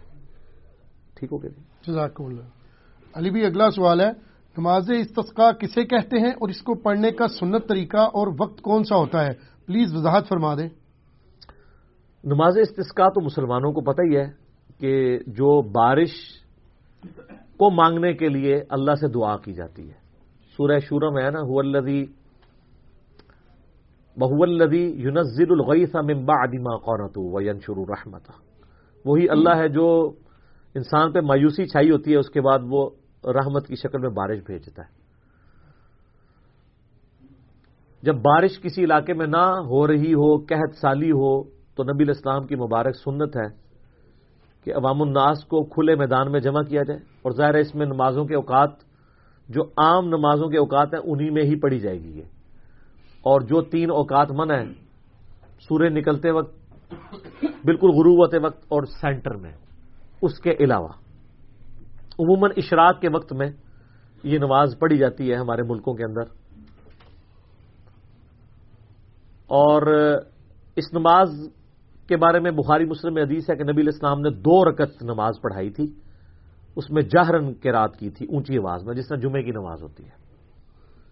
اس میں جہرن کی رات ہوتی ہے، دو رکھتے ہوتی ہیں۔ بس فرق صرف یہ ہے کہ اس نماز کے بعد آپ نے ہاتھ اٹھا کر اللہ تعالی سے دعا کرنی ہے۔ اور بخاری مسلم کے الفاظ ہیں، نبی الاسلام نے جو بارش کے لیے جب دعا کی تو آپ کی بغلوں کی سفیدی بھی نظر آ رہی تھی، یوں۔ یعنی پوری لجاجت کے ساتھ۔ بخاری مسلم الفاظ ہیں، آپ نے فرمایا، اللہ ہمیں ایسی بارش عطا فرما جو نفع بخش ہو، ہمارا اناج اگا دے، ہمارے لیے نقصان دہ نہ ہو۔ بڑے بڑے پیارے الفاظ ہیں۔ وہ آپ مشکات کی پہلی جلد میں نماز والے چیپٹر میں، سیکنڈ لاسٹ چیپٹر آپ کو نماز استسقاء کا ملے گا۔ اس میں وہ ساری دعائیں دعائیں بخاری، مسلم کے حوالے سے اور ابو دعود ترمزی کے حوالے سے مل جائیں گی۔ حتیٰ کہ نبی اسلام کی مسلم شریف میں حدیث ہے کہ نبی اسلام نے جب ہاتھ نیچے کیے تو آپ علیہ السلام نے پھر یوں اشارہ کیا۔ ہتیلی نیچے کر دی اور یہ والا سائڈ اوپر کی طرف اور فرمایا کہ یعنی وقت بدلنے کا وقت آ گیا۔ یعنی اسی وقت بارش شروع ہو گئی تو اس کے بعد جب بارش شروع ہوئی تو نبی السلام نے اپنی چادر بھی ہٹا دی، اپنے جسم پہ ڈائریکٹ بارش پڑنے دی تو صاحب نے کہا یارس اللہ. آپ فرمایا، یہ نئی نئی ابھی اپنے رب کے پاس سے آئی ہے. تو نبی السلام کے ایک محبت کا ایک جذبہ تھا۔ تو اس میں ساتھ یہ بھی ہے کہ نماز استسقاء کے لیے آپ کسی نیک آدمی کو بھی ساتھ لے کے جائیں۔ کیونکہ صحیح بخاری میں ایک ہزار دس number one zero one zero number حدیث ہے کہ انس ابن مالک کہتے ہیں کہ سیدنا عمر کے دور میں جب کبھی قحط پڑ جاتا تو سیدنا عمر فاروق رضی اللہ تعالیٰ ہو عباس ابن عبد المطلب کو لے کر نکلتے باہر نماز استسقاء کے لیے، اس کے بعد دعا کرتے کہ اے اللہ پہلے پہلے ہم تیرے نبی کو لے کے آیا کرتے تھے، ان سے دعا کروایا کرتے تھے، وہ ہمارا وسیلہ تھے۔ اب ہم تیرے نبی کے چچا کو لے کے آئے ہیں، ان کی دعا کی برکت سے ہم پہ بارش نازل فرما۔ اور انس ابن مالک کہتے ہیں، جب کبھی بھی ایسا ہوتا تو بارش نازل ہو جایا کرتی تھی۔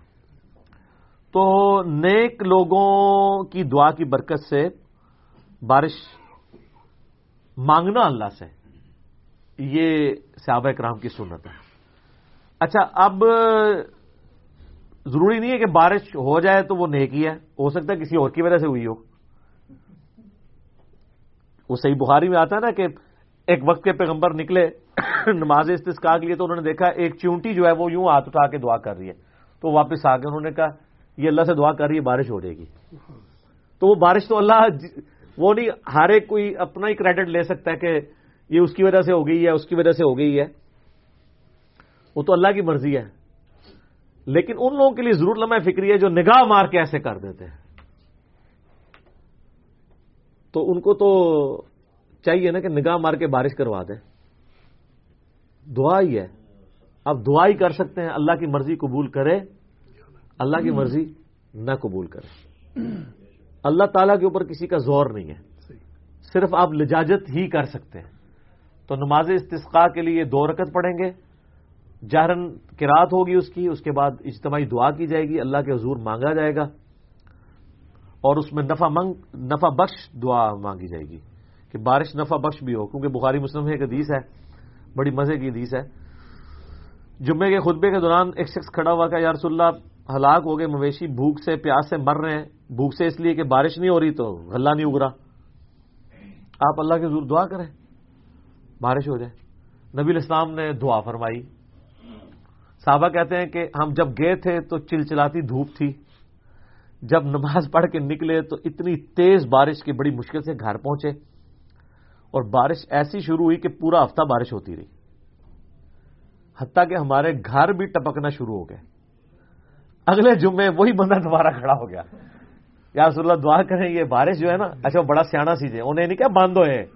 نہ۔ اسے کیا رسول اللہ، یہ دعا کریں بارش ہمارے گھروں پہ نہ ہو سائڈ کی زمینوں پہ ہو۔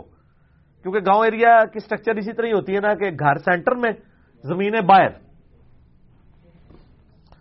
تو بخاری میں الفاظ ہے نبی الاسلام نے دعا فرمائی، آپ نے یوں انگلی سے یوں بادلوں کو اشارہ کیا تو بادل پھٹنا شروع ہو گئے۔ اور ارد گرد مدینے کے ارد گرد زمینوں پہ بارش ہوئی اور جو شہری علاقہ تھا جہاں پہ مکان تھے، وہاں پہ بارش نہیں ہوئی۔ تو باقی یہ جہاں پہ ٹیکنالوجی کا آپ یوز کر سکتے ہیں تو وہ بھی کرنا چاہیے۔ جس طرح کیمیکلی اب یہ چیز پاسبل ہے کہ آپ جہاں پہ ممکن ہو، ہر جگہ تو ممکن نہیں ہے کہ مصنوعی طور پہ بارش مینج کی جا سکتی ہے۔ اگر بادلوں میں پانی یا ویپوریشن کا اتنی فارم میں ایگزٹ کرتا ہے۔ تو یہ کوئی قدرت کے کام میں دخل اندازی نہیں ہے۔ اللہ نے انسان کو عقل دی ہے۔ اللہ نے انسان کو عقل دی، انسان نے ڈیم بنائے۔ اللہ نے انسان کو عقل دی تو نہری نظام کے ذریعے ان جگہوں پہ پانی پہنچا دیا جہاں پہ کوئی تصور بھی نہیں کر سکتا تھا۔ آج پاکستان میں کئی علاقے ایسے ہیں جو ایکسپورٹ کا ہب بنے ہوئے ہیں۔ یہ آپ کا جو سرگودا ہے کنو پوری دنیا میں جا رہا ہے۔ کسی زمانے میں بنجر ہوتا تھا، یہ جناب گوروں نے اس وقت جو یہ نہری نظام شروع کیا ہے اور پانی وہاں تک پہنچا ہے، تو اس کی وجہ سے سب کچھ ہو رہا ہے نا؟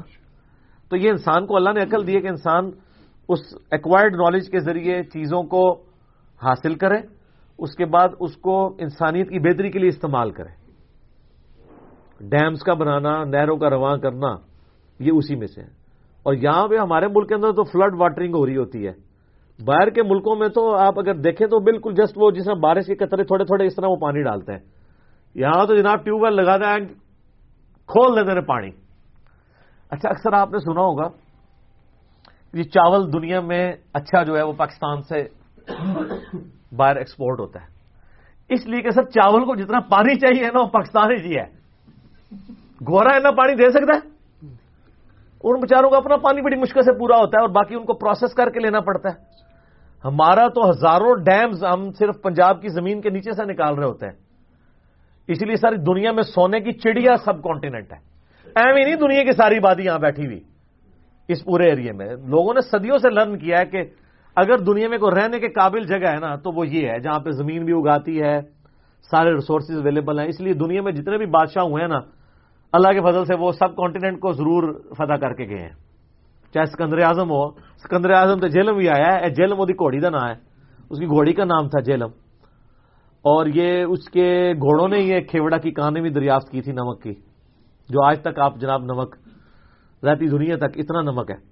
الحمد تو پھر آپ گوروں کو دیکھیں، وہ بھی ادھر آئے ہیں، ان کا تو دل نکلنے کو نہیں تھا کرتا۔ لیکن سر، میں کئی بار بڑا دکھی ہوتا ہوں۔ ایٹین ففٹی سیون میں گوروں کو مکمل غلبہ ہوا یہاں پہ۔ اور فورٹی سیون میں وہ یہاں سے چلے گئے، نوے سال۔ نوے بھی سال وہ بڑی مشکل سے بنتے ہیں۔ ظاہر ہے غلبہ ہوتا ہی تو ان کے پاس سب کچھ نہیں آ گیا ہوگا، لیکن اس نوے سال میں انہوں نے سب کانٹیننٹ کو وہ کنٹریبیوٹ کیا ہے کہ عقل دنگ ہے۔ ریلوے کا پورا نظام آج تک وہی ہے۔ آپ صرف پٹریاں چینج کر رہے ہیں، ٹریک انہی کے بچھائے ہوئے ہیں۔ اس زمانے میں۔ اور دنیا کا سب سے بڑا نہری نظام آج بھی۔ آپ ذرا نہروں کو دیکھیں، پھر ان کے نیچے سے جو راستے بنائے ہوئے ہیں اور جس طریقے سے وہ مینج کیا ہے، عقل دنگ رہ جاتی ہے۔ پھر انجن چلا دیے۔ آڈے بزرگ صرف انجن روکتے ہی رہے ہیں چلے کوئی نہیں رکھ لو کہتے جناب وہ ایک اسٹیشن سے انجن نہیں سی رکتا اچھا کوئی نہیں ان سے پوچھتا کہ تے بزرگ انجن روکتے ہی سن۔ انجن بڑھایا تھے کوئی نہیں۔ ان کے سارے حجمرے اسی کے اوپر ہوتے تھے نا۔ پہلے آپ کو پتا نا جب حجمرے کے لیے اگر سپوز ہمارے پنجاب سے کسی نے حج پہ جانا ہوتا تھا تو پیدل تو چار مہینے لگنے ہیں، تو وہ بحری جہاز سے جاتے تھے ڈیڑھ دو ہفتوں میں۔ تو بحری جہاز تک پہنچنے کے لیے کراچی جانا پڑتا تھا۔ تو کراچی کے لیے ٹرین استعمال ہوتی تھی اسٹیم انجن یہ چھانگا مانگا کے جو جنگل ہیں، یہ کیوں بنائے گئے تھے؟ وہاں پہ لکڑی اگائی گئی تھی اسٹیم انجنس کے لیے۔ تو ڈیزل انجن تو بعد میں آئے نا۔ تو لوگ جو ہیں، وہ یہاں سے بیٹھ کے وہاں جاتے تھے، پھر وہاں سے یہ بھی فاصلہ ان کا بچتا تھا۔ تو آپ کے بزرگ صرف یہ کرتے تھے کہ وہ انجن روک لیتے تھے۔ ٹھیک ہے۔ اور پھر کہتے ہیں، جناب، وہ انجن ہے، پٹری تھے انجن، چھالا مار دے، اگے نہیں ٹوٹتا کون روک سکتا ہے؟ جس کو یہ پتا نا انجن روک سکتا ہے، میں تو کہتا ہوں، آپ یعنی امت میں مہربانی کریں کہ سارے بزرگوں کو پٹری پہ لٹائیں۔ انجن ہم لے کے آتے ہیں۔ روکے ون ون سچویشن ہے نا؟ کہانی ہے نا؟ ون ون سچویشن ہے۔ اگر تو روکنے میں کامیاب ہو گئے، تو سارا ملک آپ کے فرقے میں آ جائے گا۔ اور اگر شہید ہو گئے تو شہید ہوئے ہوں گے نا۔ اور ہمیں لوگوں کو بتانے کا موقع مل جائے گا۔ کیا؟ کہ مرنے سے پہلے اے مسلمان کر لے اس پہ غور۔ کتابوں کا خدا اور ہے بابوں کا خدا اور۔ اور پھر اس کے بعد ایک بار جھوم کے کہنا ہے کہ نہ میں بابی نہ میں بابی میں ہوں مسلم علمی کتابیں۔ ہاں جی جناب اب بقیہ سوالات جو ہیں وہ عمر بھائی مجھ سے کریں گے ان شاء اللہ تعالیٰ۔ عمر بھائی ایک دفعہ تھوڑا سا رائٹ کی طرف دیکھیں کیمرے کی طرف۔ جزاک اللہ خیر ہاں جی اللہ کا نام لے کے شروع کریں جی بسم اللہ الرحمن الرحیم۔ بسم اللہ علی بھائی ایک سوال ہے۔ جی جی۔ ڈاکٹر سہار احمد صاحب کے بارے میں۔ جی جی۔ کہ ان کا یہ فرمانا تھا کہ اگرچہ اللہ کی مشیت ایسی تھی کہ جو خلفائے راشدین ہیں ان کی ترتیب میں پہلے نمبر حضرت بکر صدیق پھر حضرت عمر، پھر حضرت عثمان، پھر آخر حضرت علی۔ لیکن وہ ایک اپنی رائے کا اظہار کرتے ہیں، کہتے ہیں کہ اگر مولا علی علیہ السلام پہلے خلیفہ بن جاتے، تو یہ امت کا بہت بہتر ہوتا۔ نہ تو آج فرقہ واریت ہوتی، نہ اتنے اختلافات ہوتے۔ تو آپ سے پہلا تو میرا سوال یہ ہے کہ آپ اس بارے میں کیا کہیں گے؟ نمبر ایک۔ نمبر دو، ان کے ان تاثرات سے کیا یہ محسوس نہیں ہوتا کہ ڈاکٹر سار احمد صاحب، مولا علی علیہ السلام کے ساتھ وہ بھی شدید عقیدت رکھتے تھے؟ جی جی کوئی شک نہیں ہے۔ اس کے بغیر بھی مولا علی علیہ السلام سے ان کی عقیدت کے کئی واقعات ہیں۔ یہ جو تصویر فاطمہ والی حدیث ہے جو میں نے آج سنائی بھی ہے، وہ جتنی بار بھی ڈاکٹر سراج صاحب بیان کرتے تھے، تو ان کی آنکھوں میں آنسو آ جایا کرتے تھے۔ حالانکہ وہ بہت کم روتے تھے۔ ان کو اپنے اوپر کافی کنٹرول تھا اس حوالے سے۔ رقیق القلب ضرور تھے، لیکن کنٹرول رکھتے تھے۔ میرا یوٹیوب کے اوپر ایک کلپ بھی ہے، ڈاکٹر سراج صاحب کے دفاع میں جو اہل حدیث نے ان کے اوپر بلیم لگائے اور جو اہل تشیعوں نے، دونوں کو میں نے جواب دیا کہ نہ تو وہ نعوذ باللہ رافدی تھے اور نہ وہ ناسبی تھے اور نہ وہ بڑے اسٹرانٹ قسم کے مقلد تھے، بلکہ کتاب و سنت کو ماننے والے تھے۔ علمی اختلاف ہمیں بھی کئی معاملات میں ان کے ساتھ ہے۔ باقی یہ تو کلیئر ہو گیا کہ ڈاکٹر سراج صاحب سعید علی کی محبت کے بغیر ایمانی کامل نہیں، مسلم شریف کی حدیث ہے ٹو فور زیرو نمبر۔ علی سے محبت نہیں رکھے گا مگر مؤمن علی سے بکس نہیں رکھے گا مگر منافق۔ باقی یہ ڈاکٹر سراج صاحب کی جو یہ رائے ہے، اس قسم کی رائے کا اظہار وہ کرتے رہتے تھے۔ صرف مولا علی کے بارے میں نہیں کیا، انہوں نے تو کئی ایک ویڈیوز میں یہ بھی کہا ہے کہ نبی الاسلام نے دنیا سے جانتے ہوئے بھی جلدی کی ہے۔ کیونکہ اذا جا انصر اللہ والفتح ورائی تنا سید خلون فی دین اللہ افواجا۔ اس میں نبی الاسلام کی وفات کی خبر تھی۔ بخاری مسلم میں احادیث بھی موجود ہیں۔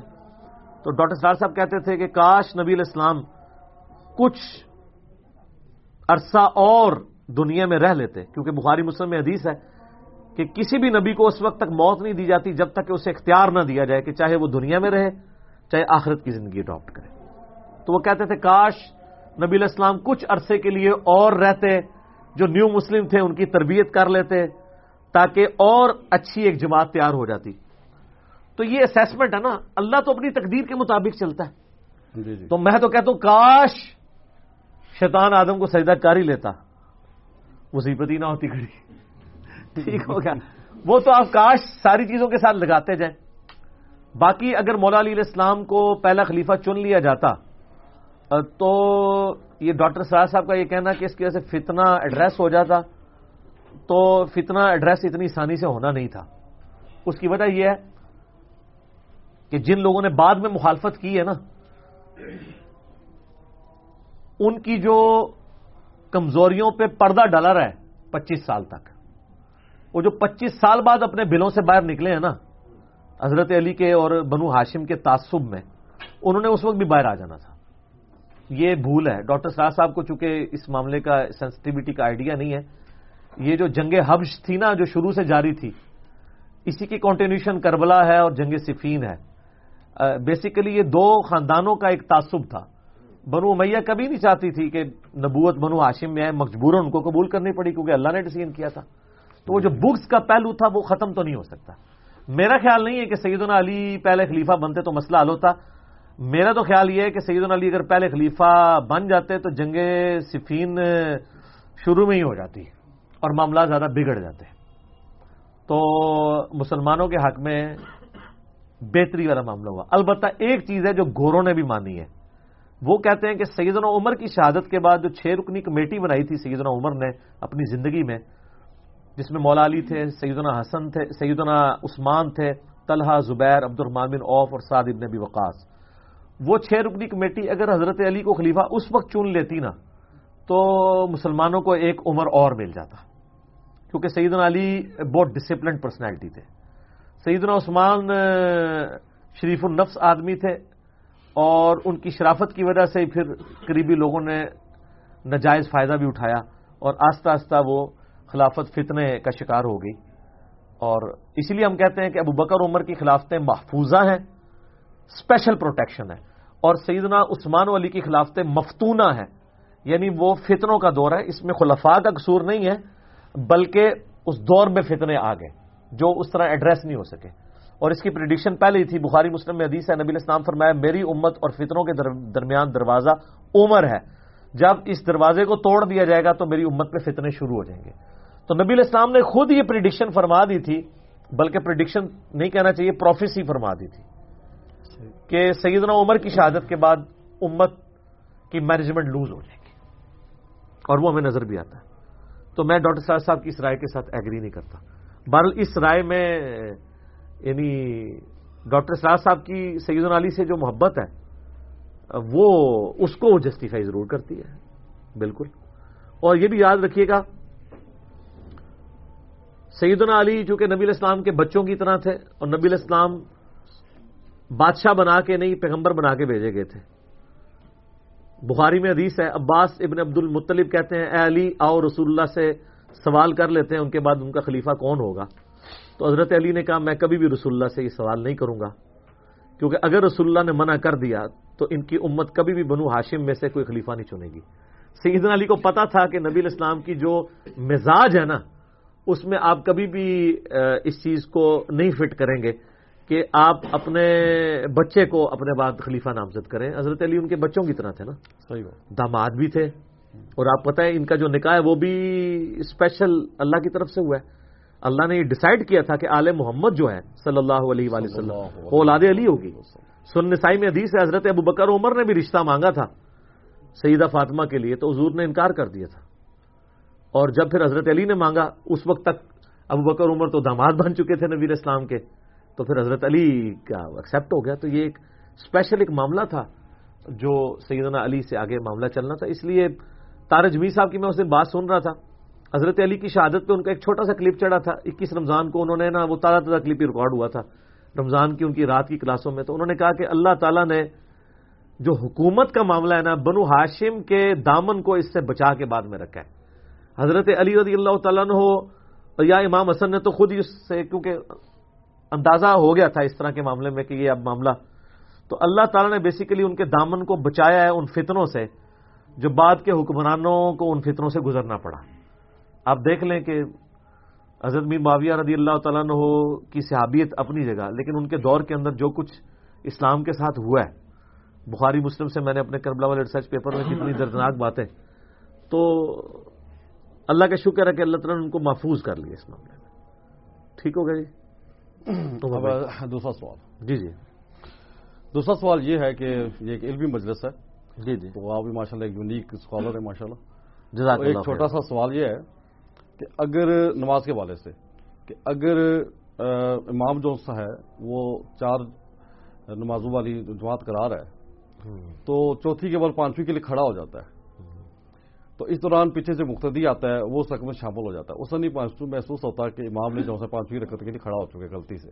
ٹھیک ہے۔ تو جب امام سلام پھیرے گا تو کیا وہ مقتدی خالی چار کاتے پڑے گا یا وہ پانچ نہیں پانچ نہیں پڑے گا اس نے اپنی چار ہی کرنی ہے۔ بخاری مسلم حدیث ہے نبی اسلام نے بھی ایک دفعہ زور یا اثر کی پانچ رکھتے پڑھا دی تھی۔ پانچ رکھتے پڑھائی اسلام پھیرا۔ تو ایک صحابی نے ڈرتے ڈرتے عرض کیا اللہ کے نبی اسلام آپ نے پانچ پڑھ دی آپ نے باقیوں سے پوچھا۔ تو نے کہا ہاں رسول اللہ ایسے ہی ہے۔ آپ نے فرمایا کہ مجھے تم لکما دے دیتے۔ پھر آپ نے اسی وقت دو سجدے کیے اور پھر سلام پھیرا۔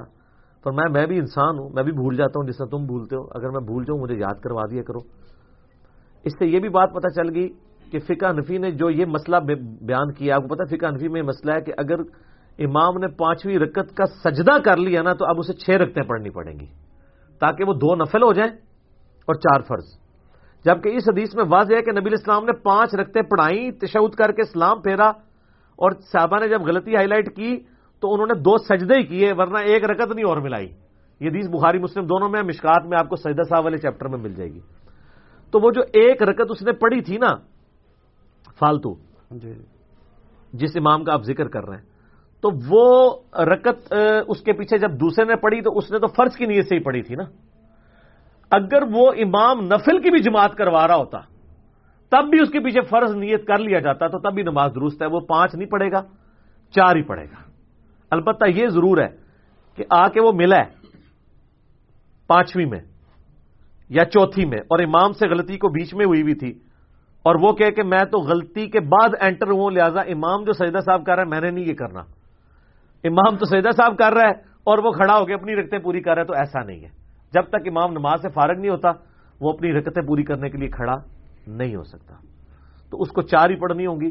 بخاری مسلم میں حدیث ہے، اگر کسی کو وہم پڑ جائے نماز کی رکتوں میں تو وہ یقین پہ بنیاد رکھے۔ اور یقین کیسے ہے؟ اگر میں کہوں کہ پتہ نہیں تین پڑھی ہے یا چار تو یقین کیا ہوگا؟ تین پہ یا چار پہ؟ تین پہ کہ وہ تو پڑھی ہی ہوں گی۔ تو آپ ایزیوم کریں کہ تین پڑھی ہیں۔ اور ایک اور ملا لیں۔ اگرچہ آپ نے چار بھی پڑھی ہوں گی وہ پانچ ہو جائیں گی اینڈ پہ سجدہ صاحب کریں تو آپ کی نماز ہو جائے گی۔ صحیح۔ ٹھیک ہو گیا؟ جی اور؟ کتنا ٹائم رہے گا؟ ٹائم ہمارے پاس پندرہ منٹ ہیں آپ کریں۔ اچھا۔ ٹائم جب پورا ہوگا میں آپ کو پہلے بتا دوں گا سر معذرت۔ جی عمر بھائی۔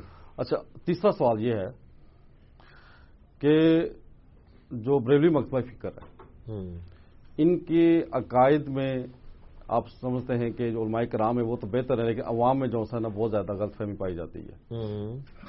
تو وہ لاشوری طور پہ ایسی حرکتیں کرتے ہیں عقائد کے حوالے سے۔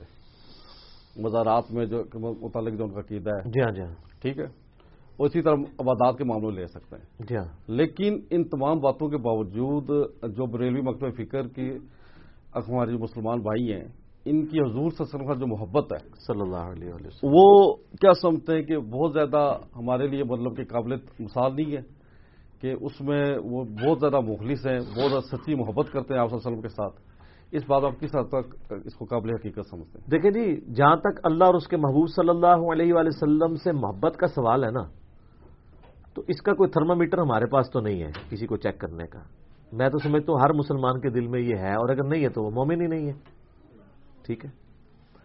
باقی اگر کوئی اظہار کر لیتا ہے اور آپ اظہار کو پیرامیٹر سمجھتے ہیں تو میرا ایک چھوٹا سا سوال ہے کہ اہل تشیع اہل بیس سے محبت کے اظہار میں وہ کچھ کرتے ہیں کہ ساروں کو پیچھے چھوڑ دیتے ہیں؟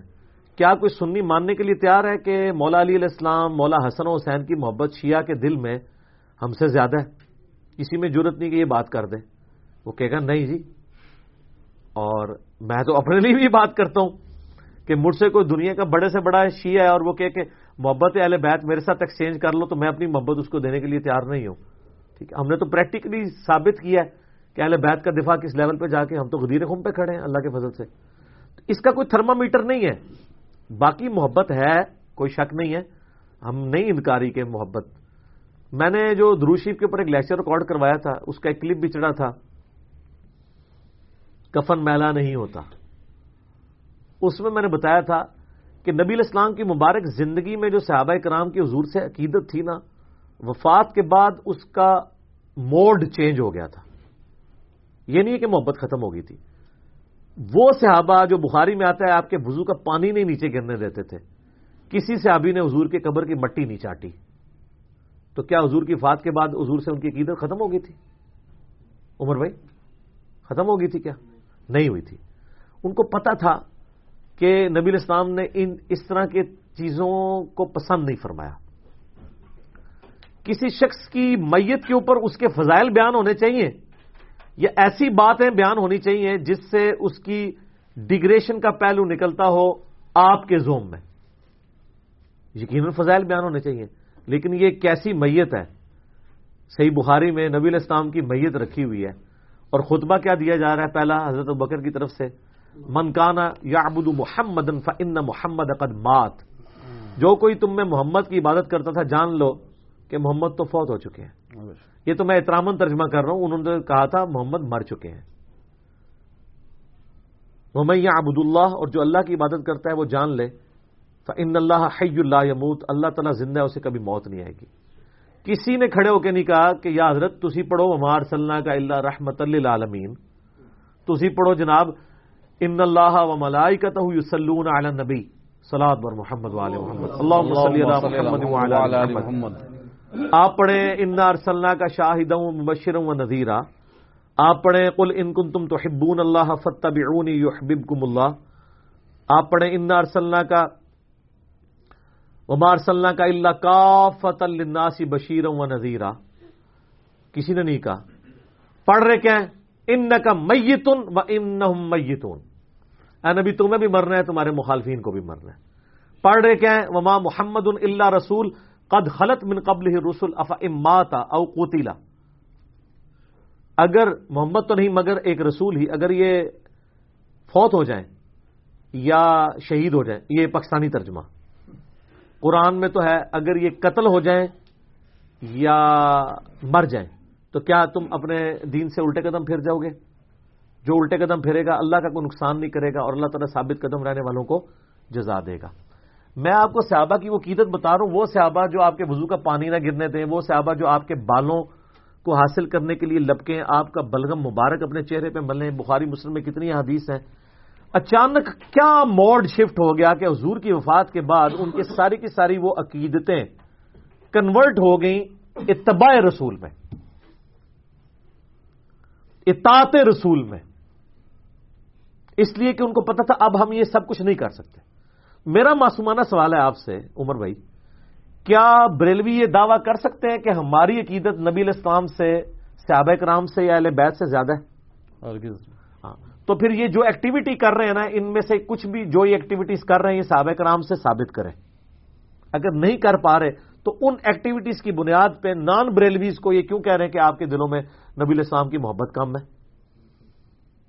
جاتی والی بات ہے نا۔ بالکل صحیح۔ وہ بےچارے تو رسول اللہ کے ساتھ کھڑے ہوئے ہیں۔ ابو دعود ترمزیم نے باجا میں حدیث ہے ایک شخص نے حضور کے آ کے سجدہ کیا۔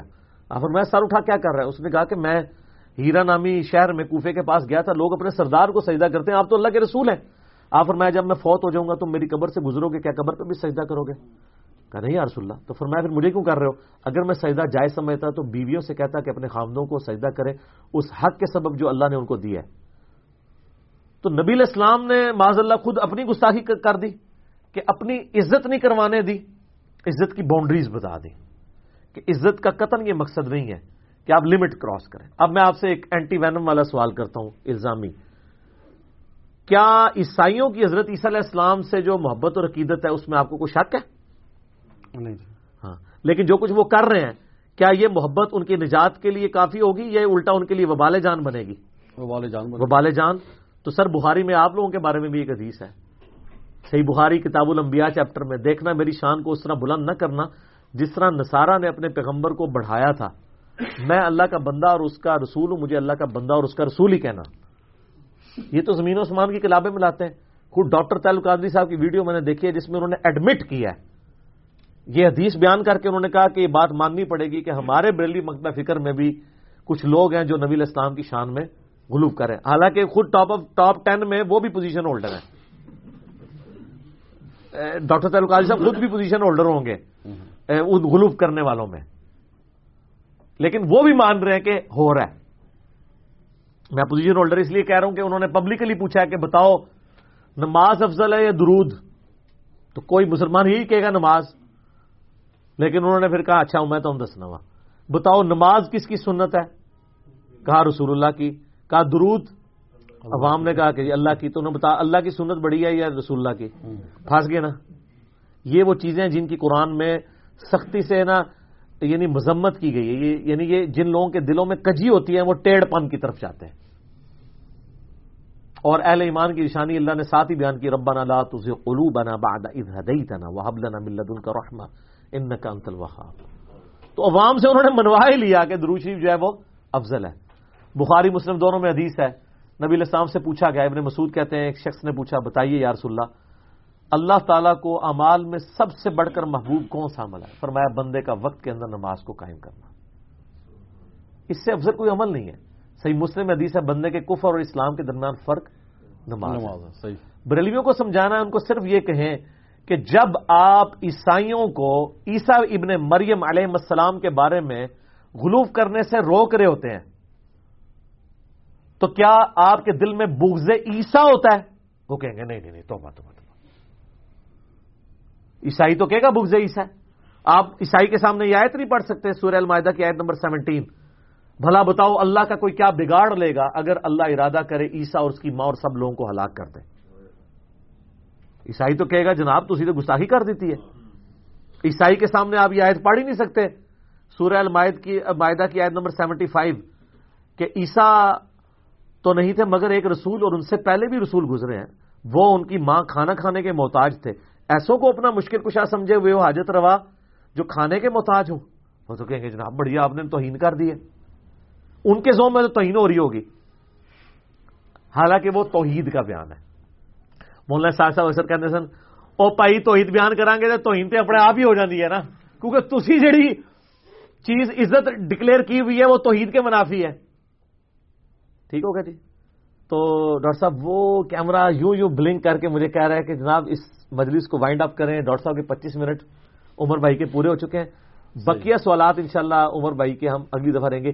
یہ عمر سیگمنٹ انشاءاللہ مجالس میں چلے گا اب۔ جس طرح ہمارے شیخ بھائی کی نعتیں چلتی ہیں نا وہ سٹارٹ میں چلتی ہیں یہ اینڈ پہ۔ ان کو ہمیں پکی اسائنمنٹ دے دی ہے۔ ٹھیک ہے؟ یہ بلائنڈ ہے اللہ تعالیٰ نے ان کو اس ازمائش میں ڈالا ہے۔ اور بائی پروفیشن ڈاکٹر ہیں اور باقی ملٹی سروسز ماشاء اللہ کرتے ہیں، ایک اچھے ٹیچر بھی ہیں اس حوالے سے موٹیویشنل ٹیچر بھی ہیں۔ تو لیکن یہ مجھے کہتے ہیں کہ جی اب مجھے اگر بنائی اللہ واپس بھی کرے تو میں جنت ہی لوں گا، کوئی بخاری میں حدیث ہے کہ میں اپنے جس بندے سے آنکھیں لوں گا نا، تو اس کی جزا میرے پاس جنت کے سوا کچھ نہیں ہے۔ یہ بخاری میں حدیث ہے۔ تو انشاءاللہ یہ جنتی روح ہے انشاءاللہ ہم اللہ سے گمان کرتے ہیں۔ ٹھیک ہے جی اللہ تعالیٰ دعا جو حق بات میں نے کہی اللہ تعالیٰ ہمارے دلوں میں راسک فرمائے۔ اگر جس بات میں میرے منہ سے غلط بات نکلی اللہ تعالیٰ ہمارے دلوں سے معاف کر کے ہمیں معاف بھی فرما دے۔ سبحانک اللہم و بحمدک اشہد ان لا الہ الا انت استغفرک و اتوب الیک۔ وما علینا الا البلاغ المبین۔ جزاکم اللہ خیر